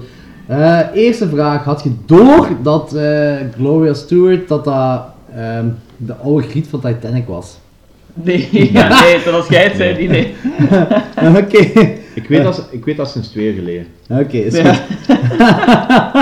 Ehm, dit is de scène waarin je de acteur effectief ziet. Waarin je Claude Rains echt ziet. Is dit de persoon die je zag als de Invisible Man? Als je de hele film de Invisible Man ziet en dan zie je hoe hij echt eruit ziet. Is- dat, dat dat gezicht dat je erop kunt plakken? Ik heb eigenlijk in die scène alleen maar een half schedel gezien. Hij zo, Nee, zo- op laatst al in bed. Ja, hij ligt, hij ligt in bed en hij wordt dan zo wat zichtbaar, maar eigenlijk, je ziet voornamelijk zo een schedel en je ziet niet echt een duidelijk gezicht. In mijn ogen. Ja. Oké. Ik, kan ook, ik denk ook niet dat het ertoe doet van hoe dat hij eruit ziet. Hij, want die Het deed dus persoon, wordt, niks. die persoon wordt zo onmenselijk doorheen heel de film, dat hij gewoon zo, ja, de, nutteloos gegeven wordt dat je hem eigenlijk zijn echte leven ziet, vind ik. Hij zijn Oké. echt, Ja, ja, zijn oké. echt gezicht ziet. Oké, zo. Ehm, maar ik zeg, ik vond het een heel brutale film, zeker voor een 1933 te zijn. Zeker. Er zijn vanaf 1985 zijn er films zo hard gecensureerd dat ze minder brutaal zijn dan deze film. Dat is echt, is gewoon te zot voor woorden. Heb je de, heb je de Invisible al gezien voor een? Ja, dat heb ik al gevraagd, ja. Ah, dat heb ik al gevraagd. Oké, eh, wat vond je ervan man? Ik vond hem keigoed. Echt waar, ik vond hem echt heel plezant. Vind een high five. Yes, goeie. Zeker. nee, ik vond hem echt kei vet. Ehm, ik geef hem een 8 op 10. Mooi, fucking hell, ik vind dat is het- een hoge score. Ik vind het ook, want ik vind het gegeven van die Invisible, Invisible Man een heel cool monster, eigenlijk. Ja. En ik vind zo het iconische beeld van zo die bandage stap en zo met zijn hoed en zijn bril aan en als je daar door de sneeuw wandelt, vind ik super vet. Zeker. En ja, ja, ja, ja. Het is gewoon, ja, Universal Monsters, ik ben er fan van en het is inderdaad een heel gruwelijk monster eigenlijk. Terwijl dit het meest menselijke van alle monsters is, is dit toch zo het meest kwaadaardige. Ja, want je ziet ook zo, eh, dat het, als hem sterft, zie je zo, het- dan zie je pas het menselijke erin. Zo. Ja. Waarom dat hij een verloofde heeft en, en, en waarom dat hij vrienden en collega's heeft en dat. En dat vind ik een heel, heel goede personageontwikkeling Ja, absoluut. in de film. Danny. Ja, eh, ik vind hem beter dan Dracula. Ja. Maar minder goed dan eh Bride of Frankenstein. Dus ik ga, ik op het niveau van eh Dracula. eh, Frankenstein zetten. Ik denk dat ik hem 7 geef. Ja, oké, mooi. Ik vond, ik vond een fijne film. Ik, heb, ik ben op bepaalde momenten ben ik zo'n beetje afgedwaald. Maar op het algemeen vond ik, het een goede film. Ja, eh, oké. Zeker zo met die tijdgeest en dergelijke, de jaren 30. Ze hadden, zeker van die special effects, ik ben echt wel serieus onder de Ja, indruk. absoluut. Ja, ja, zeker. Ook al zeker. die Black Velvet of dergelijke, ik heb er nooit van gehoord tot vandaag. Ja, het ik is mega ook. zot hoe ze dat hebben gedaan. Ja. Gewoon. En Dat is echt... Ja, dat was cool gewoon. Zeker dat, zeker dat moment dat je zo die neus afhaalt, en dat je in... Ja, dat je zo de, achter, de binnenkant van die, van de verbanden zo ziet. Ja, zo. ik dacht effectief dat dat gewoon een van, dat die, dat die gewoon zo een soort van, die verbanden gewoon hadden opgebouwd rond een of ander, weet ik veel wat, geraamte. Ja, ja, inderdaad. klopt. Dat dat gewoon iets is wat effectief in de, in de fysieke wereld bestond. Ja, zo, ja, ja, oké. Nou, dan als dan zo die, die, ehm, die verbanden gingen afvallen, dat is effectief zo. Dat, dat is iets wat in de fysieke wereld bestond. En dat waren gewoon armen die zo een beetje... Dat zag er heel raar en heel geforceerd uit. Dat is, dat is door de Black Velvet wel zo. Want toen was hij zelf die die verbanden afhaalde. Want dat is door, door de, dat Black... Dat is zo pre-greenscreen gedoe zo. Dus daarom dat dat zo... Ja, zo... eh Puppet Master zo al lijkt. Zo. Ah, ik denk ja. dat je dat bedoelde, hè? Dan toch. Ja, ja. Oké. Eh, ikzelf, eh, dit is mijn favoriete Universal Monster film. Alright. Ja, Ja. sowieso. eh, Deze is, eh, ik heb die zelfs op latere leeftijd pas leren kennen. Ik, heb, eh, ik ben eigenlijk altijd al zo eh, Frankenstein, Bride of Frankenstein, eh, ja, Dracula en eh The Wolfman. En Creature, Creature van Black Lagoon ook. Dat waren zo mijn dingen zo, waar, waar ik vroeger zo wat... Meeste heel- band mee had. Ja, Ja. inderdaad. En deze heb ik pas, ik denk een goed tien jaar... Nee, niet tien jaar. eh, pak zeven jaar of zo, vijf jaar of zo, zoiets. Heb ik echt leren kennen. En dat is uitgegroeid tot mijn favoriet personage. The Invisible Man dan. En eh, qua film ook zo, omdat ik... Ja, ik, ik weet niet wat ik moet zeggen. Ik, ik heb daar zoiets mee. Zo, die, die kerel, dat is, echt, dat is gewoon een maniak gewoon, die Ja, dude. ja, sowieso. Dat is echt zo, dat is echt mega zot zo. Want als ik zo kijk zo naar de horrorvillains eh, van tegenwoordig, zo, je hebt Jason, je hebt Freddy, je hebt eh, Leatherface, zo. Als je dan de Invisible Man kijkt, zo, die staat boven al die kerels gewoon. Die is zoveel killer gewoon. Hè. Ja, inderdaad. Ik ben, deze is mijn favoriet echt van, ik heb dat 10 op 10 deze film. Alright. Ja, ja, ja, zonder twijfel zelfs. Zo, er is nog één ding die 10 op 10 heeft, maar dat is voor later in de podcast. Alright. Ja. Eh, Pie, wat denk je? Eh, we hebben nu een, een, een goed uur zo over deze film zitten praten. Ja. En eh, ik denk... Zou ik hem kijken? Ehm, Overtuigd. nee, ja, zoals je het nu, eh, wat ik heb gehoord, wil ik hem wel zien, ja. Alright, cool. Dus eh, op de volgende Universal Monsters episode, wat je nog eens de, de guest zijn. 20. Aflevering 20. Dus binnen drie maanden pakt. Ja, misschien wel, misschien wel.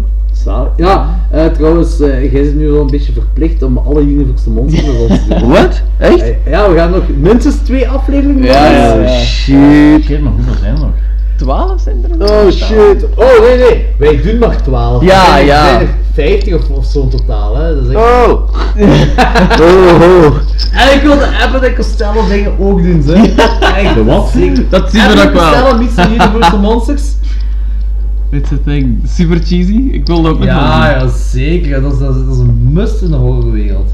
Alright. Goed mensen. Bedankt voor het luisteren allemaal. It's been a long night. En bedankt, bedankt voor het, het geduld vooral. ja, ik, Ja, en dat? jullie weten het niet, maar er is heel veel gekut geweest in het laatste uur. Dude, ik, ik, ik heb niks gekut. Oké, afle- Oké, als deze aflevering 3 uur duurt, is het niks gekut geweest, anders wel. Anders wel, ja. Voilà. Ja, dus eh echt, eh, ik, ik hoop gewoon dat, dat eh, voor de mensen die nog niks gezien Het is hebben... kwart af fucking 1 man. We zijn begonnen om. Hoe laat zijn we begonnen? Half tien. Half tien. Fucking hell man. Ik hoop gewoon dat de mensen die nog nooit zo'n film gezien hebben, dat die echt zoiets hebben van alright, deze wil ik zien. En ik hoop ook dat ze een goed gevoel erbij hebben om dat te zien. want Ik hoop het ook. Echt de moeite om een paar van die films te zien. Ook Ze. al is het alleen maar om de nieuwe dingen te snappen of zo. te Ja, er zeker. Zeker. Maar goed. Ah, wel, nogmaals, het is, het is niet mijn ding. Ah, het is niet 100% een ding. Ik hou meer van zo de felle horrortoestanden. Ja, echt een horror. Ja. Het is zo van de feel bad toestanden. Ja, ja, ja. van. Maar het is wel cool om te zien. Ik hou heel veel van, van die, eh, heel veel horrortoestanden. Dus eh, op, op, op zich is het, die universal horrortoestanden, dat is niet echt mijn ding. Maar ik vind het wel heel cool om gezien te hebben, gewoon om te zien waar dat vandaan komt. Ja. Alright, zeker. Het zijn, cool. het zijn, het zijn horror origin stories. Ja, Ja, zeker en vast. Zeker, zeker zeker, zeker. Dus Pie, we gaan ervan uitgaan dat jij eh, Dracula en Invisible nog gaat zien tegen de volgende keer. Wanneer is het volgende keer? Maar we gaan die niet eens bespreken. Dat is binnen drie maanden. of zo. Ja. Maar we gaan die toch niet bespreken? Nee, we gaan niet beschrijven. Maar we willen wel weten waar dat we hier Ja, ja, oké, oké. Ik zal hem, eh, ik zal ze bekijken. Alright, cool. Echt, ja, dat is eh, heel cool. Goed. Oké, ik ben Mensen- blij dat we erover konden praten. Echt. Eh, super blij, want dat is een van mijn favoriete films dat we nu bepra- eh, Ik, besproken hebben. ik kijk al uit naar de volgende aflevering. Ja, dan gaan we nog meer drinken. Alright, eh, deze was een heel lange aflevering. Mensen, eh, als jullie... Sorry. Als jullie, vooral. als jullie nu nog aan het luisteren zijn, merci om te luisteren. Ja. Super cool. Eh, deze aflevering gaat ook uit naar eh, zowel de Skeleton Crew, Bramble Strike Back en Zalvier. En Tommeke. En Tommeke Onderbroek. En die andere podcast. Ja, tot volgende week. Joe.